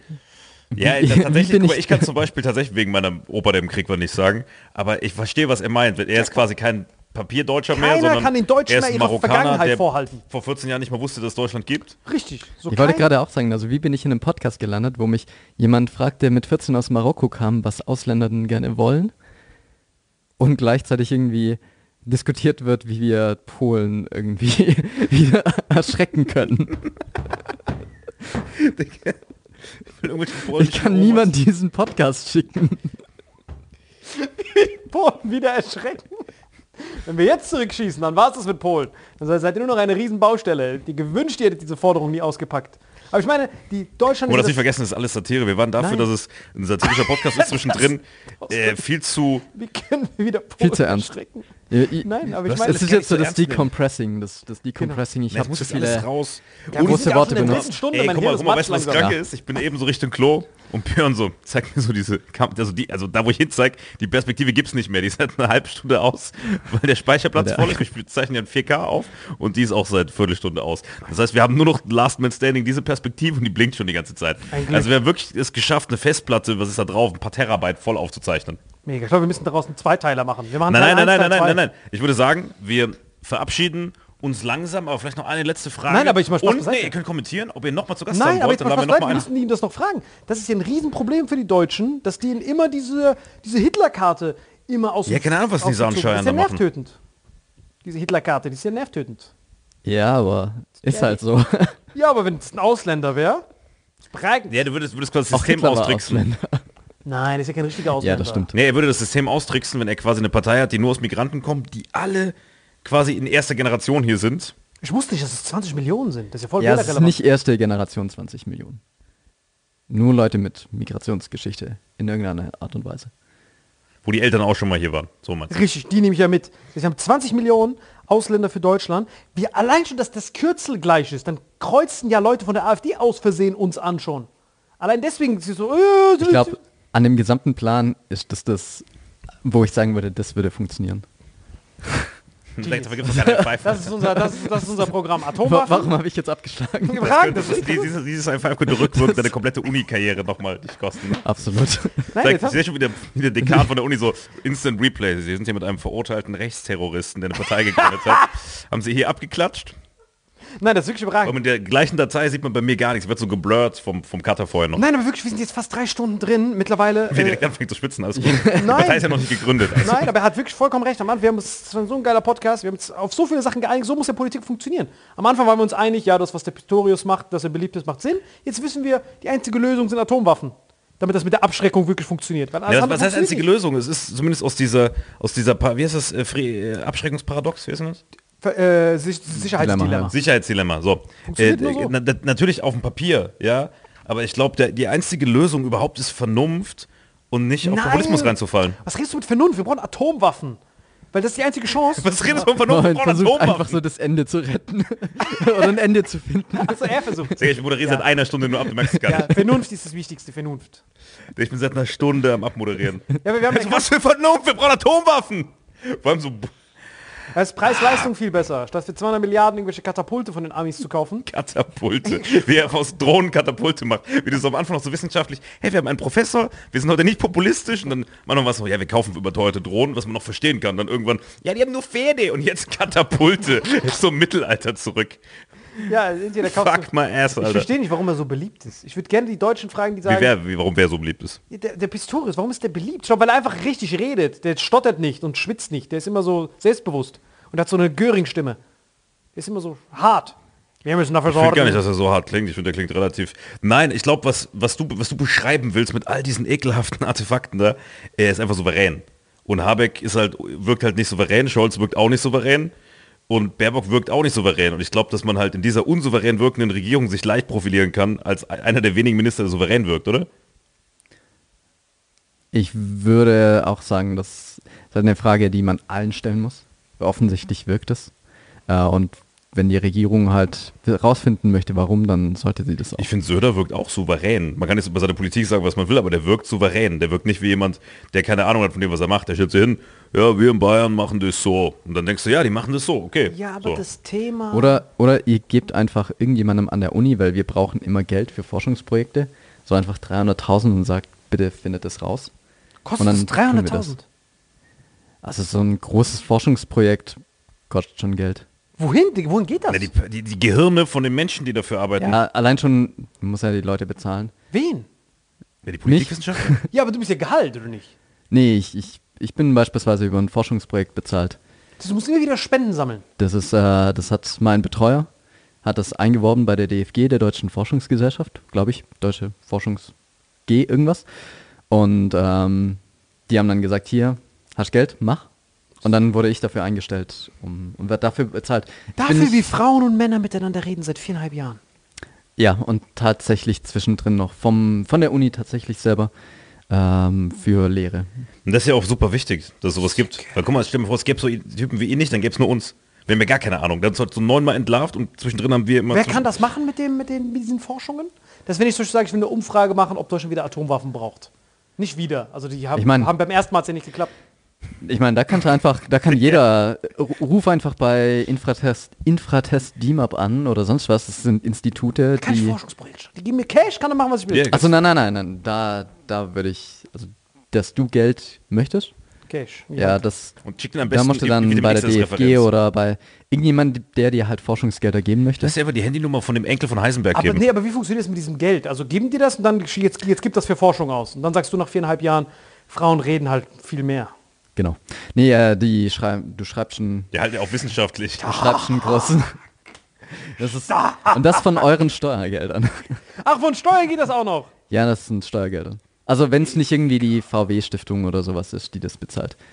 Ja, aber da musst du dir ein bestimmtes Ergebnis... Das Ergebnis ist dann ja schon vorbestimmt. Ja.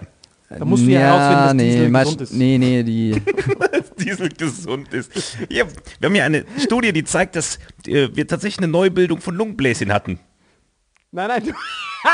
Nein, weiß nicht, bei VW das aussieht. Bei VW ist so, viel Spaß beim Forschen. Wichtig ist nur, dass du am Ende da drauf kommst, dass Diesel gesund ist für die Umwelt. Okay, Sir. Wo brauchst du ein Mikroskop? Jetzt zum Forschen. Nein.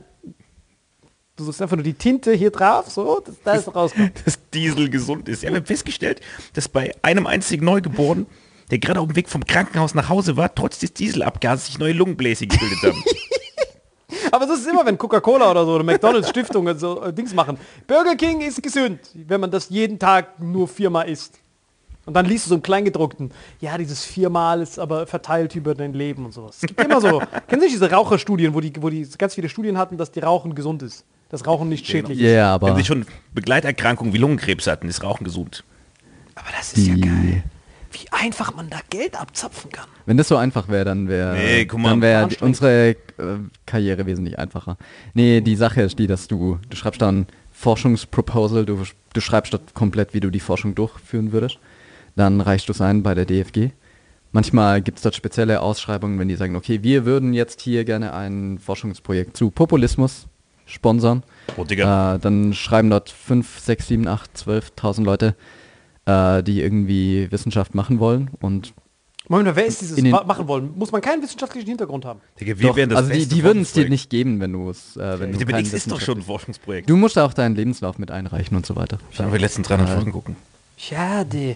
Aber da könnten wir echt eine machen. Ausländer für Deutschland. Wie akzeptabel ist das, dass wir mit unserem Parteiprogramm, was ja wirklich Hand und Fuß hat, dass wir damit in den Bundestag ziehen?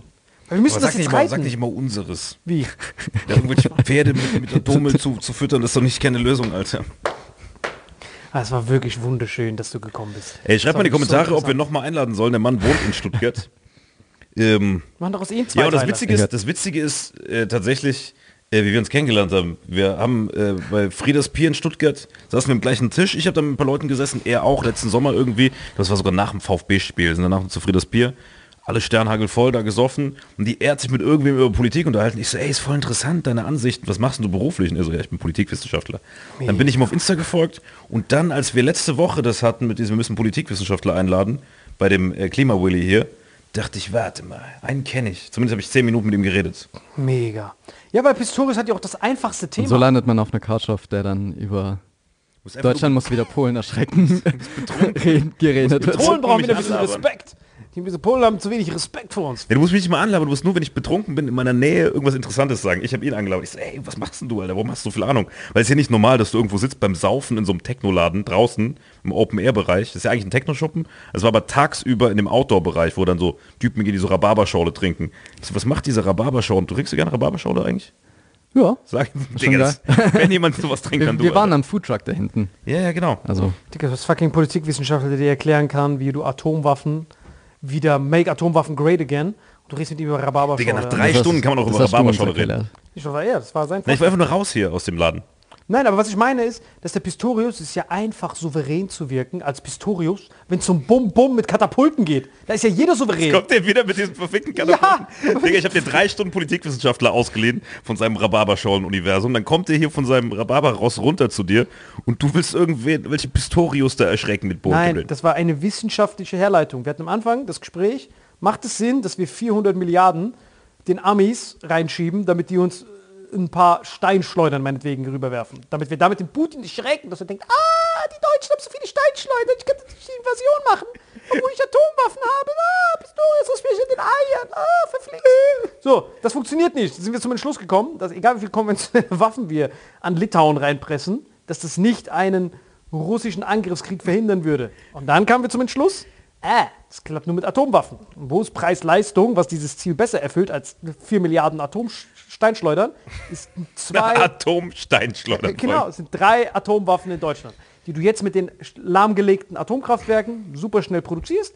Die hast du dann da und dann kann Deutschland wieder erhobenen Hauptes, um sein Poker-Chip-Beispiel zu lassen. Er hat ja gesagt, bei den Verhandlungen geht es immer um den Chip. Und Steinschleudern von den Amis sind ja keine Chips. Aber was sind Chips? Deutsche Atomwaffen. Und dann kann Deutschland, der Nächste, der dann dran ist, je nachdem, wer dann die Ablöse macht, der Nächste kommt dann dahin und sagt dann, ey, hört mal zu, Leute, das mit dem Deutschland schickt Geld überall hin, da müssen wir nochmal nachverhandeln. Ja, aber ihr habt uns das versprochen. Ja, aber wir haben euch auch Atomwaffen versprochen. Willst du die testen und du willst sie nicht testen? Und dann ist ja, okay, wir brauchen keine Hilfe mehr.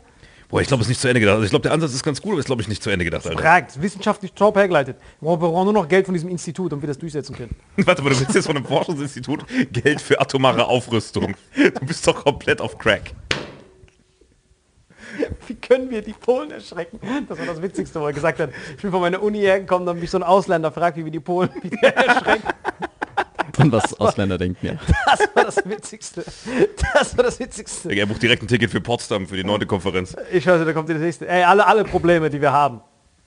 Nahrungsmittelknappheit, Heizung. Eine Lösung nur. Da machst du dieses radioaktive Symbol drauf. Das da. Warum? Dann kriegen wir das Essen umsonst. Einfach mit Atomwaffen drohen. Boah, das wäre so schlimm. Wir können echt froh sein. Jetzt mal Spaß, seid wirklich Hand aufs Herz. Was für ein Nervenkostüm musst du als Präsident haben, dass du nicht sofort eskalierst? Ich meine, jetzt mal, ohne jetzt Putin verteidigen zu wollen, aber die ganze Welt bedroht ihn permanent. Also die ganze Welt. Tun sie das? Ja, also jetzt nicht die ganze westliche Welt, weißt du, was ich meine? Jetzt nicht die, wo wir abgeschoben werden sollen. Ja, also so Deutsch, so USA, Europa, so jeder macht ihn dumm an. So, wenn er auf Twitter geht, dann sieht er wenig nette Worte. Und er hat dann diesen ukrainischen Krieg, wo die ganze Welt Waffen hinliefert. Was für ein Nervenkostüm musst du da haben, dass du nicht denkst, hey Leute, so wollt ihr also, dass er nicht schon längst mehrmals auf den Knopf gedrückt hat und das auf Kiew abgeworfen hat. Das ist ja schon eine mentale Leistung, dass er das nicht gemacht hat. Wenn du das so siehst. Dass irgendwie so Genozid, nicht Genozid durchführende mentale Leistung ist. Weil guck mal, bei Salim ist immer alles so Planspiel börsemäßig, weißt du? Digga, die Amis brauchst du, glaube ich, 2 Codes und bei den Russen brauchst du mindestens 4 Admiralstypen, die einen Code haben. Der kann das gar nicht alleine, ne? Stimmt das? Boah, ich bin kein Atom... Ja, als Privattyp weiß ich noch viel weniger über Atomwaffen. Atomcodes muss man googeln. Die Russen haben auf jeden Fall ein schwierigeres System als der Ami. Der Ami braucht, glaube ich, nur so 2 und dann kann der beiden abfeuern. Das Gute ist aber, wenn du einen dementen Präsidenten hast, der kann sich den Code eh nicht merken. Nein, der feuert viel zu oft ab, weil er vergessen hat, dass er schon einmal abgefeuert hat. Der feuert dann die ganze Zeit wieder ab. Abfeuern! Abfeuern! Nochmal abfeuern! Abfeuern. Ja, aber Sekundenschlamm ist auch heimtückisch, Alter. Weißt du selber mit deinem Tesla. Sekundenschlamm im Steuerkabel. Vor allem bei den Codes, da merkt er irgendwann. Code kommt mir bekannt vor.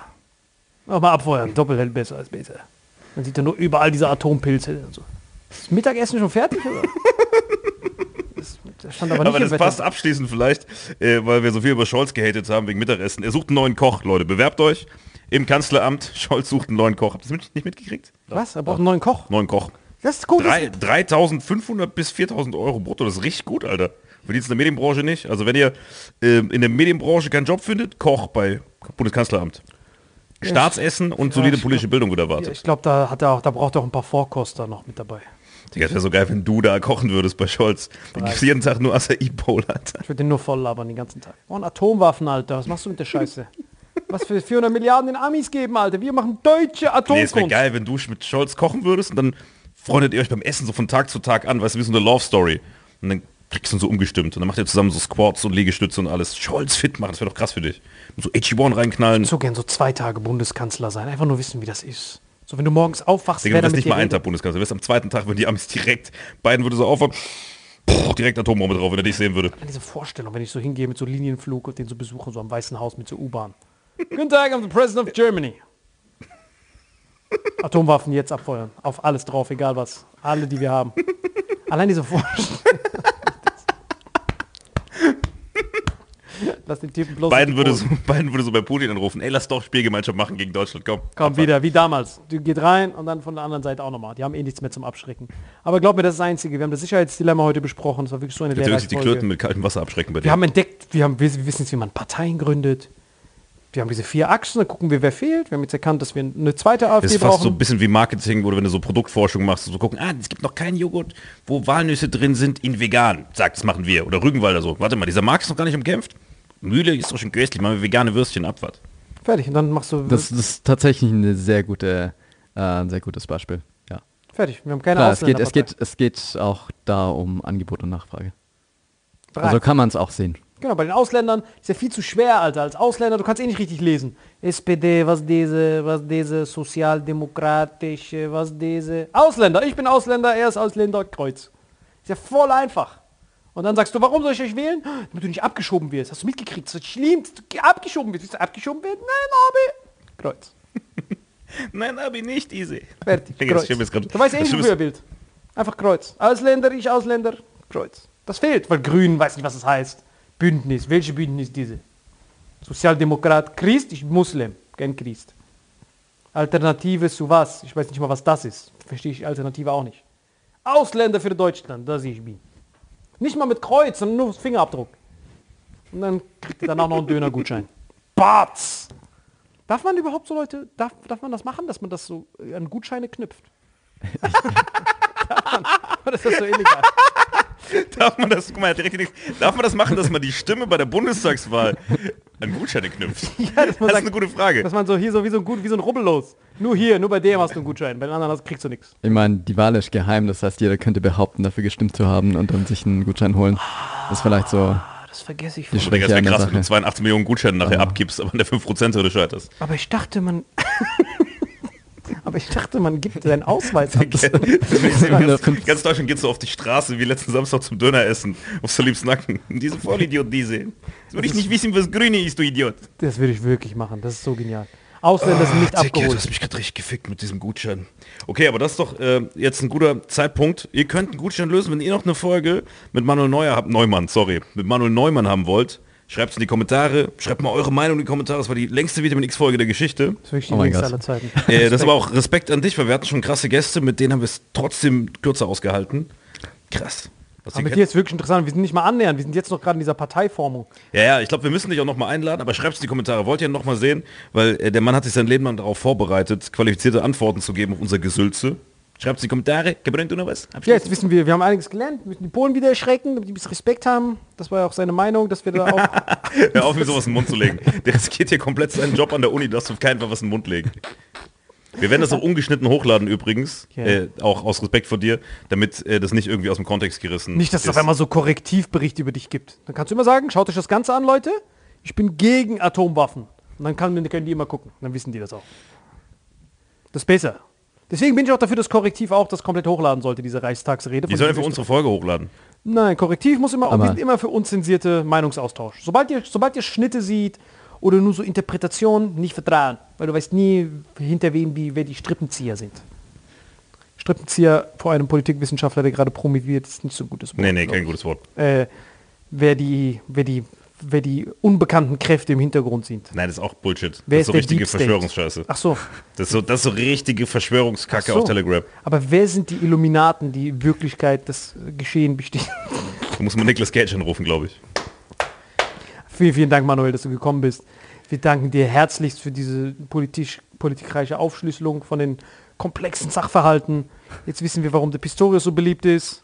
Das Thema ist einfach. Das Thema ist einfach easy. Das ist so easy, ja. Das ist wirklich easy. Wirtschaft, du musst so Zahlen angucken. Das ist so, als würdest du für so einen Minister machen, der quasi die Muslime bedient und quasi verbietet, dass man Schweine isst. Weißt du? Ist ja logisch, dass Muslime kein Schwein essen wollen. So ist es, glaube ich, gerade in dieser Kriegszeit. Ja, und vor allem ist das auch voll einfach. Mit den Veganern kannst du so voll die Allianz schmieden. Veganer und Muslime. Nein, du nimmst eigentlich hauptsächlich Veganer, aber tarnst dieses Muslim zwischendrin. Dass man sagt, dass wir dann so Studien Veganer und Hähnchen. Ja, und dass wir wieder so Studien... Veganer, die dürfen vegan und Hähnchen. Ja, aber wir holen so Studien, wo wir dann wieder sagen, Schweinefleisch ist sehr ungesund. Und dann geben wir ein paar Leuten, die gerade studieren, die sollen jeden Tag so Schwein essen, sagen denen vorher nicht, dass man das kochen muss. Die essen einfach roh und kriegen dann übertrieben gesundheitliche Probleme, während sie das lebendig essen. Digga, was hat eine Schweinefleischesserstudie wieder mit Politik zu tun? Für Ausländer, für Deutschland meine ich doch. Nee, dann lass lieber die Forschungsmittel nehmen, um Atombomben zu entwickeln. Na also, jetzt sind wir auf einem Nenner. Aber nur, weil du mich mit dem Schweinefleisch so hart genervt hast. Manuel, hast du noch so ein paar letzten Worte an diese jungen Burschen da draußen, die jetzt alle gerade rechts wählen wollen? Was ist so deren Botschaft? Also ich glaube, was ich vorher schon gesagt habe, Leute, es ist einfach nicht einfach. Schaut euch die Lösungen an und denkt das durch. Von vorne bis hinten, ob das, was vorgeschlagen wird, tatsächlich so easy ist. Und sobald euch jemand verkaufen möchte, dass eine Person, eine Partei irgendwie für alle spricht, dann seid vorsichtig. Es sei denn, die Person ist Salim Samatu und wir sehen uns nächsten September bei der Bundestagswahl. Bis nächsten Woche. Macht's gut, ciao, ciao. Ey, das war wirklich mega.